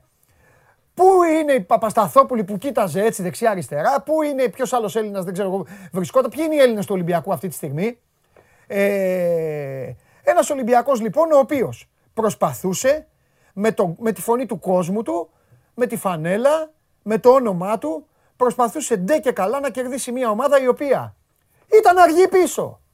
Το Χατζησαΐας Κυριάκος Παπαδόπουλος θα το πετύχουν 2-3 τρεχαντήρια και θα τους πάσουν τα άλατα. Και το λέω με αγάπη, δεν το λέω όσοι είστε Ατρόμητοι ή το δείτε μετά on demand. Μπράβο στον Ατρόμητο. Έχει παίξει παλικαρίσι ο Ατρόμητος. Έχει παίξει και με μπόλικη ψυχή ο Ατρόμητος. Και επίσης ο Ολυμπιακός τον κερδίζει μια ομάδα η οποία μετά το 60 οι μισοί της παίκτες κοιτούσαν τον Άγχελ Λόπεθ στον πάγκο με παράπονο γιατί δεν αντέχαν άλλο. Τα είχαν δώσει. Του λέγανε κάνε αλλαγή και λοιπά. Ακριβώς. Και έχεις βάλει τον Ρόνι Λόπες, ο οποίος αλλού πατάει, αλλού βρίσκεται γιατί θέλει χρόνο. Μπαίνει ο Νιεκούρου και δεν μπορεί να κάνει τον Καλέτη. Δεν θα πω τίποτα. Για τον Ελάραμπι δεν θα πω τίποτα. Για τον Ελάραμπι, και μόνο που όποιος λέει το όνομα Ελάραμπι θα πρέπει να πλένει το στόμα του. Οκ. Δεν με ενδιαφέρει ο Ελάραμπι. 3 γκολ να βάλει όλη τη χρονιά. Δεν θα πω ποτέ τίποτα κουβέντα για τον Ελάραμπι. Σε αυτά που έχει κάνει και με τον τρόπο που έχει παίξει. Και βλέπεις έναν Ολυμπιακό ο οποίος περιμένει πράγματα τώρα. Να βγει καμιά σέντρα στα τελευταία 20 λεπτό, να κάνει κάτι ωραία τσουκ. Δεν μπορεί. Έχει παίξει πολύ καλά. Αλλά επιθετικά δεν μπορεί. Δεν έχει παίκτη λοιπόν εκείνη τη στιγμή, γιατί είναι όλα τέλεια. Έτσι. Αν υποθέσουμε ότι όλα είναι τέλεια και είσαι έτοιμος να τον πνίξεις τον αντίπαλο, να τον τελειώσεις μετά το 70, να του πεις τώρα θα χάσεις, και δεν έχει έναν παίκτη να πάρει την μπάλα, να φτιάξει και κάτι. Γιατί ο Βαλμποενά δεν αντέχει. Δεν μπορεί να το κάνει ο Βαλμποενά. Τι να κάνουμε. Ο Βαλμποενά θα ήταν τέλειος, ιδανικός σε αυτόν τον Ολυμπιακό Σταύρο να μπαίνει στο 60. 60-70 και να τους αλλάζει τα φώτα. Για τόσο είναι. Τώρα αυτό να βγάλει. Όπως είχε γίνει την τελευταία χρονιά του η Μπαγάσα. Να βγάλει το μάτς. Μπράβο Σταύρο. Να βγάλει το μάτς από την αρχή. Με τις κλωτσιές, με τη δύναμη, με όλα αυτά, με την κόντρα. Δεν μπορεί να συμβεί. Ο χρόνος λοιπόν, παιδιά, ό,τι ομάδα και να είστε. Όσοι είδατε το μάτς, ο χρόνος κυλούσε εις βάρος του Ολυμπιακού. Και αυτό είναι κάτι που δεν το είχε ο Ολυμπιακός. Το όπλο του Ολυμπιακού και με Μαρτίνς ήταν ότι ο χρόνος κυλούσε υπέρ του μες στο μάτς. Και κάποια στιγμή έμπαινε και ο Χασάν ο φίλος σου και έβαζε και τον γκολ. Τέλος πάντων, τώρα μπορεί να μην είναι ο Χασάν, μπορεί να είναι ο Πινακάς. Κοίτα, η ομάδα ρόλαρε όσο περνούσε η ώρα παραπάνω. Αυτό είναι ξεκάθαρο. Ότι? Το θέμα είναι ότι η ομάδα ρόλαρε όσο περνούσε η ώρα. Και ακόμη περισσότερο όταν ανέβαιναν οι στροφές. Ναι. Το θέμα δεν είχε ξεκάθαρο πλάνο για να καθαρίσει. Αγόρι μου, αυτό γινόταν όμως. Γινόταν εχθές, ναι, έχεις δίκιο, και έτσι χάνονταν και οι ευκαιρίες. Αλλά γινόταν γιατί έπεφτε και ο αντίπαλος. Ο Ατρόμητος ξεκίνησε στο πρώτο ημίχρονο να παίξει και την παλίτσα του. Στο τέλος δεν άντεχαν. Ζητούσαν αλλαγές, φώναζαν, έπεφταν κάτω. Αυτό που είπε ο Μαρτίνς. Πέσανε κάτω. Όλοι θα πέσουν κάτω. Τι να κάνουμε. Όλοι θα πέσουν κάτω. Και ο Ολυμπιακός, αν πάει να παίξει με τη City, θα αναγκαστεί στο τελευταίο 20 λεπτό κάποιος θα πέσει και κάτω, να πάρει δύο ανάσες. Τι να κάνουμε. Έτσι είναι αυτά. Θέλω κάτι να πω. Το θέμα είναι ότι ο Ολυμπιακός δεν έχασε το πρωτάθλημα, όπως δεν το έχασε και ο ΠΑΟΚ το πρωτάθλημα. Το θέμα είναι ότι οι γκέλες αυτές να δούμε πόσο μπορούν. Αυτό που ρώτησα τον Τζιομπάνογλου, δηλαδή όλα αυτά διορθώνονται. Στην περίπτωση του Ολυμπιακού δεν είναι θέμα διόρθωσης, αλλά είναι θέμα προσώπων, νομίζω, και εδώ θα συμφωνήσεις. Αυτά είχα να πω εγώ, επειδή είπα σε όλους, γι' αυτό ήθελα να πω και σε σένα. Και τώρα, βέβαια, πάρ' το λόγο και πες ότι γουστάρεις. Ωραία. Εγώ θέλω να σταθούμε λίγο στο θέμα του Μαρτίνς. Και είναι γεγονός ότι εγώ του χρεώνω πάρα πολλά καλά του Μαρτίνς. για τον απλούστατο λόγο ότι είναι ένας προπονητής, πέρα από το ότι ξεκίνησε από εκεί που ξεκίνησε, έχει καταφέρει να μεταμορφώσει τον Ολυμπιακό και να καλύψει και θέσεις που χάθηκαν παίχτες και λέγαν όλοι πώς θα το κάνει και τι θα κάνουμε τώρα που έφυγε ο Ποντένσε, που έφυγε ο ένας, που έφυγε ο άλλος. Ναι. Απ' την άλλη, είναι ένας προπονητής που μέσα σε 3 χρόνια έχει δημιουργήσει πάρα πολλές υπεραξίες. Ναι. Πώς και πώς παίχτες στα χέρια του έχουν απογειωθεί και έχουν πουληθεί. Είναι γεγονός και το είπαμε ότι και η ομάδα είναι μπερδεμένη και ο προπονητής δείχνει να μην έχει ξεκάθαρο πλάνο στο μυαλό του. Δεν τυχαίο. Αυτό δεν το είπαμε, αλλά έχει σημασία ότι δημιουργήθηκαν προϋποθέσεις, Παντελή, να γίνουν εντός περιοχής 5-6 καθαρά σουτ με φάτσα το τέρμα, ναι, και δεν βρέθηκε ένας παίκτης του Ολυμπιακού να πλασάρει ψύχρεμα, ναι, και να μην σουτάρει την μπάλα όπως του ήρθε στο πόδι πάνω στα αντίπαλα στόπερ. Ναι. Ακόμα και αυτό δείχνει την έλλειψη ηρεμίας. Ναι. Για τον Μαρτίνης θέλω να πω ότι εγώ εξακολουθώ να τον πιστεύω και να θεωρώ ότι μπορεί να βρει την άκρη. Και τώρα. Γιατί και λύσεις έχει και η ομάδα δομημένη είναι, ναι, και θα ρολάρει όσο, ναι, περνάει ο καιρός. Το θέμα είναι να δούμε τον Ολυμπιακό με βάση τις πραγματικές τους δυνατότητες. Αυτό νομίζω είναι το ζητούμενο. Δεν είναι το ζητούμενο τον Ολυμπιακό έχασε 1 ή 2 βαθμούς. Ναι. Το θέμα είναι με βάση το τι περιμένεις να δεις, ναι, το τι βλέπεις. Σε αυτό βέβαια θα πρέπει να περιμένουμε και λίγο, να δώσουμε και λίγο πίστοση σε όλες τις ομάδες. Και σε αυτές που κέρδισαν και σε αυτές που δεν κέρδισαν, και μιλάω και στις 14, να δούμε και τις πραγματικές τους δυνατότητες. Ποιες είναι. Γιατί αυτά αλλάζουν. Και ο Ολυμπιακός είναι η ομάδα που είχε, να θυμίσω, 15 διεθνείς. Άρα οι, ναι, όποιες αποφάσεις του προπονητή, ναι, το λέγαμε και την προηγούμενη εβδομάδα, ναι, ήταν σε εξάρτηση και με το πώς επέστρεψαν οι διεθνείς στο γήπεδο. Μα μισό λεπτό, δεν το συζητάμε. Το μάτς της Πέμπτης, το οποίο μπορούμε να δούμε κάτι διαφορετικό. Εννοείται, Σταύρο. Κακώς το είπες αυτό. Εννοείται. Πρέπει να είναι αφελής όποιος μας παρακολουθεί, είτε είναι φίλαθλος απλός, είτε είναι παράγοντας, είτε είναι παίκτης, οτιδήποτε, και να κάθεται να πιστεύει και να λέει ότι αυτοί τώρα εδώ μιλάνε όλοι τους και μιλάνε γενικολογίες και αυτά. Εμείς μιλάμε για ό,τι είδαμε. Είπαμε τι είδαμε χθες για αυτές τις ομάδες. Την Πέμπτη μπορεί να μπει μέσα ο Ολυμπιακός και να είναι άλλος. Καταρχήν, αν ο Ολυμπιακός την Πέμπτη κάνει τις ίδιες ευκαιρίες και να βάλει 4 γκολ. Αυτό σου λέω. Μπορεί να μπει να κάνει τις φάσεις και να βάλει 4 γκολ. Θα τα συζητήσουμε την Παρασκευή αυτά. Το θέμα είναι τι βλέπουμε και πώς δημιουργούνται οι καλές και οι κατάλληλες συνθήκες. Ο Ολυμπιακός, λοιπόν, πιστεύω ότι στο πρώτο ημίχρονο πίστεψε ότι με την άβρα του, με όλα αυτά θα το είχε το μάτς, ότι το είχε το μάτς. Δεν του κάτσαν καλά πράγματα, δεν του βγήκαν πράγματα. Συμφωνώ μαζί σου για την ανάλυση που έκανες προηγουμένως για κάποιες επιλογές στο πλάι και όλα αυτά. Είχε και αντοχή ο Ατρόμητος και τύχη. Έπαιξε και γερά το Τζαμπουκά. Και επειδή είπα και για τον Κυριάκο, να πω, τον Παπαδόπουλο, να πω, επειδή τώρα το θυμήθηκα, ότι ο Βαλμπουενά του έχωσε μία πάνω στην κοκορομαχία. Επειδή είπα ότι δεν πήγε κανείς παίκτης να του πει. Νομίζω ότι ο Βαλμπουενά, τώρα που το θυμήθηκα, κάνανε εκεί ένα ποδοσφαιρικό τσαμπουκά. Οκ. Αλλά όπως πρέπει να πούμε ότι. Μπράβο στα Γιάννενα, έτσι και ο Ατρόμητος κατάφερε να πάρει ένα χ. Γιατί παίζουν 2 ομάδες και συνήθως στην Ελλάδα καθόμαστε και λέμε μόνο για το λεγόμενο μεγάλο όταν γκελάρει. Πρέπει να λέμε και για τους άλλους, και θυμάσαι που το είπαμε την Παρασκευή, ότι το μάτς είναι παγίδα και είχες πει κιόλας κι εσύ. Σίγουρα, και ότι δεν λόγους πρέπει να ξενήσει ή εν πάση να παραπλανήσει η εικόνα του Ατρομήτου, που δεν ήταν ως τώρα καλή, και οι φήμες ότι ο προπονητής είναι φευγάτος.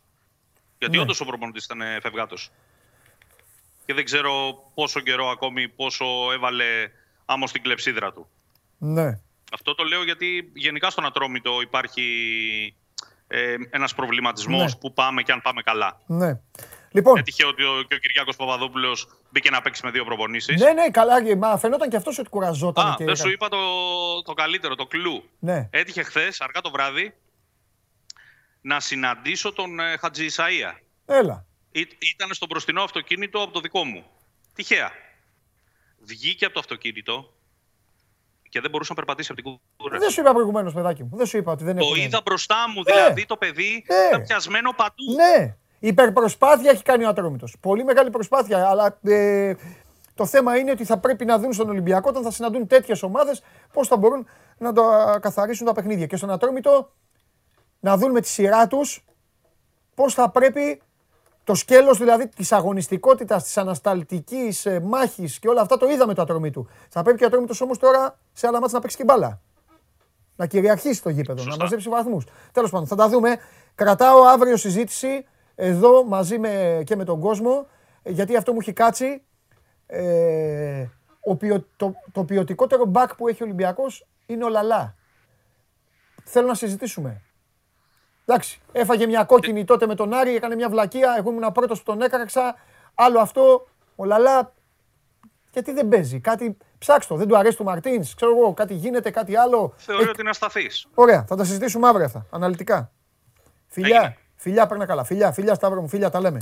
Σταύρος Γεωργακόπουλος για τον Ολυμπιακό, τι ώρα έχει πάει, 2:10, μπεν χώρ. Οι Δευτέρες τώρα όμως, οι Δευτέρες πιθανότατα να είναι έτσι. Με τις ομάδες σας και με εσάς όλους. So must go live. Και έρχεται η ώρα, η ώρα για το στενοχωρημένο φίλο μου. Θα τον φτιάξω όμως εδώ, θα προσπαθήσω να του φτιάξω τη διάθεση. Πάμε, να ανοίξει η πόρτα, να μπει ο φίλος μου μέσα. Έλα, βάλ το τραγούδι. Βάλ το τραγούδι να τιμήσουμε τον Γιάννη. Και δεν το βάλαμε, θα φτιάξαμε. Το ξέρω. Πάει ο Γιαννάρας. Τρομερός ο Γιαννάρας, τον χειροκροτούσε όλο το γήπεδο. Τι άγνος. Και φώναζε, δεν έλεγε μόνο εθνικάρα, επειδή πολλοί είστε και νέοι και πιτσιρικάδες. Και δεν τον ζήσατε. Φώναζε, πάμε ρε Σπύρο, πάμε, φώναζε και στους παίκτες, έδινε τη μάχη. Λοιπόν, πρώτον, να πω ότι ίσως επειδή τα πιο μικρά παιδιά δεν ξέρουν για ποιο λόγο βάζουμε αυτό το τραγούδι όταν μπαίνω. Αυτό το τραγούδι λοιπόν που είναι αφιερωμένο στο Γιάννη Ματζουράνη. Ο Γιάννης Ματζουράνης από χθες δεν είναι μαζί μας. Ήταν άρρωστος εδώ και πολύ καιρό. Ήταν το τελευταίο του αντίο. Αυτό το τραγούδι λοιπόν το έγραψε ο Καρβέλας για το Γιάννη Ματζουράνη. Για αυτόν τον κύριο που βλέπετε στη μέση. Είναι από ένα παιχνίδι με τον Ολυμπιακό, αν δεν κάνω λάθος αυτό. Που ο Εθνικός είχε κερδίσει ή 2-0, είχε έρθει 2-2 αυτό το μάτς. Λοιπόν, το τραγούδι βέβαια δεν ήταν για τον Εθνικό. Ήταν για την εθνική. Δηλαδή το Γιάννη ήταν. Ναι, για την εθνική. Πήγαινε και στην εθνική. Ναι, αν δεις στο βίντεο κλιπ του Ματζουράκη, τον Αναστόπουλο να βάζει γκολ. Ένα μάτς με τον Βαν Μπάστεν που τρώμε γκολ το 87. Αν είναι το 87. Ένα από την Ολλανδία είναι τέλος πάντων. Αλλά έχει συνδεθεί με τον εθνικό αυτό το τραγούδι. Και ο Γιάννης Ματζουράνης, ένας άνθρωπος ο οποίος μέχρι και πριν 3 μήνες πήγε κανονικά στο γήπεδο. Φώναζε και αγόταν σε όλο το γήπεδο. Όπως το βλέπετε, ακουγόταν ακόμα και τώρα σε όλο το γήπεδο. Το είχαμε πει όμως, επειδή την προηγούμενη Δευτέρα κιόλας είχα μπει μέσα και είχα ζητήσει να μην μπει. Για αυτό ακριβώς, αν θυμάσαι, είχαμε κάνει ολόκληρη συζήτηση. Ήταν καιρό έτσι, ναι. Στην αρχή έβαλα και τη φωνή του, την βάλουμε και μετά. Λοιπόν, τι θέλω να πω, σου άρεσε η εισαγωγή μετά, σημαντικά έτσι θα βάζουμε κι άλλα. Πολύ ωραία ήταν. Έχουμε πολλά να πούμε. Τι θέλω να πω, να ξεκινήσουμε. Βγάλαμε το Βαγγέλη τον Λιόλιο εδώ, βγάλαμε το Δήμο τον Ντικούδη, το πιο ψηλό ΔΣ στην ιστορία του ελληνικού μπάσκετ. Τα έχω πει αυτά. Να πω. Και λένε όλοι οι αθλητές, ο Ντικούδης πήρε τους περισσότερους από τον Λιόλιο. Περισσότερους ψήφους, ναι. Αθλητής είναι. Ναι. Και βγήκε ο Θηλυκός Γκάλης επίσης, που βγήκε τέταρτη σε ψηφοφορία. Η Άννη Κωνσταντίνου. Άννη Κωνσταντίνου, τέταρτη. Ναι. Έτσι. Λοιπόν, τις περισσότερες ψήφους τις πήρε ο Ντικούδης. Να πούμε συγχαρητήρια, να πούμε ευθέως αυτή τη στιγμή.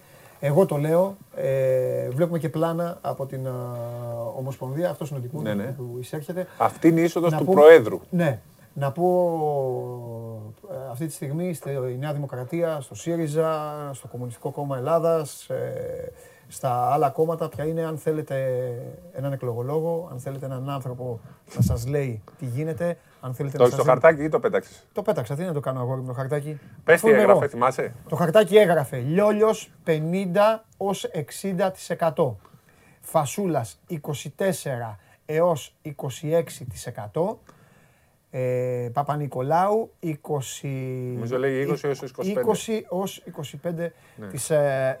Το Λιόλιο τον πετύχαμε 100%. Πέτυχε στο Λιόλιο θρίαμβος. Θέλω να συζητήσουμε κάποια πράγματα. 3% μακριά από Φασούλα και 5% από Παπα-Νικολάου. Θεωρώ ότι έπαιξε ρόλο. Περίμενε τώρα. Να ρωτάω για να... Έχω τα χαρτιά μου εδώ. Το ξέρω τι τα έχεις. Μείνετε λίγο. Χαλάλι σας για την πάρτι σας. Μπόλικο μπάσκετ. Γιατί η ομάδα σας παίξανε και φιλικά. Το θέμα είναι ότι φαινόταν αυτό το αποτέλεσμα. Το ξέραμε, ναι, απλά δεν μπορούσαμε να πούμε, δεν είναι σωστό. Δεν είναι σωστό ακριβώς. Αλλά με φίλους που το λέγαμε, λέγανε τι λες, ρε. Ναι, και ακόμα και τα επιτελεία του Φασούλα και του Παπα-Νικολάου έλεγαν εμείς είμαστε πρώτοι.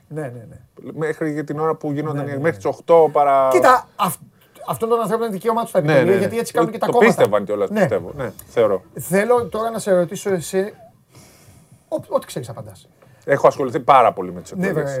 Ναι, εγώ το ξέρω. Θέλω να σε ρωτήσω, τι ήταν αυτό πιστεύεις που έκανε την κίνηση του Βαγγέλη Λιόλιου να κάνει πάρτι? Τι ήταν αυτό που άφησε τόσο πίσω, μα τόσο πίσω, το Φασούλα, Φασούλας, Ιωάννου, Χριστοδούλου, Γκάλης, Επίτιμος, Ρετζιάς και όλα αυτά. Μαρκάκης από την Κρήτη που ήταν, δεν είναι μεγάλο όμως παίκτης, αλλά είναι τεράστια μορφή παραγωγική. Τεράστια μορφή και κολώνα. Ναι, για πράγματα που ακούμε και στην Ομοσπονδία. Στο προηγούμενο ΔΣ της Ομοσπονδίας. Όλοι οι αγώνες στην Κρήτη γίνονται έτσι, γιατί ο ίδιος τους διοργανώνει. Ο ίδιος, ο άνθρωπος αυτός. Και τι ήταν αυτό που χαντάκωσε την κίνηση Παπα-Νικολάου? Εκτός πια αν είναι ότι τελείωσε. Δηλαδή βλέπαν τον Παπα-Νικολάου. Στο πρόσωπο του Παπα-Νικολάου δεν βλέπαν τον Παπα-Νικολάου, βλέπαν τον Βασιλακόπουλο, οπότε το θεώρησαν τελειωμένο. Ένα πολύ μεγάλο σημείο είναι αυτό. Λοιπόν, καταρχάς, ναι, ο Λιόλιος, γιατί βγήκε. Ναι. Ο Λιόλιος και οι άνθρωποι του ήταν πολύ καλύτεροι στο οργανωτικό κομμάτι. Μάλιστα. Ήταν κλειδί το ότι είχαν 14 άτομα στο ψηφοδέλτιο. Τι συνέβη, ήταν όλοι μαζί. Ήταν ευέλικτο σχήμα. Όχι, δεν είναι, ήταν ένα σχήμα το οποίο πήγαιναν όλοι και ψηφίζανε και τους ενδιέφερε πάρα πολύ το Συμβούλιο. Κάτσε, μην μας μπερδέψεις. Μου το πες λίγο. Είναι δύο. Οι άλλοι δεν είχαν 14. Όχι, είχαν 30. Α, γεια σου. Αυτά να τα λέμε στον κόσμο. Δεν ξέρω. Λοιπόν, τι γίνεται. Υπήρχαν δύο εκλογές. Ναι. Λοιπόν, έλα, παράτατο, πάμε. Ναι. Υπήρχαν δύο εκλογές. Μία για τον πρόεδρο και μία για το Συμβούλιο. Ωραία. Το δώσε πάσα του Λιόλιου κέρδισε και τις δύο εκλογές. Mm-hmm. Και ο πανηγυρικά ο Λιόλιος ως. Παιδιά, όχι τώρα. Και πανηγυρικά ο Λιόλιος ως πρόεδρος και το Συμβούλιο. Έβγαλε αυτοδυναμία. Αυτή τη στιγμή θα μπορούσε ο Λιόλιος να είναι πρόεδρος, αλλά να είναι το Συμβούλιο των υπολείπων. Mm-hmm. Έχει 14 δικούς του, 13 συν 1. Ακριβώς. Ο Λιόλιος δεν είναι Ζαγοράκης. Ακριβώς. Τίτλος. Θα κάνει. Ναι. Συν ότι ακόμα και το Δελπαλταδάκι μπορεί να τον. Ακόμα και το Ρετζιά κάποια στιγμή και τους. Ναι, μπορεί να τους χειριστεί. Ναι. Λοιπόν. Αυτή τη στιγμή λοιπόν είναι απόλυτος κυρίαρχος. Ναι. Γιατί ήταν πιο οργανωμένοι. Ναι. Και ήταν πολύ πιο δουλευταράδες. Ναι. Από την πρώτη ως την τελευταία μέρα ήταν στους δρόμους. Θες να πεις τρέξανε. Τρέχανε, έτσι κερδίζονται οι εκλογές. Παρά τον κορονοϊό και τις δυσκολίες. Παίρναν τηλέφωνο κάθε μέρα. Μέχρι την τελευταία στιγμή δεν χαλαρώσανε ποτέ. Okay. Και δεν ήταν ταπεινοί. Λέγανε πάμε, μία πόρτα χτυπάγαν κάθε μέρα. Μία πόρτα. Ψηφαλάκι που λέγανε. Έτσι κερδίζονται οι εκλογές. Όσοι ξέρουν, έτσι κερδίζονται. Ναι. Ασχολήθηκαν προσωπικά. Ο Λιόλιος τους πήρε όλους έναν προς έναν. Όλα τα σωματεία. Έναν προς έναν. Όχι μία φορά, πάρα πολλές φορές. Από την άλλη, η πλευρά του Φασούλα στηρίχθηκε κυρίως ότι εμείς είμαστε μεγάλα ονόματα, θα μας ψηφίσουν. Στη βιτρίνα. Δεν ήταν τόσο καλά οργανωμένοι. Ήταν πολύ περισσότεροι. Και έτσι δεν βγήκαν ούτε το. Διασπαστήκανε. Ναι, διασπαστήκανε. Διασπαστήκανε ψήφοι στο Συμβούλιο και γενικά ο κόσμος δεν ψηφίζει. Δεν είναι δηλαδή, αν γίνονταν εκλογές και πηγαίναμε στις κάλπες οι Έλληνες, ποιος θα βγαίνει? Ο Γκάλης. Ναι, ο Γκάλης θα βγαίνει. Αλλά εδώ είναι σωματεία. Ο Γκάλης θα βγαίνει αν έβαζε πρωθυπουργός. Ο Γκάλης λοιπόν. Παρουσιάστηκε ο Γκάλης μια εβδομάδα πριν. Ο κόσμος δεν ήξερε ότι ο Γκάλης ήταν επίτιμος και δεν ψηφιζόταν, αλλά έβλεπαν Γκάλη. Αλλά αυτό αφορά τον πολύ τον κόσμο. Τα σωματεία που ήταν 1,5 χρόνο στη διαδικασία των εκλογών δεν μπορούσαν να αλλάξουν λόγω του Γκάλη. Ναι. Τους ένοιαζε το δικό τους. Και είχαν αποφασίσει πολύ πριν ποιον θα ψηφίσουν. Δεν άλλαξε κάτι αυτό. Και γενικά υπήρχε μια χαλάρωση από την πλευρά του Φασούλα ότι εμείς τους έχουμε όλους, δεν χρειάζεται και δεν έγινε το τρέξιμο και η δουλειά που έπρεπε. Όσο για τον Παπα-Νικολάου και δεν είναι κάποιος γνωστός στο μπάσκετ. Και ακόμα και δικοί τους συνεργάτες νευρίασαν που ήταν αυτός και όχι αυτοί εκλεκτοί. Και έτσι τον παράτησαν. Η παλιά Ομοσπονδία λοιπόν, υπήρχαν και τα μεταξύ τους. Ναι. Δεν ήταν μεγάλο όνομα και δεν είχε γνωστούς συμβούλους. Γενικά ήταν ένα σχήμα που όλοι λέγανε ότι αφού είναι του Βασιλακόπουλου θα τον βοηθήσει όλο το σύστημα Βασιλακόπουλου. Δεν είναι. Ήταν άλλο πράγμα Βασιλακόπουλου, ήταν άλλο πράγμα οι παλιές εκλογές και επίσης ξεχάσανε κάποιοι οι οποίοι έκαναν παραγωγική καριέρα στις πλάτες άλλων, ότι στις προηγούμενες εκλογές και στις παραπροηγούμενες ήταν ζωντανοί, το 12 ήταν ζωντανοί και οι δύο, το 16 ήταν ζωντανός ένας, αυτοί που τους έκαναν μάγκες πέραν του Βασιλακόπουλου. Πέθανε ο Κολοκυθάς και πέθανε και ο Μπασούρης. Αυτοί οι δύο λοιπόν, ο Αλεξόπουλος νόμιζε ότι είναι πιο δυνατός από τον Μπασούρη επειδή κορέδεψε σε εκλογές του 16. Να πούμε κάτι, γιατί τώρα παίρνεις φορά και για να από τους χιλιάδες που μας βλέπουν 50 καταλαβαίνουν. Ναι. Ο Δημήτρης ο Μπασούρης ήταν ο πιο επιτυχημένος πρόεδρος του νούμερο 1 Ένωσης αυτής της χώρας, της Ένωσης των Αθηνών, της ΣΕΣΚΑ. Και ο Γιώργος ο Κολοκυθάς, τον ξέρετε όλοι, γιατί ήταν ο άνθρωπος έπαιξε και μπάσκετ, δεν ήταν δηλαδή... Δύο φορές σκόρερ Ευρωμπάσκετ, ναι. Μπαίνει στο Hall of Fame του 22. Ακριβώς. Ήταν ο απόλυτος άρχοντας. Ήταν ο απόλυτος άρχοντας μέσα στην Ομοσπονδία. Ήλεγε τα πάντα. Είχε... Αυτοί ήταν, ήταν παίκτες του Βασιλακόπουλου. Ήταν δυνατοί παίκτες. Έφυγαν από τη ζωή, καλά να είναι εκεί που πήγαν. Ήταν πολύ σημαντικό αυτό. Διασπάστηκε όλη η Ομοσπονδία. Αυτό εξηγεί ο Σπύρος. Συνέχισε. Προσπαθώ λοιπόν, να εξηγώ και. Ναι. Έτσι λοιπόν ο Λιόλιος πάει να δημιουργήσει κάτι εντελώς νέο.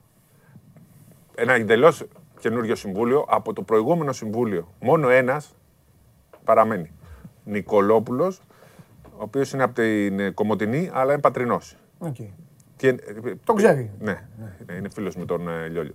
Αυτό λοιπόν είναι το... Αυτός ήταν ο λόγος. Έτρεξε πολύ περισσότερο η πλευρά Λιόλιου, χωρίς καμία λαζονία και χωρίς να υποτιμήσει κανέναν. Κάθε μέρα σπίτι, πόρτα, τηλέφωνο. Ο Κρούεζας έκανε τη δουλειά. Ναι, που σου είπα. Το Κρούεζας τον είπαμε, καλά τον λέμε. Κρούεζας λοιπόν, γιατί είχε 2-3 που ήταν Κρούεζες.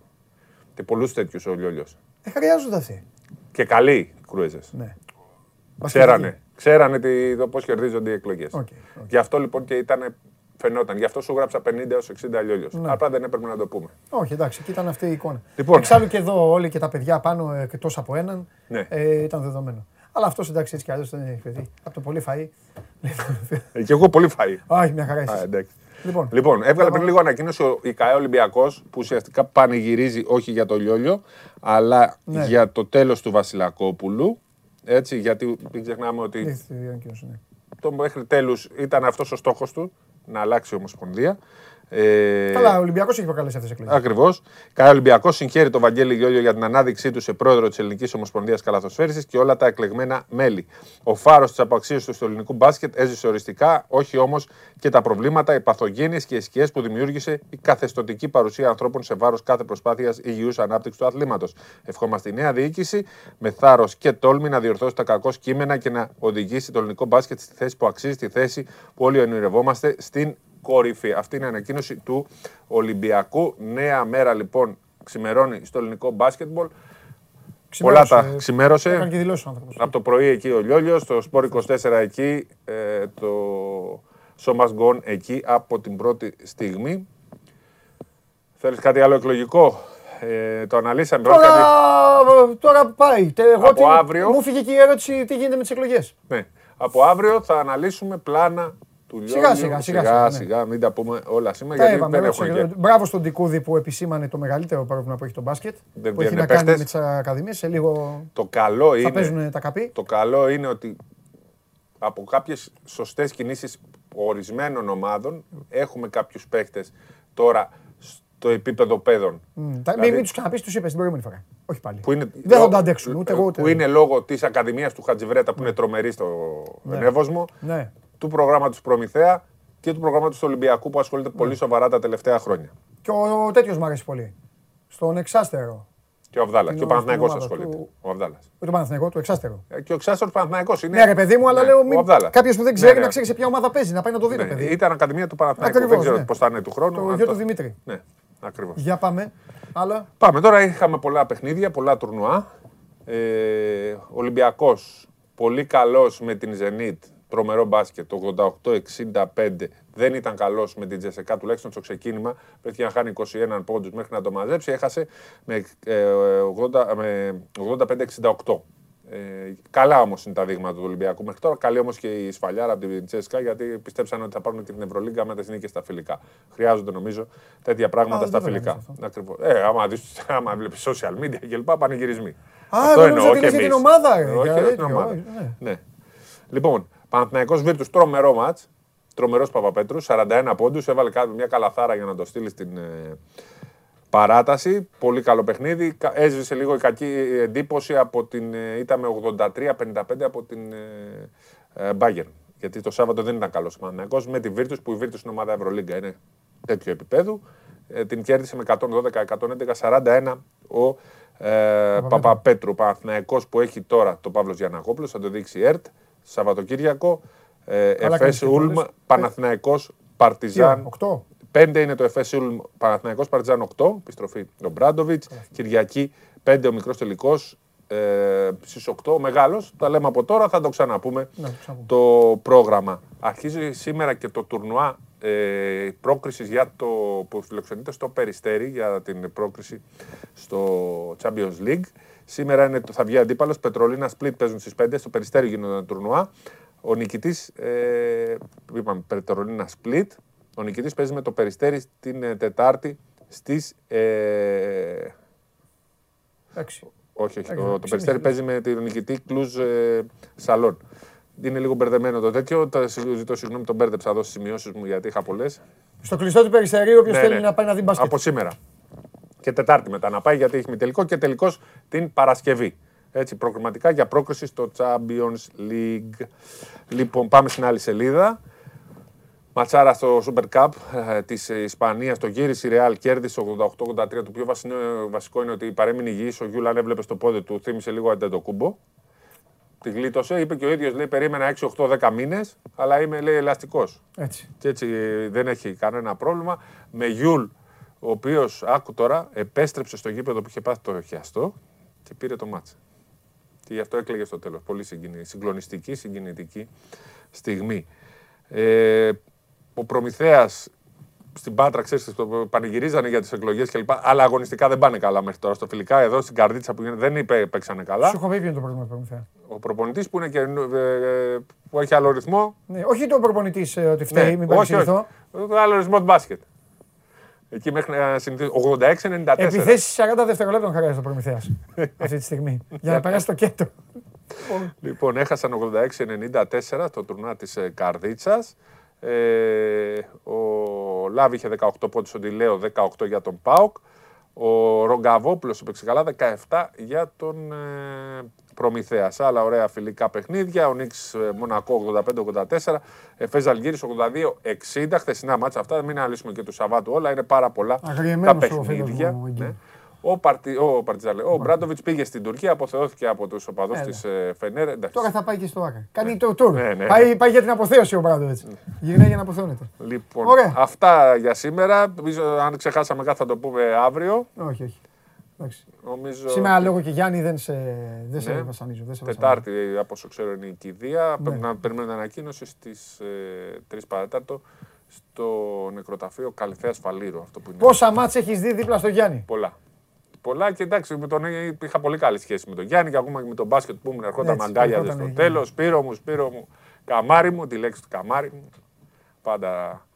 Και ήταν μια χαρά μέχρι το τελευταίο καιρό. Νίκο, χώσε μία. Όχι το τραγουδί. Και είχε περάσει και άλλη μια περιπέτεια πριν από λίγο καιρό.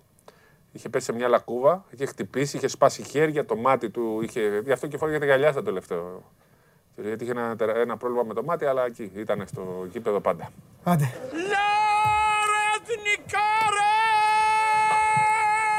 Γεια σας. Γεια σου, Σπύρο. Λοιπόν, Σπύρος Καβαλιεράτος, αλλά δεν έχετε παράπονο, έτσι. Κοντά μισή ώρα μπασκετάκι, πάνω από 20 λεπτά. Μην κλέβω κιόλας. Και αύριο ακόμη περισσότερο. Σας είπα, κάθε μέρα όσο θα περνάει, μόλις αρχίσουν και τα παιχνίδια, θα γίνει χαμός εδώ. Πάμε στο Τζάγλι, γιατί πεινάω. Πάμε στο Τζάγλι.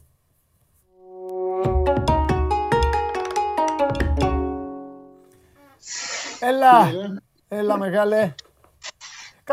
Καλά πήγες. Ο Αστέρας λίγο στη χάλασε. Δεν το κάνανε 1-1 αυτή τη φορά, σκεφτόμουν να το κάνανε 0-0, αλλά καλά πήγες. Ναι. Και χθες σας απόλαυσα λίγο με τον Παντελή και το Θέμη. Τι έχουμε? Εντάξει, Σαββατοκύριακο κάναμε 3-4 την Κυριακή. Ναι. Πιάσαμε τον γκολ του Βόλου, χάσαμε τον Αστέρα. Συνολικά ήταν 7-10 παιχνίδια. Τώρα, ναι. Νομίζω ότι ήταν θετικό Σαββατοκύριακο και πάντα είναι και δύσκολο μετά από τις διακοπές των εθνικών ομάδων. Δηλαδή, συνήθως ο πρώτος Σαββατοκύριακο μετά τις διακοπές έχω άθλια στατιστικά. Οπότε το 7-10 για μένα είναι πολύ καλό. Σούπερ. Λοιπόν, είναι το πιο δύσκολο Σαββατοκύριακο είναι, γιατί μπερδεύονται οι ομάδες.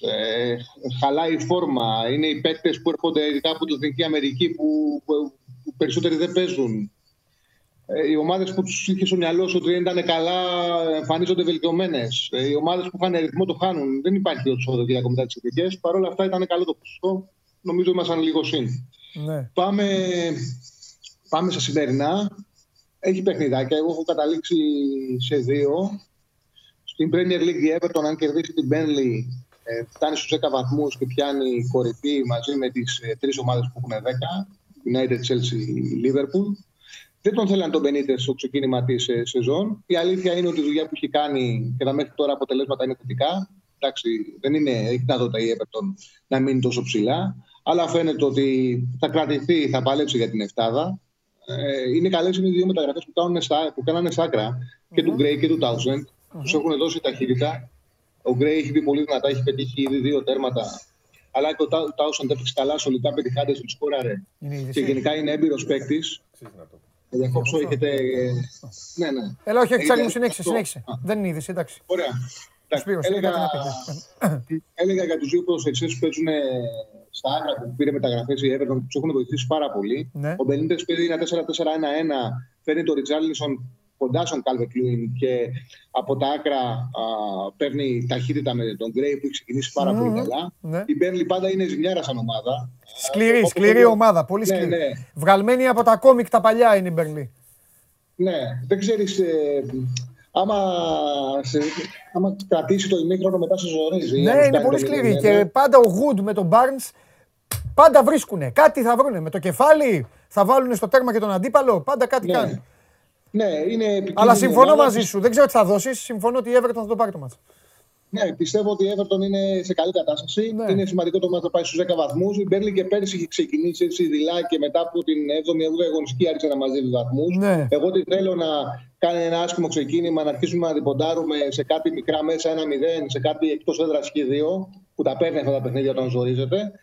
Και πέρσι είχε ξεκινήσει έτσι όχι καλά. Νομίζω ότι το timing βολεύει την Everton. Ο άσος είναι λίγο πάνω από το 1,70. Και στην Ιταλία. Έχουμε ένα σταύρωμα που θεωρώ ότι δύσκολα θα φύγει από τον goal-goal το παιχνίδι. Μπολόνια-Βερόνα. Παίζει η Μπολόνια με τον Ντι Φραντζέσκο. Ο Ντι Φραντζέσκο προέρχεται από 2 καταστροφικές δουλειές. Μετά τη Ρώμα πήγε στην Σαμπντόρια. Είχε ένα ρόστερ για να είναι στις μεσαίες ένσης βαθμολογίας. Την άφησε τελευταία. Στη Κάλιαρη πέρσι είχε το ίδιο. Είχε ένα ρόστερ για τις μεσαίες ένσης. Την άφησε πρώτα τελευταία και έτοιμη. Άρχισαν να το διώξουν κιόλας στην Κάλιαρη. Και ουσιαστικά όταν πήρε ο Σιμπλέτσι, χρειαζόταν ένα θαύμα για να σωθούν. Έγινε το θαύμα γιατί είχε καλό ρόστερ. Ο λόγος είναι ότι παίζει πάρα πολύ επιθετικά. Ένα 3-4-3 με πολύ υψηλό ρίσκο, το οποίο δεν μπορούν να το υποστηρίξουν οι ομάδες τους. Ήδη στην Βερόνα, στα 2 πρώτα παιχνίδια εντός έδρας, έχασαν 2-3 από τη Σασουόλο και 1-3 από την Ίντερ. Δηλαδή δείχνει αυτό το στοιχείο και έχουν αρχίσει να το φοβούνται στη Βερόνα. Παίζει με την Μπολόνια, όπου η Μπολόνια. Τα τελευταία χρόνια τα goal που φέρνει είναι στο 85 με 90%. Την πρώτη η Πολωνία ξεκίνησε, αποκλείστηκε το κύπελο χάνοντας 5-4 από την Τερνάνα. Ήθελε πολύ μεγάλη προσπάθεια για να δεχτεί 2 γκολ από τη Σαλερνιτάνα που την κέρδισε στο τέλος 3-2. Και έπαιξε και ένα παιχνίδι κόντρα στα χαρακτηριστικά του που πήρε 0-0 στον Πέρκαμο, δείχνοντας όμως ότι η Αταλάντα δεν είναι σε καλή κατάσταση στην εποχή. Νομίζω ότι υπάρχουν όλες οι συνθήκες για goal. Είναι στο 1,65 τον Πολωνία Βερόνα. Ναι. Οπότε το παρολί για σήμερα. Είναι Everton Μπελγιάσο, Πολόνια Βερόνα, Κόρντον. Και αύριο έχουμε Champions League. Πολλά πράγματα θα συζητήσουμε. Χαμό. Φιλιά, Τσάρλι μου, φιλιά πολλά. Κάτσε καλά, ευχαριστούμε. Αυτός ήταν ο Τσάρλι. Ο Σπύρος έχει μπει πάλι, έκανε τον ντου. Πες κάτι για να φύγουμε. Ξέχασα να σχολιάσουμε την πιο ωραία φωτογραφία του Λιόλιου. Καλά έκανες και μπήκες γιατί την είχα έτοιμη και είχα πει ότι θα συζητήσουμε. Είπα στην αρχή τη φωτογραφία αυτή εκεί ήταν. Μην νομίζω είναι κάποιο. Βάλτε δούμε λίγο γιατί πρέπει να το πούμε. Όχι μόνο αυτό. Το είδα ότι το πες, γι' αυτό ήθελα να το πω. Το είπα και όχι μόνο αυτό. Θέλω να πω και κάτι. Ότι ο Γιώργος Βασιλακόπουλος τα τελευταία χρόνια, αρκετά από τα τελευταία χρόνια, βρέθηκε στο στόχαστρο, έκανε κι αυτός ό,τι έκανε. Αλλά εντάξει, είναι ένας άνθρωπος που κυριάρχησε στο ελληνικό μπάσκετ 40 χρόνια. Πόσα τώρα. Και φυσικά έχει κάνει και αυτός έργο. Μεγάλο έργο. Το είπε και ο Λιόλιος. Ότι κρατάμε τα καλά. Ναι, αυτός έφερε το ευρωμπάσκετ το 87. Αυτός μας οδήγησε τόσο επιτυχία. Ευεργετήθηκε το μπάσκετ μέχρι το 10 που ήταν πρόεδρος του FIBA Europe.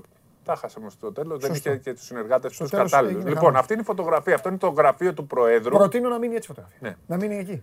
Αυτό είναι το γραφείο του Προέδρου λοιπόν στην Ομοσπονδία. Ναι. Αυτό ήταν το γραφείο του Βασιλακόπουλου μέχρι τώρα. Πλέον. Έχουν αδειάσει όλα γιατί ο Βασιλακόπουλος είχε διάφορα εκεί πέρα. Είχε τον Αντρέα Παπανδρέου, είχε τον Νάκη, είχε το κάτι άλλο έτσι. Διάφορους ηγέτες του παρελθόντος και στο εξωτερικό. Είχε και κάτι βιβλία για ηλίθιους, είχε και διάφορα πράγματα. Αδειάσαν όλα αυτά. Έμεινε αυτή η φωτογραφία. Αυτή η φωτογραφία δεν ήταν κάπου σε ένα τοίχο και πήγε ο Λιόλιος και είπε κατεβάστε. Όχι, όχι, μπράβο. Αυτή η φωτογραφία την είχε εκεί ο Βασιλακόπουλος από μόνος του. Αυτή η φωτογραφία λοιπόν έμεινε εκεί. Δεν ξέρω για πόσο θα μείνει. Ναι. Θεωρώ ότι η φωτογραφία αυτή θα μπει σε κάποιο τοίχο. Ήταν εκεί λοιπόν. Δεν είναι κάτι ως ένδειξη σεβασμού γιατί κάποιοι είπαν αποκαθήλωση. Όχι, όχι το είπαμε. Το είπες και εσύ. Να το πω κι εγώ. Εκεί ήταν πάντα η φωτογραφία. Ο ίδιος ο Βασιλακόπουλος την έβαλε εκεί γιατί το είχαν κάνει ένα δώρο. Ναι, και λέει: βάλτε την εκεί. Δε, σωστό. Σωστό. Άδεια στο γραφείο, εκεί θα είναι. Αύριο έχουν ραντεβού. Το είπε και ο Αλέξανδρος Τρίγκας. Τον πήρε πριν πάει στο γραφείο ο Λιόλιος. Του είπε συγχαρητήρια ο Βασιλακόπουλος. Και είπαν ότι αύριο θα τα πούν. Θα είναι και η τελευταία μέρα του Βασιλακόπουλου. Ο οποίος εντάξει δεν είναι και στα καλύτερά του τώρα. Ήταν τόσα χρόνια εκεί. Αλλά σίγουρα δεν τον κατεβάσανε κάτω. Να σου πω κάτι όμως. Μπορεί να πηγαίνει εκεί κάθε μέρα, πει ένα καφέ σιγά. Κοίταξε, θεωρώ ότι αν είχαν γίνει εκλογές τέλος Μαρτίου όπως έπρεπε, θα ήταν επίτιμος. Το είχε υποσχεθεί ο Λιόλιος, θα ήταν επίτιμος πρόεδρος. Ναι, με όλα αυτά που έγιναν. Ναι, έγινε πανηγύρι. Ναι, και ήταν ευθύνη του Βασιλακόπουλου μεγάλη για όλα αυτά που έγιναν. Ναι. Δεν ξέρω κατά πόσο θα συμβεί. Βέβαια, ο Λιόλιος είπε ότι θα προσπαθήσει να είναι ενωτικός. Ναι. Είχαν πολλές κόντρες, πολλές ανακοινώσεις. Αυτή τη στιγμή πάντως. Αυτή τη στιγμή, ξανακάνουμε την κουβέντα, φεύγουμε, μην ανησυχείτε πεινάω. Ναι, ναι. Αυτή τη στιγμή, ειλικρινά από αυτό το θέμα, περισσότερο έτσι με ιντριγκάρει και δημοσιογραφικά, αλλά και γενικά η πλευρά του Παναγιώτη Φασούλα παρά Βασιλακόπουλος. Έβγαλε ανακοίνωση, λέει. Γιατί ήταν μια δυνατή κίνηση, καταλαβαίνεις, που μπήκε έτσι με πολλά ονόματα και το αποτέλεσμα είναι double score. Παραπάνω από double score. Οπότε. Θα έχουμε να συζητήσουμε. Θα σου βάλω διαγώνισμα. Αύριο θέλω να έρθεις να μας πεις τι έγινε και με το επικοινωνιακό κομμάτι. Τι έγινε και... Γιατί όλα αυτά παίζουν ρόλο. Εντάξει, αύριο. Φιλιά πολλά. Φιλιά πολλά να δούμε το αποτέλεσμα. Ποιον... Σπυράκο, παίρνα, δεν με ενοχλείς. Πάμε, λοιπόν, σύμφωνα λοιπόν με εσάς όλους, σύμφωνα με τους τηλεθεατές και τις τηλεθεάτρες, από τους 5 επιθετικούς που επέλεξε μέσα η ομάδα, τα περισσότερα γκολ θα τα βάλει ο Ιουσέφ Ελαραμπί με 58,9%. Δεύτερο έχετε τον Καρλίτος με 23,1%. Τρίτος ο Ραούχο με ένα 8,8%. Ο Σβιντέρσκι 6,2%. Άρα Αμπουμπακάρ Καμαρά στο 3,1%. Άρε Καμαρά που πήγε στην Premier League, όταν πήγες, όλοι αυτοί που δεν σε ψήφισαν, τι θα έλεγαν, αλλά τι να κάνουμε, έτσι είναι η ζωή, έτσι είναι το ποδόσφαιρο. Σας ευχαριστώ πάρα πολύ, πέρασα πάρα πολύ όμορφα μαζί σας, ελπίζω το ίδιο και εσείς. Να είστε καλά, αύριο, Show Must Go Live στις 12 η ώρα, είμαι ο Παντελής Διαμαντόπουλος, μείνετε στο Sport24, γιατί όποιος μένει ξέρει γρήγορα και σωστά και το τι συμβαίνει γύρω του. Φιλιά πολλά, παίρνω τον coach τώρα, κερδίσαμε, πάμε με Μίλαν τώρα, πάμε.